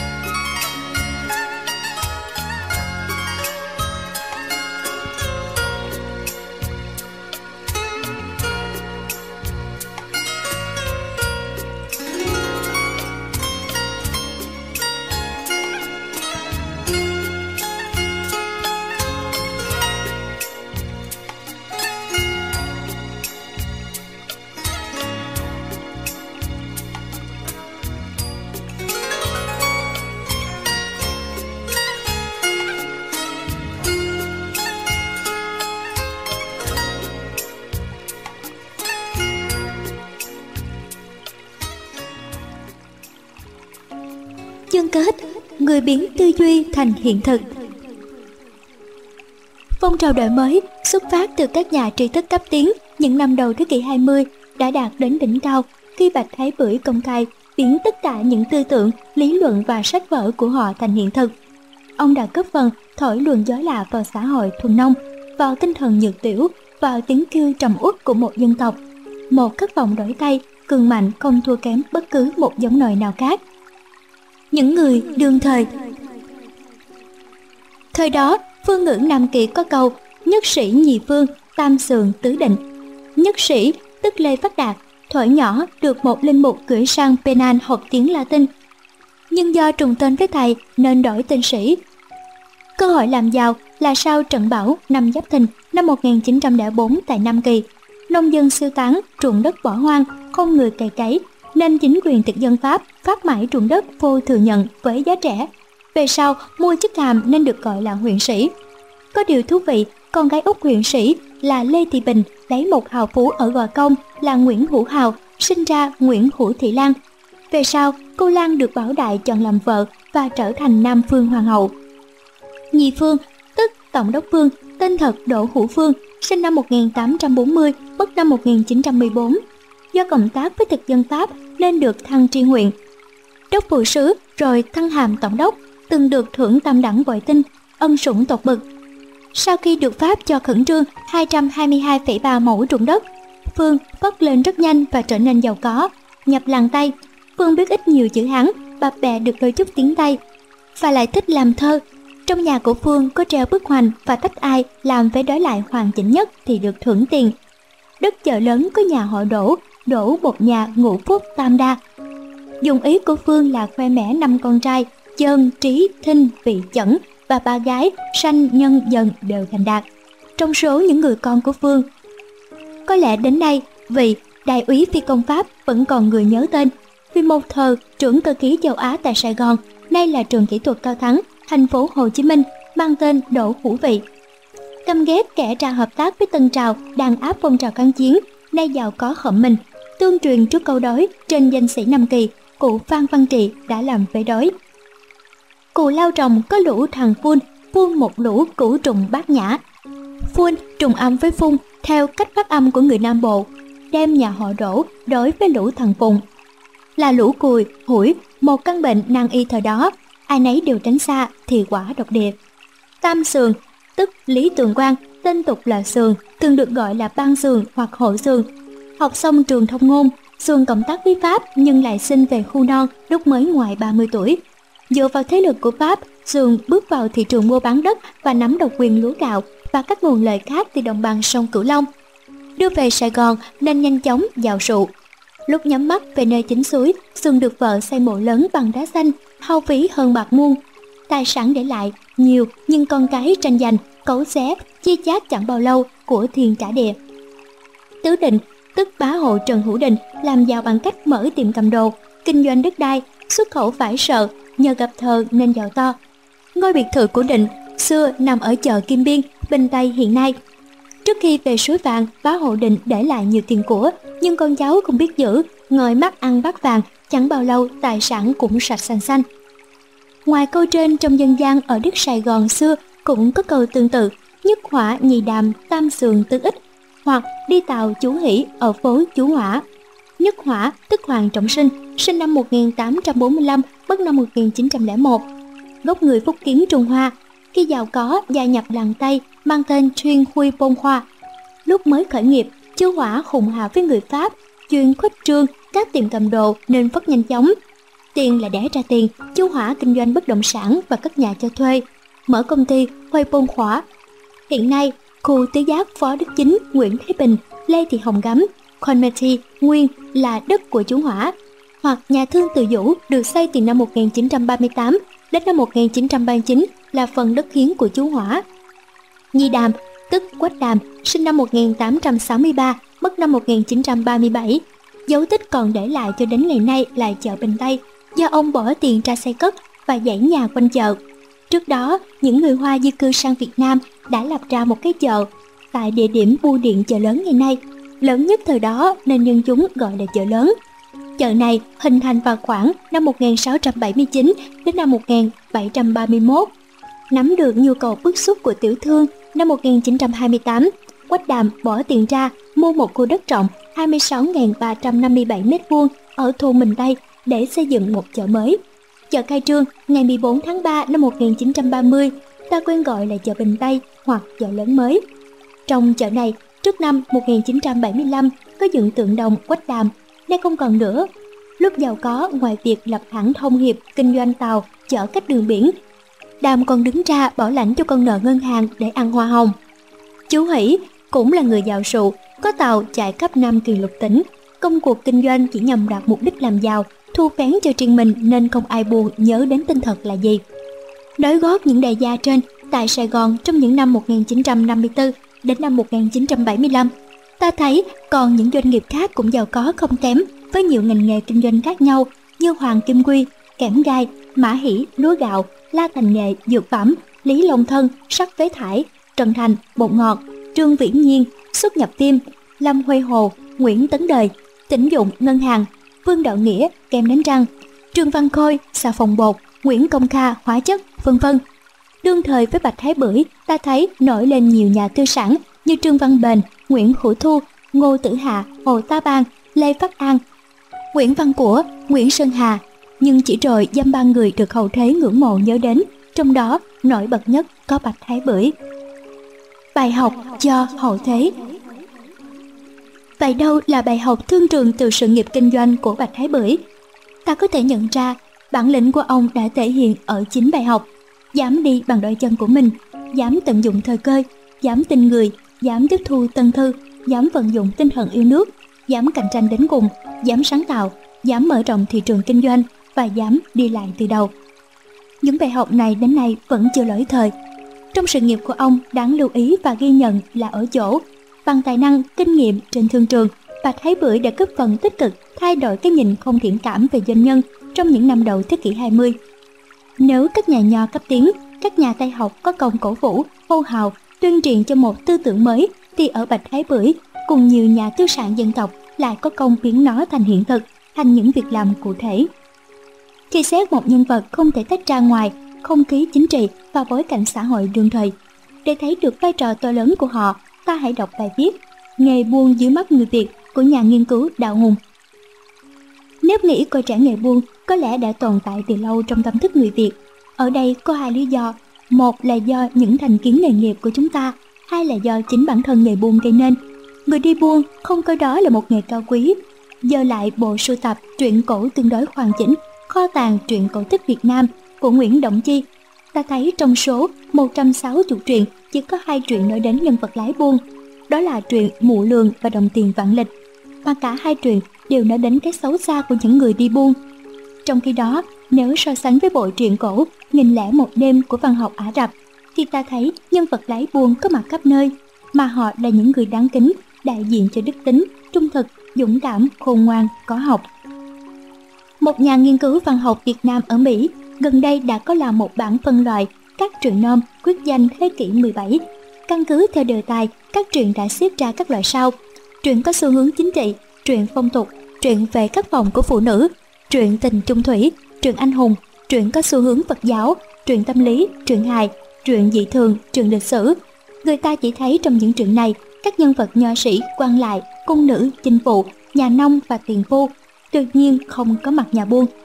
Có lẽ tên lái buôn duy nhất có mặt trong truyện thơ là thằng bán tơ trên truyện kiều, lại là một kẻ gây tai họa cho dân lành. Cuốn Phủ Trùng Tùy Bút của Phạm Đình Hổ là tập bút ký hiếm hoi trong kho sách văn học Việt Nam nói đến sinh hoạt đô thị ở Thăng Long cuối thế kỷ 18. Trong tập này, ông đề cập đến hoạt động buôn bán ở Kinh Thành như là những chuyện lừa đảo và ăn cắp. Bản thân tác giả tuy theo cha mẹ lên Kinh Thành từ nhỏ, nhưng không bao giờ tự nhận mình là người thị thành. Ông cứ luôn nhắc đến cái làng quê xa xôi nơi ông ra đời với đầy nỗi luyến tiếc. Ông không hề tự hào được làm người dân chốn kinh đô. Cái tâm lý coi kinh thành thị, coi trẻ nghề buôn của tầng lớp nho sĩ tất ảnh hưởng lớn đến đa số dân chúng. Cần nói thêm rằng, việc không có tầng lớp thương nhân lớn, có một nước sống riêng, một tâm lý riêng tác động đến đời sống chung của xã hội, nên đô thị Việt Nam xưa vẫn giữ truyền thống sinh hoạt của làng xã, với hội hè đình đám quen thuộc với người nông dân. Nếp sống đô thị mặc dầu đã hình thành ở Trung Quốc từ đời Tống, vẫn không có ảnh hưởng đến nước ta. Cho đến cuối thế kỷ 19, chúng ta vẫn chưa có những loại hình sinh hoạt đặc thù của đô thị như sân khấu chuyên nghiệp, tiểu thuyết, hội họa. Và nếu như truyện phiêu lưu và du ký là sản phẩm của những nhà thám hiểm, mà trước hết là những nhà buôn được phát triển sớm ở những dân tộc buôn bán giỏi như người Trung Hoa, người Anh, người Hà Lan, người Ả Rập, thì ở nước ta đến tận ngày nay hình như vẫn còn vắng bóng. Cái tâm lý coi trẻ nghề buôn đó đã khiến chúng ta không xây dựng được cho mình một truyền thống tốt đẹp trong việc buôn bán. Chúng ta thiếu một cơ sở đạo lý của nghề buôn và thậm chí còn coi nghề buôn là đồng nhất với sự lừa lọc. Đó cũng là một biểu hiện của tâm lý tiểu thương, chỉ nghĩ đến việc kiếm lời bằng mánh khóe thủ đoạn, không có một tầm nhìn xa trong kinh doanh. Xưa và nay, số 4 năm tháng 7 năm 1995. Trong bối cảnh như thế, Bạch Thái Bưởi sau khi tiếp thu tân thư, ông đã mạnh dạn đứng ra kinh doanh thành công trong nhiều lĩnh vực. Khi quốc dân thay đổi cách đánh giá, nhìn nhận vai trò của doanh nhân trong nước, thì đâu là đóng góp lớn nhất của ông? Điều cốt lõi này ta có thể thấy qua bài học dám vận dụng tinh thần yêu nước mà ông đã khởi xướng trước nhất. Nếu không thiện cảm với nghề buôn, không thay đổi quan niệm về nghề buôn, thì liệu quốc dân có ủng hộ ông một cách mạnh mẽ, đồng lòng như thế không? Đành rằng trong sự ủng hộ này còn có tinh thần tương trợ nghĩa đồng bào, người trong một nước. Nhưng nếu tư cách kinh doanh, đạo đức kinh doanh của ông đi ngược lại những điều đã nói, thì liệu có thuyết phục được lòng tin của đồng bào? Thêm một kinh nghiệm sống còn, một bài học quý báu của Bạch Thái Bưởi để lại cho đời sau chính là suy nghĩ của ông về mục tiêu làm giàu. Nếu chỉ bo bo thu phén để giàu nước đố đổ vách, thu phén cho riêng cá nhân mình như biết bao nhà tư sản khác, thì ngày nay không mấy ai buồn nhắc đến tên tuổi của ông nữa. Bởi cái giàu ấy, nghĩ cho cùng cũng chỉ là giàu như thạch sùng mà thôi. Sự nghiệp làm giàu của ông bền vững, ngày càng phát đạt vì ông biết đặt mục tiêu kinh doanh trong nhu cầu và lợi ích chung của cộng đồng. Qua đó, ông muốn chứng minh cho người nước ngoài thấy rằng người nước Nam không thua kém ai trên thương trường. Người nước Nam có thể sánh vai với các nước Nam châu trên nhiều lĩnh vực. Khi Bạch Thái Bưởi đặt mục tiêu cao cả ấy trong lĩnh vực kinh doanh, song pha trên thương trường thì không chỉ đương thời mà hậu thế cũng phải ngưỡng mộ và khâm phục bản lĩnh ý chí của ông. Bài học này rất có ý nghĩa thời sự cho giới doanh nhân Việt Nam trong bối cảnh toàn cầu hóa như hiện nay. Phụ lục Doanh nhân, doanh nghiệp trong tâm thức người Việt một Thứ đặt câu hỏi ai là thương nhân đầu tiên của nước Việt và trong tâm thức của người Việt ai là vị thần lưng bảo hộ nghề buôn bán.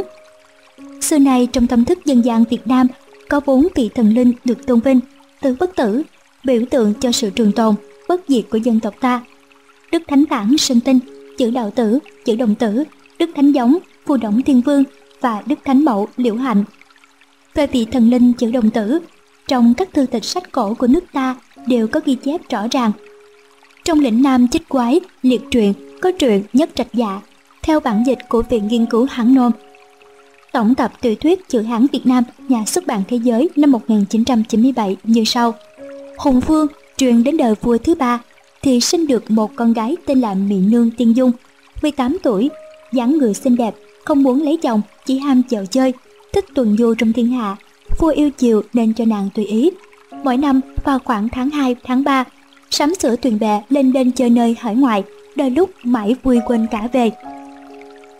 Bây giờ, ở hương chữ xá có chữ vi vân sinh ra đồng tử, hai cha con tính vốn từ, hiếu. Nhà gặp hỏa hoàng, của cải sạch xanh, chỉ còn lại một chiếc khố vải. Hai cha con ra vào thay nhau mà mặc. Đến lúc cha già, lâm bệnh, bảo đồng tử rằng, cha chết thì cứ để truồng mà chôn, chữ khổ lại cho con may khỏi xấu hổ. Nhưng đến khi cha mất, đồng tử lấy khố liệm chôn, còn mình thì thân thể trần truồng, đổi trách khổ sở, đi đến bên sông cầm cần câu cá. Mỗi khi thấy có thuyền buôn thì xuống dưới nước đứng xin ăn. Không ngờ thuyền tiên dung đột nhiên tới, nghe tiếng chiên trống sáo kèn. Thấy đầy những nghi trượng cờ quạt, chỉ đồng tử kinh sợ, không biết chạy nấp vào đâu. Trên bãi cát có một chòm lau lơ thơ bao bốn góc, bạn vào ẩn tránh trong đó, mồi cát thành hố để giấu thân, lại lấy cát phủ lên trên. Trong khoảnh khắc, thuyền có tiên dung sắp tới, bèn đầu ở đáy để lên bờ dạo chơi. Rồi ra lệnh quay màn chung quanh chòm lau nơi tắm gọi. Tiên dung vào trong màn cởi áo tắm rửa, dội nước làm cho giạt cát đi, lộ ra thân hình đồng tử. Tiên dung kinh ngạc, nhìn một lúc lâu, rồi biết đó là người con trai. Tiên dung nói, ta vốn không muốn lấy chồng, nay gặp người này ở trần truồng chung một hố, ấy là trời kiến như thế, chàng nên mau dậy tắm rửa đi. Bàn cho áo quần, rồi bảo xuống chung một thuyền, ăn uống tiệc tùng vui vẻ. Người trong thuyền ai nấy đều cho là cuộc gặp gỡ tốt đẹp xưa nay chưa hề có. Đồng tử nói hết lý do vì sao đến đây. Tiên Dung bùi ngùi than thở, bảo chàng cùng kết duyên vợ chồng. Đồng tử từ chối, Tiên Dung nói, sự việc gặp nhau xui ra như thế, đừng cố chối từ nữa. Những kẻ theo hầu vội về tâu với Hùng Vương, vua giận nói, Tiên Dung không tiếc danh tiết, không tiếc của cải của ta, rong chơi ngoài đường, hạ mình lấy người nghèo, còn mặt mũi nào thấy ta nữa. Từ nay, mặt bày muốn làm gì thì làm, không được trở về nữa. Tiên Dung nghe sợ không dám về, bèn cùng đồng tử mở quán chợ. Lập phố xá, mua bán với dân, liền thành cái chợ lớn, chợ thám. Thương nhân nước ngoài tơ lùa buôn bán, kính thờ Tiên Dung đồng tử làm chúa. Có một khách buôn lớn đến bảo Tiên Dung rằng quý nhân hãy bỏ ra một giật vàng, năm nay cùng thương nhân nước ngoài mua vật quý, sang năm được lãi 10 giật Tiên Dung nghe ngóng bảo chữ đồng tử rằng vợ chồng ta là bở trờ mà nên, cái ăn cái mặc là do người làm lấy. Nay nên mang một giật vàng cùng thương nhân ra nước ngoài mua vật quý để buôn bán sinh sống. Đồng tử bèn cùng thương nhân đi buôn bán, lên đền cấp nước ngoài, có núi Quỳnh Phi, trên núi có am cỏ. Thương nhân ghé thuyền vào múc nước, đồng tử lên am dạo chơi. Trong am có một tiểu tăng tên Phật Quang truyền phép cho đồng tử. Đồng tử bèn lưu lại đấy để học phép, đưa tiền cho thương nhân mua hàng. Thời gian sau, thương nhân quay trở lại, tới am để chở đồng tử về. Tiểu tăng tặng cho đồng tử một cây gậy, một chiếc nón lá và bảo, các phép linh dị thần thông đã ở đây rồi. Đồng tử về, đem đạo Phật nói hết với Tiên Dung. Tiên Dung giác ngộ, bèn bỏ cả quán chợ, nghề buôn để cùng đồng tử tìm thầy học đạo. Có một hôm đi xa, trời tối chưa kịp đến nhà, tạm nghỉ lại dọc đường, dựng gậy ấp nón để tự che thân. Đêm đến canh ba hiện ra đủ thứ các thứ hành quách, lầu châu điện ngọc, đại các lan phủ, phủ khố miếu xã, vàng bạc châu ngọc, dương chiếu trướng màn, kim đồng ngọc nữ, tướng sĩ thì về la liệt trước mắt. Sáng hôm sau ai trông thấy cũng kinh ngạc, liền đem các thứ hương hoa ngọc thực đến dân xin làm về tôi. Từ đó có trăm quan văn võ chia quân túc vệ riêng thành một nước. Hùng vương nghe tin cho là con gái làm loạn, bèn đem quân đi đánh. Cái quân hùng vương sắp tới nơi, quần thần xin được lệnh đem binh chống giữ. Tiên Dung cười nói, không phải do ta làm, chính là trời khiến vậy. Sống chết tại trời, con đâu dám chống lại cha, cứ tin theo lẽ đúng, mặc cho chém giết. Bây giờ, những dân cư mới tới đều sợ chạy tứ tán, chỉ có dân cũ ở lại cùng Tiên Dung. Khi quân hùng phương đến, đóng danh trại ở châu tự nhiên. Còn cách một con sông lớn thì gặp trời tối chưa kịp tiến quân. Đến nửa đêm, bỗng nổi gió to, nhổ cây tung cát, quân hùng phương hỗn loạn. Tiên Dung chữ đồng tử cùng quân thân, bộ hạ, thành quách phút chốc bay lên trời. Chỗ đất cũ sụt xuống thành cái chầm lớn. Ngày hôm sau, nhân dân nhìn không thấy nữa, cho là linh dị liền lập miếu thờ, thường xuyên cúng tế, đặt tên cái chằm là nhất dạ trạch. Bài các ấy là tự nhiên châu hay mạng trù châu, cái chợ ấy là hà thị. Trang 166-168 trong truyền cổ tích, nếu tức đi yếu tố huyền thoại thì ta sẽ thấy được cái lỗi của lịch sử, của sự thật. Chương tình tiên dung, đồng tử theo tôi, là câu chuyện tình hay nhất trong thư tịch cổ nước nhà, vì nó mang được những nét rất tiến bộ chỉ một cô kiều, xăm xăm băng lối vườn quê một mình. Ra đời sau đó hàng ngàn năm vẫn còn khiến không ít người đạo đức nhăn mặt. Khó chịu thì ở đây, nàng tiên dung đã chủ động tìm kiếm người mình yêu. Dù tin đó là cơ duyên do trời khiến. Nàng dũng cảm đặt vấn đề trước, không phải bị ràng buộc bởi quan niệm trâu tìm cột. Đời nào cột đi tìm trâu. Tình yêu đôi lứa là một sự tự nguyện, chứ không phải theo lệ giáo cha mẹ đặt đâu con ở đấy và Tiên Dung cũng không cần buông đăng hộ đói. Riêng chi tiết, Tiên Dung vào trong màn cởi áo tắm rửa, dội nước làm cho cách giặt đi, lộ ra thân hình đồng tử là một chi tiết gợi cảm rất hiện đại và rất đắt giá của nghệ thuật thứ bảy. Một thú vị nữa, trong truyện còn cho biết vợ chồng nàng đã ăn nên làm ra, thuận vợ thuận chồng tác biển đông cũng cạn, và nhất là biết bỏ vốn ra để đi buôn. Những chi tiết này cùng với việc học đạo, đạo tiên của vợ chồng nàng chứng tỏ chuyện này ra đời từ thuở bình minh của người Việt cổ. Lúc ấy đạo Phật và đạo khổng chưa du nhập vào nước ta. Do buôn bán giỏi nên vợ chồng Tiên Dung trở nên giàu có. Điều đáng nói là họ không bo bo, làm giàu cho riêng mình mà còn biết làm cho cả một vùng đất trở nên trù phú, thịnh vượng, thu hút dân chúng tìm đến lập nghiệp sinh sống. Làm ăn phát đạt, chữ đồng tử còn đem vốn liếng vượt biển đi buôn, chứng tỏ người Việt cổ sở trường về sông nước, không chỉ phát huy để đánh giặc giữ nước mà còn tận dụng sở trường ấy để làm giàu.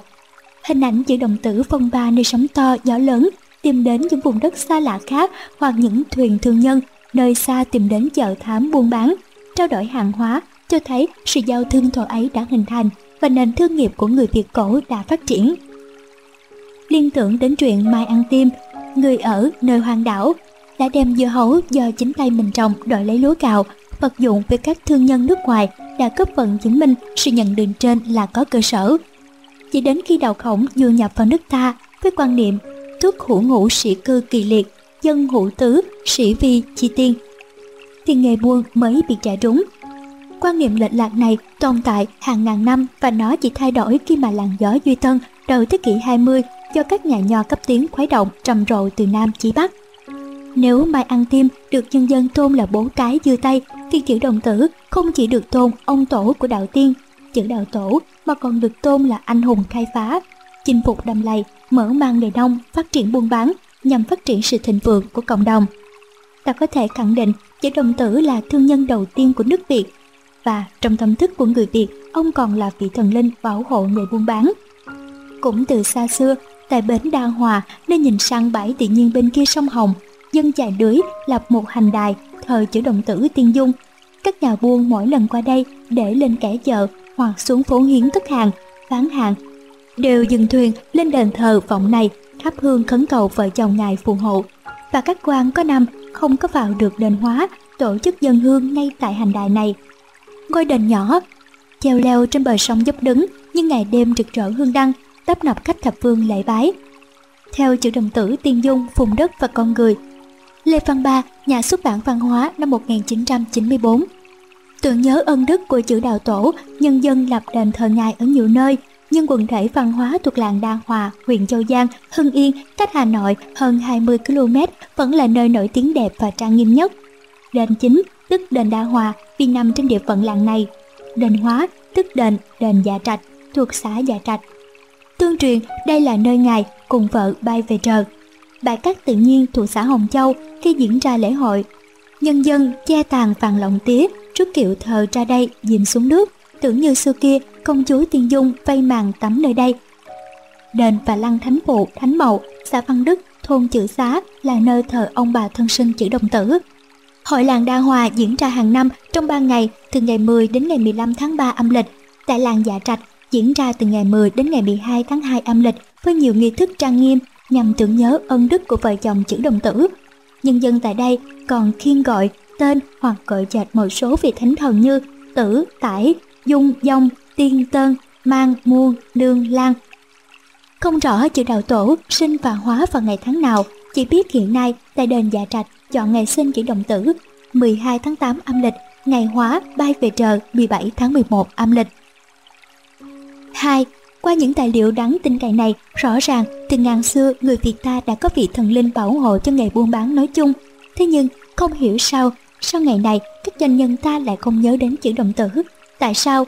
Câu trả lời này xin dành cho các nhà nghiên cứu. Hiện nay, trong thư gia hoặc cơ sở làm ăn cá thể, ta thấy phổ biến nhất là thờ ông thần tài. Nhưng tượng thần tài được người Việt thờ từ bao giờ? Các nhà nghiên cứu Nguyễn Đại Phúc, Huỳnh Ngọc Trảng đã dành nhiều công sức tìm hiểu vấn đề này trong tập Thần tài tín ngưỡng và tranh tượng, nhà xuất bản văn hóa năm 1997 đã cho biết Thật khó xác định được thời điểm chính xác của việc thần tài được thờ tự ở xứ ta, nhất là khi thần tài được hội nhập vào hệ thống thần bảo gia, tức các thần linh bảo hộ cho gia đình. Tuy nhiên, ở các giai thoại đầu thế kỷ 20, chúng ta thấy thần tài đã được thờ trong gia đình và đã trở nên gần gũi đến mức bị người đời đem ra đùa cợt và chửi bới. Nguyễn An Cư, chú của Nguyễn An Ninh, một lương y nổi tiếng ở vùng Hóc Môn, đã viết đôi liễn dán ở chỗ thờ chung thổ địa, thần tài và ông táo rằng ít giấy hẹp hòi thờ một chỗ giúp tôi giàu có với ba ông. Theo Huỳnh Minh, gia đình xưa và nay, trang 168. Ông Đồ Sáu Mới ở làng Ông Văn, huyện Chợ Gạo, nay thuộc tỉnh Tiền Giang, là một người nhiệt tâm đóng góp tiền bạc cho phong trào Duy Tân ở Nam Kỳ hồi đầu thế kỷ này. Ông sáng tác bài thơ Vịnh Thần Tài nhằm phê phán những kẻ giàu có mà không xuất tiền đóng góp cho việc nghĩa lúc bấy giờ. Ở đó thần tài đã bị ông đồ cho xài tiền chẳng. Thần tài thì quá ngu, người sau nhóc túi kẻ trân lưu, vắng khoe ruột ngựa kiều quân tử, đầy rẫy trương xe, nọ thất phu. Nhà lại có thêm vàng với bạc, nước nghèo không giúp tiếu cùng xu, hàng chi trót kiếp lồn trong ghế, không ló đầu ra với địa cầu. Theo Huỳnh Minh, định tường xưa và nay, qua các giai thoại này, chúng ta thấy thần tài đã thời chung với thổ địa không phải là trường hợp cá biệt của Nguyễn An Cư, mà cả việc được thời dưới đất cùng với thổ địa, như trường hợp ông đồ Sáu mới miêu tả suốt kiếp lòn trong ghế, và dường như công năng của vị thần gia chủ về tiền tài này vẫn chưa thật sự tách khỏi lý tính phồn thực của thổ địa. Ông địa, một gia thần vốn có công năng phò trợ cho gia chủ được mùa giàu có. Cuối thế kỷ 19, sự phân biệt giữa thần đất, thổ thần và tài thần vẫn chưa thực sự rõ rệt. Trong Đại Nam Quốc âm tự vị xuất bản năm 1895, tác giả Huỳnh Tịnh Của các nghĩa thổ thần và tài thần đều là thần đất, thần giữ tiền bạc. Tôm 2, trang 336. Sự nhập nhằng xem ra vô lý này lại được thực tế công nhận. Người ta thường thờ chung ông địa và thần tài cùng một chỗ và cứ như là hai vị thần này là một cặp đôi không thể nào tách rời được. Hiện tượng phổ biến này có nguồn gốc từ tính lý cổ xưa về thần đất gọi là ông địa, thổ thần thổ địa. Vị thần này có hai công năng, một là thần bảo hộ cho một diện tích đất đai nào đó, nền nhà, vong vườn, sớm ấp và hai là lý tính sinh sản, hoa màu, nông sản của đất theo tín ngưỡng phong thực. Nói cách khác, thổ địa cũng làm cho chủ nhà phát đạt, giàu có, được mùa bội thu. Đó là tính lý của thời nông nghiệp, còn là hoạt động sản xuất chính yếu. Nhưng về sau, kinh tế hàng hóa phát triển, thương nghiệp càng lúc càng có vị trí quan trọng trong hoạt động kinh tế, thì tiền bạc, vàng là dấu hiệu của sự giàu có, chứ không phải lúa thiên ruộng mẫu. Thì con người cần một hình tướng mới, chuyên trách cho việc phát tài. Ông thần tài, nói tắt một lời, ông địa thần tài là hai mặt của một vấn đề. Ông địa là lý, thần tài là sự, và hai ông thời chung với nhau là lý sự viên dung. Của thời đại mà nông thương còn đóng vai trò quan trọng trong cơ cấu kinh tế quốc dân. Nói tóm lại, dựa trên tài liệu thư tịch ít ỏi nêu trên, chúng ta thấy rằng thần tài được thờ tự từ cuối thế kỷ 19 và đến đầu thế kỷ 20 đã trở nên một gia thần phổ biến và gần gũi với các tín đồ của mình. Điều này xem ra có phần phù hợp với những biến đổi về kinh tế xã hội cuối thế kỷ 19, đầu thế kỷ 20, giai đoạn lịch sử mà nền kinh tế hàng hóa phát triển và phong trào tranh thương đã được đẩy lên bởi tầng lớp điền tư sản Việt Nam. Theo đó, nghề nghiệp doanh thương đã không còn bị đánh giá thấp như thời phong kiến trước đó. Trang 11-13 Như ta đã biết trước đó, ông thần tài này được thờ bằng tranh vẽ và dần dần phổ biến là thờ bằng tượng. Có một điều thú vị là tượng này được làm bằng nhiều mẫu mã, chất liệu khác nhau không thống nhất, màu sắc sặc sỡ trông đẹp mắt. Thường được đặt ở chính phòng mặt hướng ra ngõ, tượng ông thần tài phổ biến đến nỗi ngay cả tủ bán thuốc lá bên lề đường trên tủ kính người ta cũng chưng một ông và ông thần tài này cũng dễ tính vui vẻ vì ta thấy chủ nhân đời lúc còn mồi cho một điếu lá đầu lọc cắm vào tay ba Mà muốn làm ăn buôn bán thì phải có vốn, có tiền. Từ khi nước ta đúc tiền thì đồng tiền cũng dần dần đi vào ca dao tục ngữ. Nếu khảo sát thì ta sẽ tìm ra những điều rất thú vị. Nay chỉ xin lướt qua, có một loại tiền không hề có thật. Chỉ xuất hiện trong truyền cổ tích, đã đi vào ca dao là đồng tiền vạn lịch. Chuyện rằng ngày xưa có một người lái buôn giàu có tên là Vạn Lịch, tính hay ghen, vợ là Mai Thị.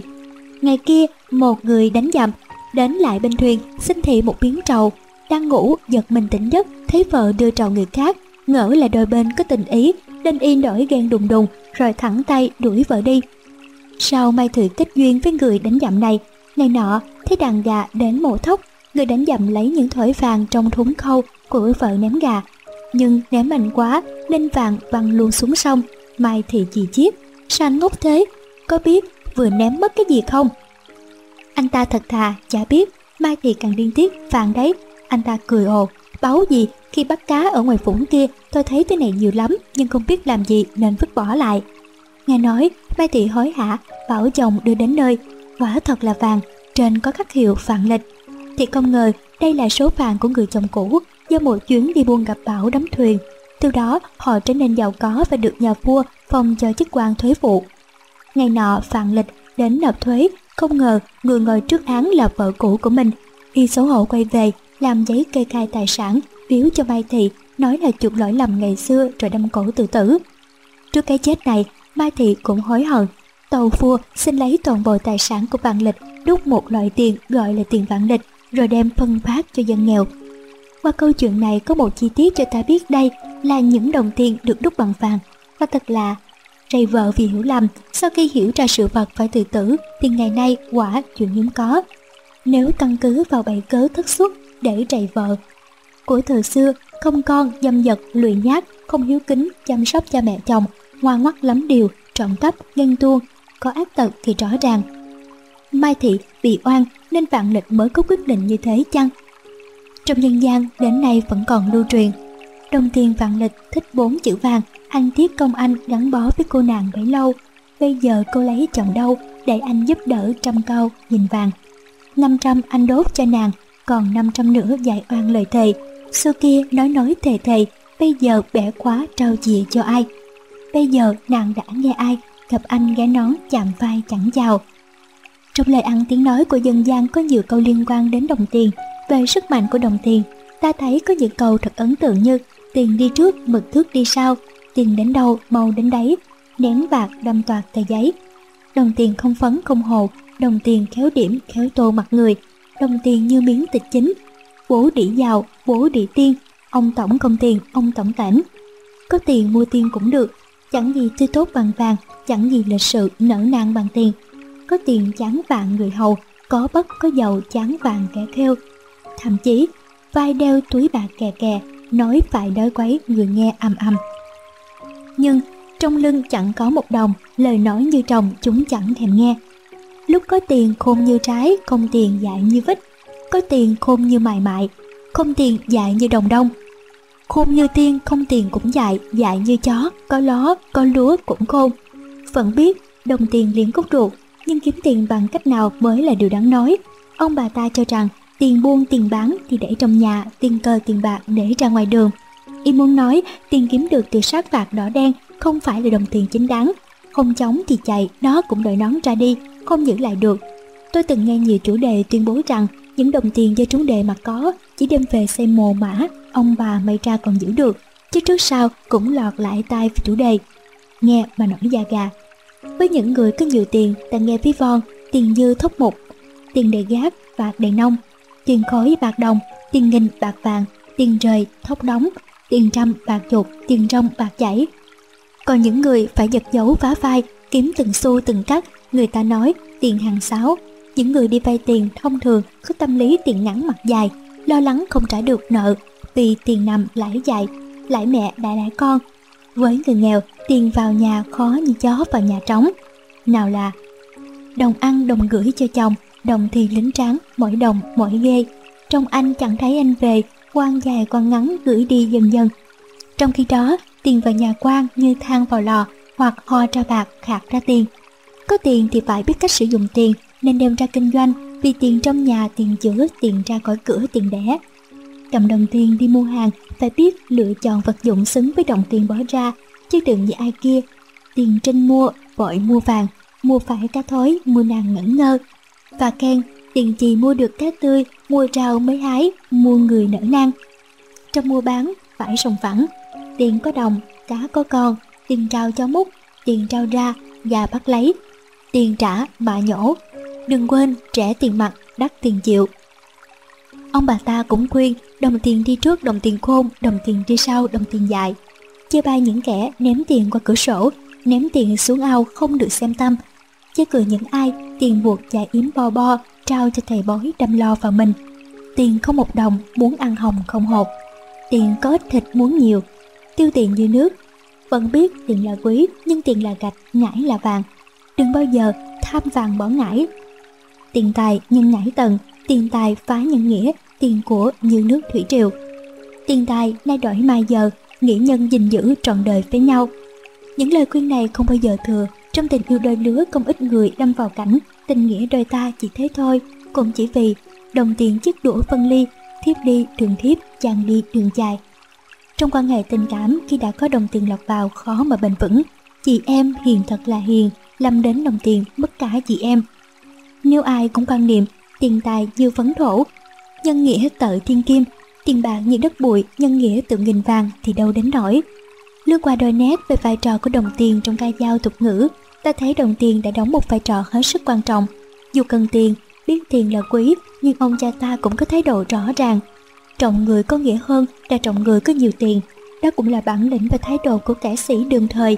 Nên trong thơ văn thi phú, ta thấy ít có bài viết về đồng tiền.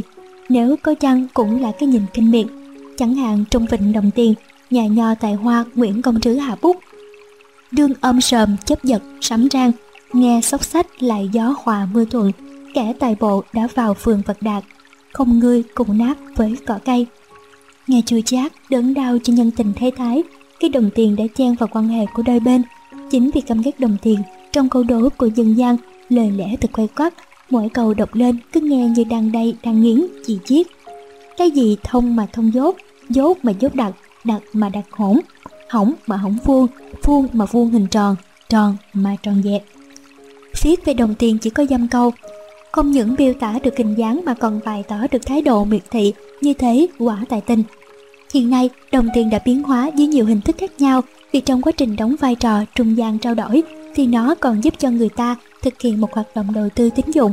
Qua đó, những vật thể khác cũng đóng vai trò tương tự như tiền tệ cũng đã xuất hiện đại chi phiếu, thương phiếu, hóa phiếu, thẻ tích dụng, vân vân. 4. Như đã nói, muốn lao ra thương trường thì phải có vốn. Có bột mới gột nên hồ, có vốn lớn lãi, muốn kiếm lãi nhiều thì buôn tận gốc, bán tận ngọn, chứ không qua trung gian. Thông thường, những người buôn bán nhỏ, vốn ít thì họ buôn gạch bán bưng, buôn thúng bán mẹt, buôn ngược bán xuôi, thậm chí buôn đầu chợ bán cuối chợ, tần tảo buôn sở bán tầng, bán ngày làm đêm, hoặc nửa đêm ân ái cùng chồng, nửa đêm về sáng kính gồng ra đi. Chưa kể gặp lúc chợ chưa hợp cả cấp đã đến, buôn bán đâu phải lúc nào cũng xuôi chèo mắt mái, mùa mây bán đắt mà thất thường tùy lúc như buôn trầu gặp nắng, buôn đàn gặp mưa, hoặc đắt hàng những ả cùng anh, ấy hàng gặp những thông manh quán gà. Kiếm được đồng tiền quả cũng chảy máu con mắt. Chẳng thà như vậy còn hơn những kẻ bán mồm nuôi miệng, ăn như trồng cuốn, uống như trồng leo, làm như mèo mửa. Khoác lác một tấc đến trời, bán trời không mờ thiên lôi, bán nắng cho trời, bán sấm cho thiên lôi, khoanh hoang, buôn mây bán gió. Nhưng thực ra chả làm nên trò trống gì. Dân gian cũng chê cười, những kẻ buôn hương bán phấn, bán trôn nuôi miệng, bán phấn buôn son, bán thịt buôn người. Tất nhiên, khi buôn bán thì ai cũng muốn có vốn to để buôn lớn, nhưng thuyền lớn thì sóng lớn và tính toán lao tâm khổ tứ nhiều hơn. Ông cả nằm trên sập vàng, cả ăn cả mắt lại càng cả lo. Ông bếp nằm trong xó tro, ít ăn ít mặc, ít lo ít làm. Có phải vì tâm lý này mà người Việt xưa ít có những kỳ hiệu lớn? Những người buôn đông bán tay, buôn vạn bán nghìn chăng, mà khi buôn bán thì cùng nơi bán riêng lẻ, phải buôn có hội bán có thuyền. Và thực tế đã cho thấy người tiêu dùng cũng muốn đến những nơi bày bán nhiều mặt hàng dễ chọn lựa hoặc nên chọn những địa điểm buôn bán thuận lợi như nhất cận thị, nhì cận giang. Buôn bán nơi chợ, đông đúc người qua kẻ lại, gần sông, nơi tấp nập người lên kẻ xuống thì mới có thể buôn gặp chầu, cầu gặp chỗ, buôn một bán mười. Những người buôn bán khôn ngoan chẳng bao giờ mua trâu bán chả, mua phải bán áo, nghĩa là đầu tư lớn nhưng lại thu về nhỏ giọt, không tương xứng với vốn tiền lớn đã bỏ ra hoặc buôn bán mà không biết điều nghiên thị trường, tìm hiểu sở thích của người tiêu dùng thì nào khác gì. Bán quạt mùa đông, buôn hồng mùa hè. Có những mặt hàng mà trải qua năm tháng, người buôn bán có kinh nghiệm như bán gà kiên ngày gió, bán chó kiên ngày mưa, vì thời tiết ấy bán không được giá. Buộc bán thì phải nghĩ đến đồng lãi, nhưng ăn lãi tùy chốn, bán vốn tùy nơi, trong vốn thì nại, ngoài vốn thì buôn. Muốn gì thì muốn, trong việc buôn bán phải biết tính toán.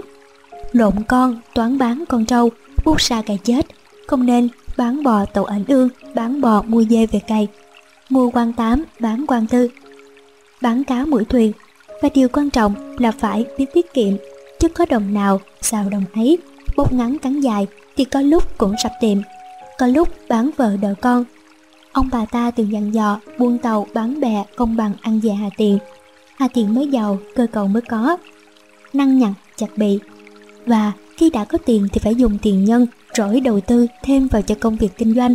Vì tiền trong nhà tiền chữa, tiền ra cửa, tiền đẻ. Nếu cứ bò bò giữ lấy thì công khéo cũng chỉ là tiền dư thốt mục. Lại có câu, ông bà ta cảnh giác, buông chung với đức ông. Tàu bôi chung với đức ông. Trong thuật cử lược giải, cô Lê Văn Hòa có giải thích, đức ông là tiếng nôn, tôn xưng các ông hoàng, tức anh em bà con với nhà vua thời xưa. Thế lực dĩ nhiên là to tát lắm, nhân dân ai cũng kính sợ. Bỏ vốn buông chung với đức ông thì thực tiến là giao thiệp đi lại với người quyền quý, nhưng chẳng được lợi lộc gì, chỉ bị thiệt thòi vì bao giờ cũng phải nhường đức ông phần hơn, mình chịu phần lép. Câu này đại ý khuyên người ta về việc giao thiệp buôn bán cần phải suy tính lợi hại thiết thực. Không nên chuộng cái danh giá hảo. Ngày nay ta thường nói khách hàng là thượng đế, vui lòng cách đến vừa lòng cách đi, thì trong dân gian cũng đúc kết thành kinh nghiệm quý báu, bán hàng cách chiều bán rau chào cách phải biết hòa nhã khéo léo lời nói quan tiền thúc thốc lời nói như ném trâu dơ vàng chứ nói với cách như bầu dục chấm mắm cái ăn chưa nên đội nói chưa nên lời thì buôn với bán làm sao thành công được cũng đừng quên bán chiều mất mối hàng. Tốt nhất tiền trả mà nhổ, tiền trao cho mút. Không nên bán hàng nói thích làm cách trả rẻ, mà chỉ nên thuận mua vừa bán. Có như vậy mới giữ được khách và quen mặt khách hàng. Trong thương trường, đôi khi người buôn bán phải biết chấp nhận những tình huống ngoài ý muốn. Bán rẻ còn hơn để lãi, bán tóc bán hàng, bán sách bán ngửa, bán đổ bán tháo, chẳng được ăn cũng lăn được vốn, thà bán lỗ còn hơn sách trổ về không. Là cũng không ngoài mục đích thu hồi đồng vốn nhanh, còn hơn là mất trắng. Không chỉ truyền lại những kinh nghiệm trong buôn bán mà ông bà ta còn nhấn mạnh đến đạo đức trong kinh doanh. Vẫn biết rằng vốn liếng của mình có bao nhiêu thì mình buôn bấy nhiêu, nhưng đặt lúc trúng thì dẫu có phai nhau cũng là lẽ thường tình. Và điều quan trọng nhất trong kinh doanh vẫn là chữ tính. Mất trâu thì lại tàu trâu, những quân cướp nợ có giàu hơn ai. Muốn làm ăn lâu dài với nhau thì đừng quên có vay có trả mới thỏa lòng nhau. Chị em buôn bán với nhau phải tự ý thức sự tương quan qua lại của các ngành hàng. Có hàng tôi mới trôi hàng bà, việc tôi không bằng bác, bánh đúc, kẹo lạc, bác chẳng bằng tôi. Chứ đừng hàng thịt quýt hàng cá và cũng đừng hàng tôm hàng cá với nhau. Đạo đức trong kinh doanh rồi nhiều, không thể chấp nhận ai đó rồi đầu dây bán thịt chó, bán mực đắng giả làm bầu, bán mạc cưa giả làm cám. Có người bán thì có người mua, của giữa chợ ai thích thì mua, mà biết mua hàng nghĩ cho cùng đó cũng là một nghệ thuật, cũng như nghệ thuật bán hàng vậy, chứ không khéo tiền chinh mua cá thối. Chứ có những kẻ dạy dột nói, vàng 10 chơi đắt không mua, mua lấy vàng 7 thì thua trăm đường. Hoặc mua mèo trong bì. Hỏi giá trâu sau buổi trầm, lời dặn dò này chẳng bao giờ thừa cả. Các mặt hàng phổ biến từ xưa đều được người tiêu dùng truyền đạt kinh nghiệm như mua thịt thì chọn miếng mông, lấy chồng thì chọn con tôm nhà nồi. Mua cá thì phải xem mang, mua bầu xem cuốn mới toàn không nhầm. Hoặc mua trâu xem vó, lấy vợ xem nồi. Mua trâu xem sừng, mua chó xem chân. Mua cua xem càng, mua cá xem mang. Thông thường, mua nhầm, bán còn nhầm.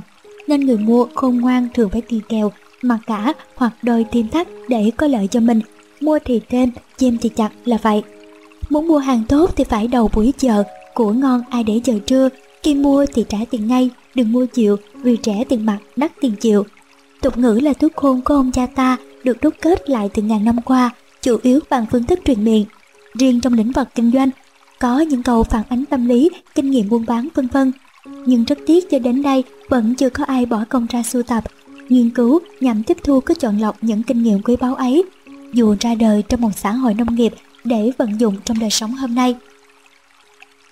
Năm, hiện nay trên đất nước ta bên cạnh những lễ hội cổ truyền được tổ chức từ hàng ngàn năm nay, còn có những ngày truyền thống khác chỉ ra đời từ sau ngày 2 tháng 9 năm 1945, lúc nước nhà giành được độc lập. Ra đời gần đây nhất là ngày thơ Việt Nam, từ cảm hứng bài thơ Nguyên Tiêu Rằm tháng Giêng của nhà thơ Hồ Chí Minh. Kim dạ, Nguyệt Tiêu, Nguyệt Chính Viên, Xuân Giang, Xuân Thủy tiếp Xuân Thiên, Yên Ba thăm sứ đàm quân sự, dạ bán quy lai, Nguyệt mãn thuyền. Dịch nghĩa, trầm xuân lồng lộng trăng sôi, sông xuân nước lẫn màu trời thêm xuân. Giữa dòng bàn bạc Việt quân, khuya về bát ngát, trăng ngân đầy thuyền. Bản dịch của Xuân Thủy Năm 2003, lần đầu tiên, Hội Nhà văn Việt Nam chọn ngày rằm tháng Giêng hàng năm làm ngày thơ Việt Nam và đã được nhà nước chấp nhận.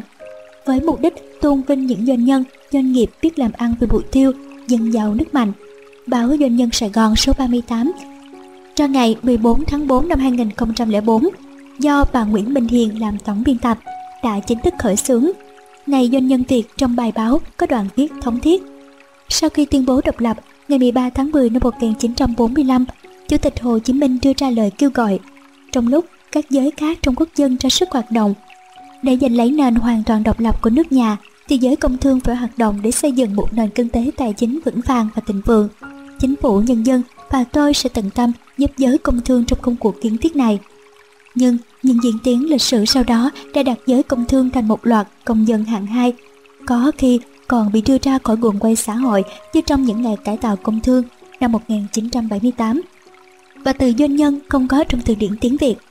Không đâu trên thế giới người doanh nhân lại ngại công khai tài sản như Việt Nam. Tại sao?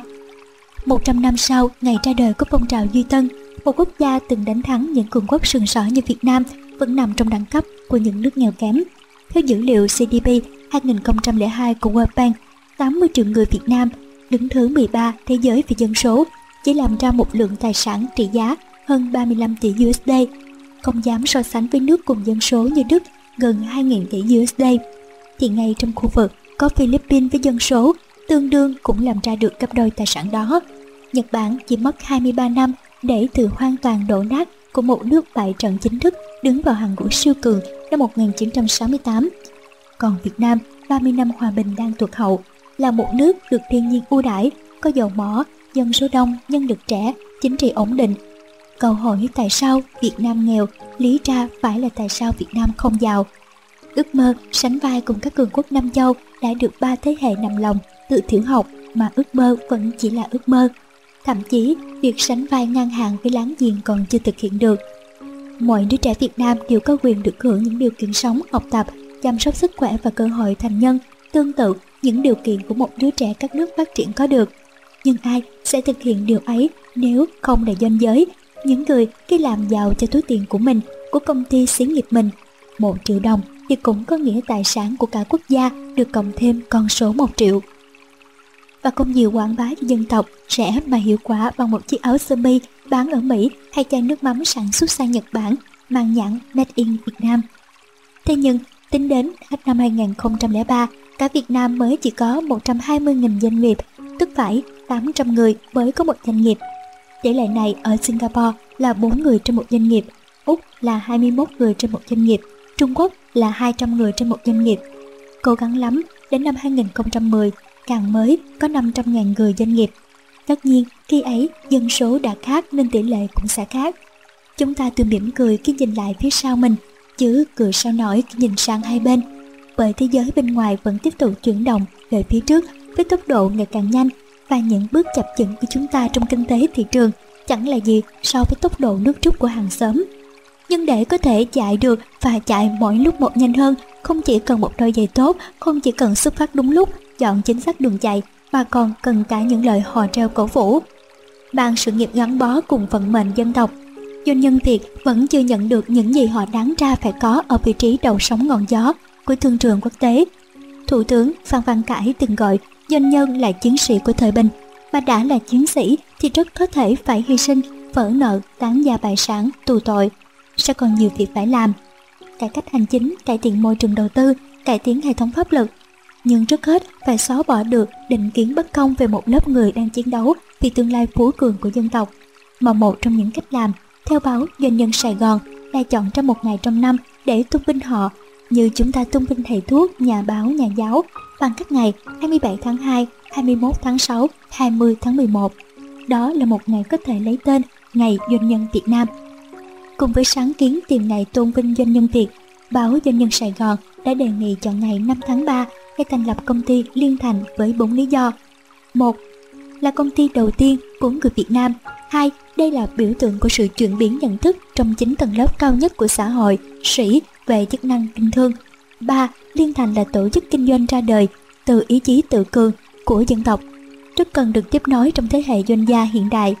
4. Liên Thành có công rất lớn trong việc giúp Nguyễn Tất Thành xuất dương trở thành nhà cách mạng Hồ Chí Minh chứng tỏ sự góp mặt từ đầu với vai trò không thể thiếu của danh thương Việt Nam trong tiến trình lịch sử hiện đại. Ngoài ra cũng có nhiều ý kiến khác nhau đóng góp về việc chọn ngày doanh nhân Việt Nam. Nhưng nói về công ty nước mắm Liên Thành, mời các bạn đọc lại mấy phần thơ mộc mạc của những nhà do cấp tiến đầu thế kỷ 20 mà chúng tôi vừa sưu tầm được.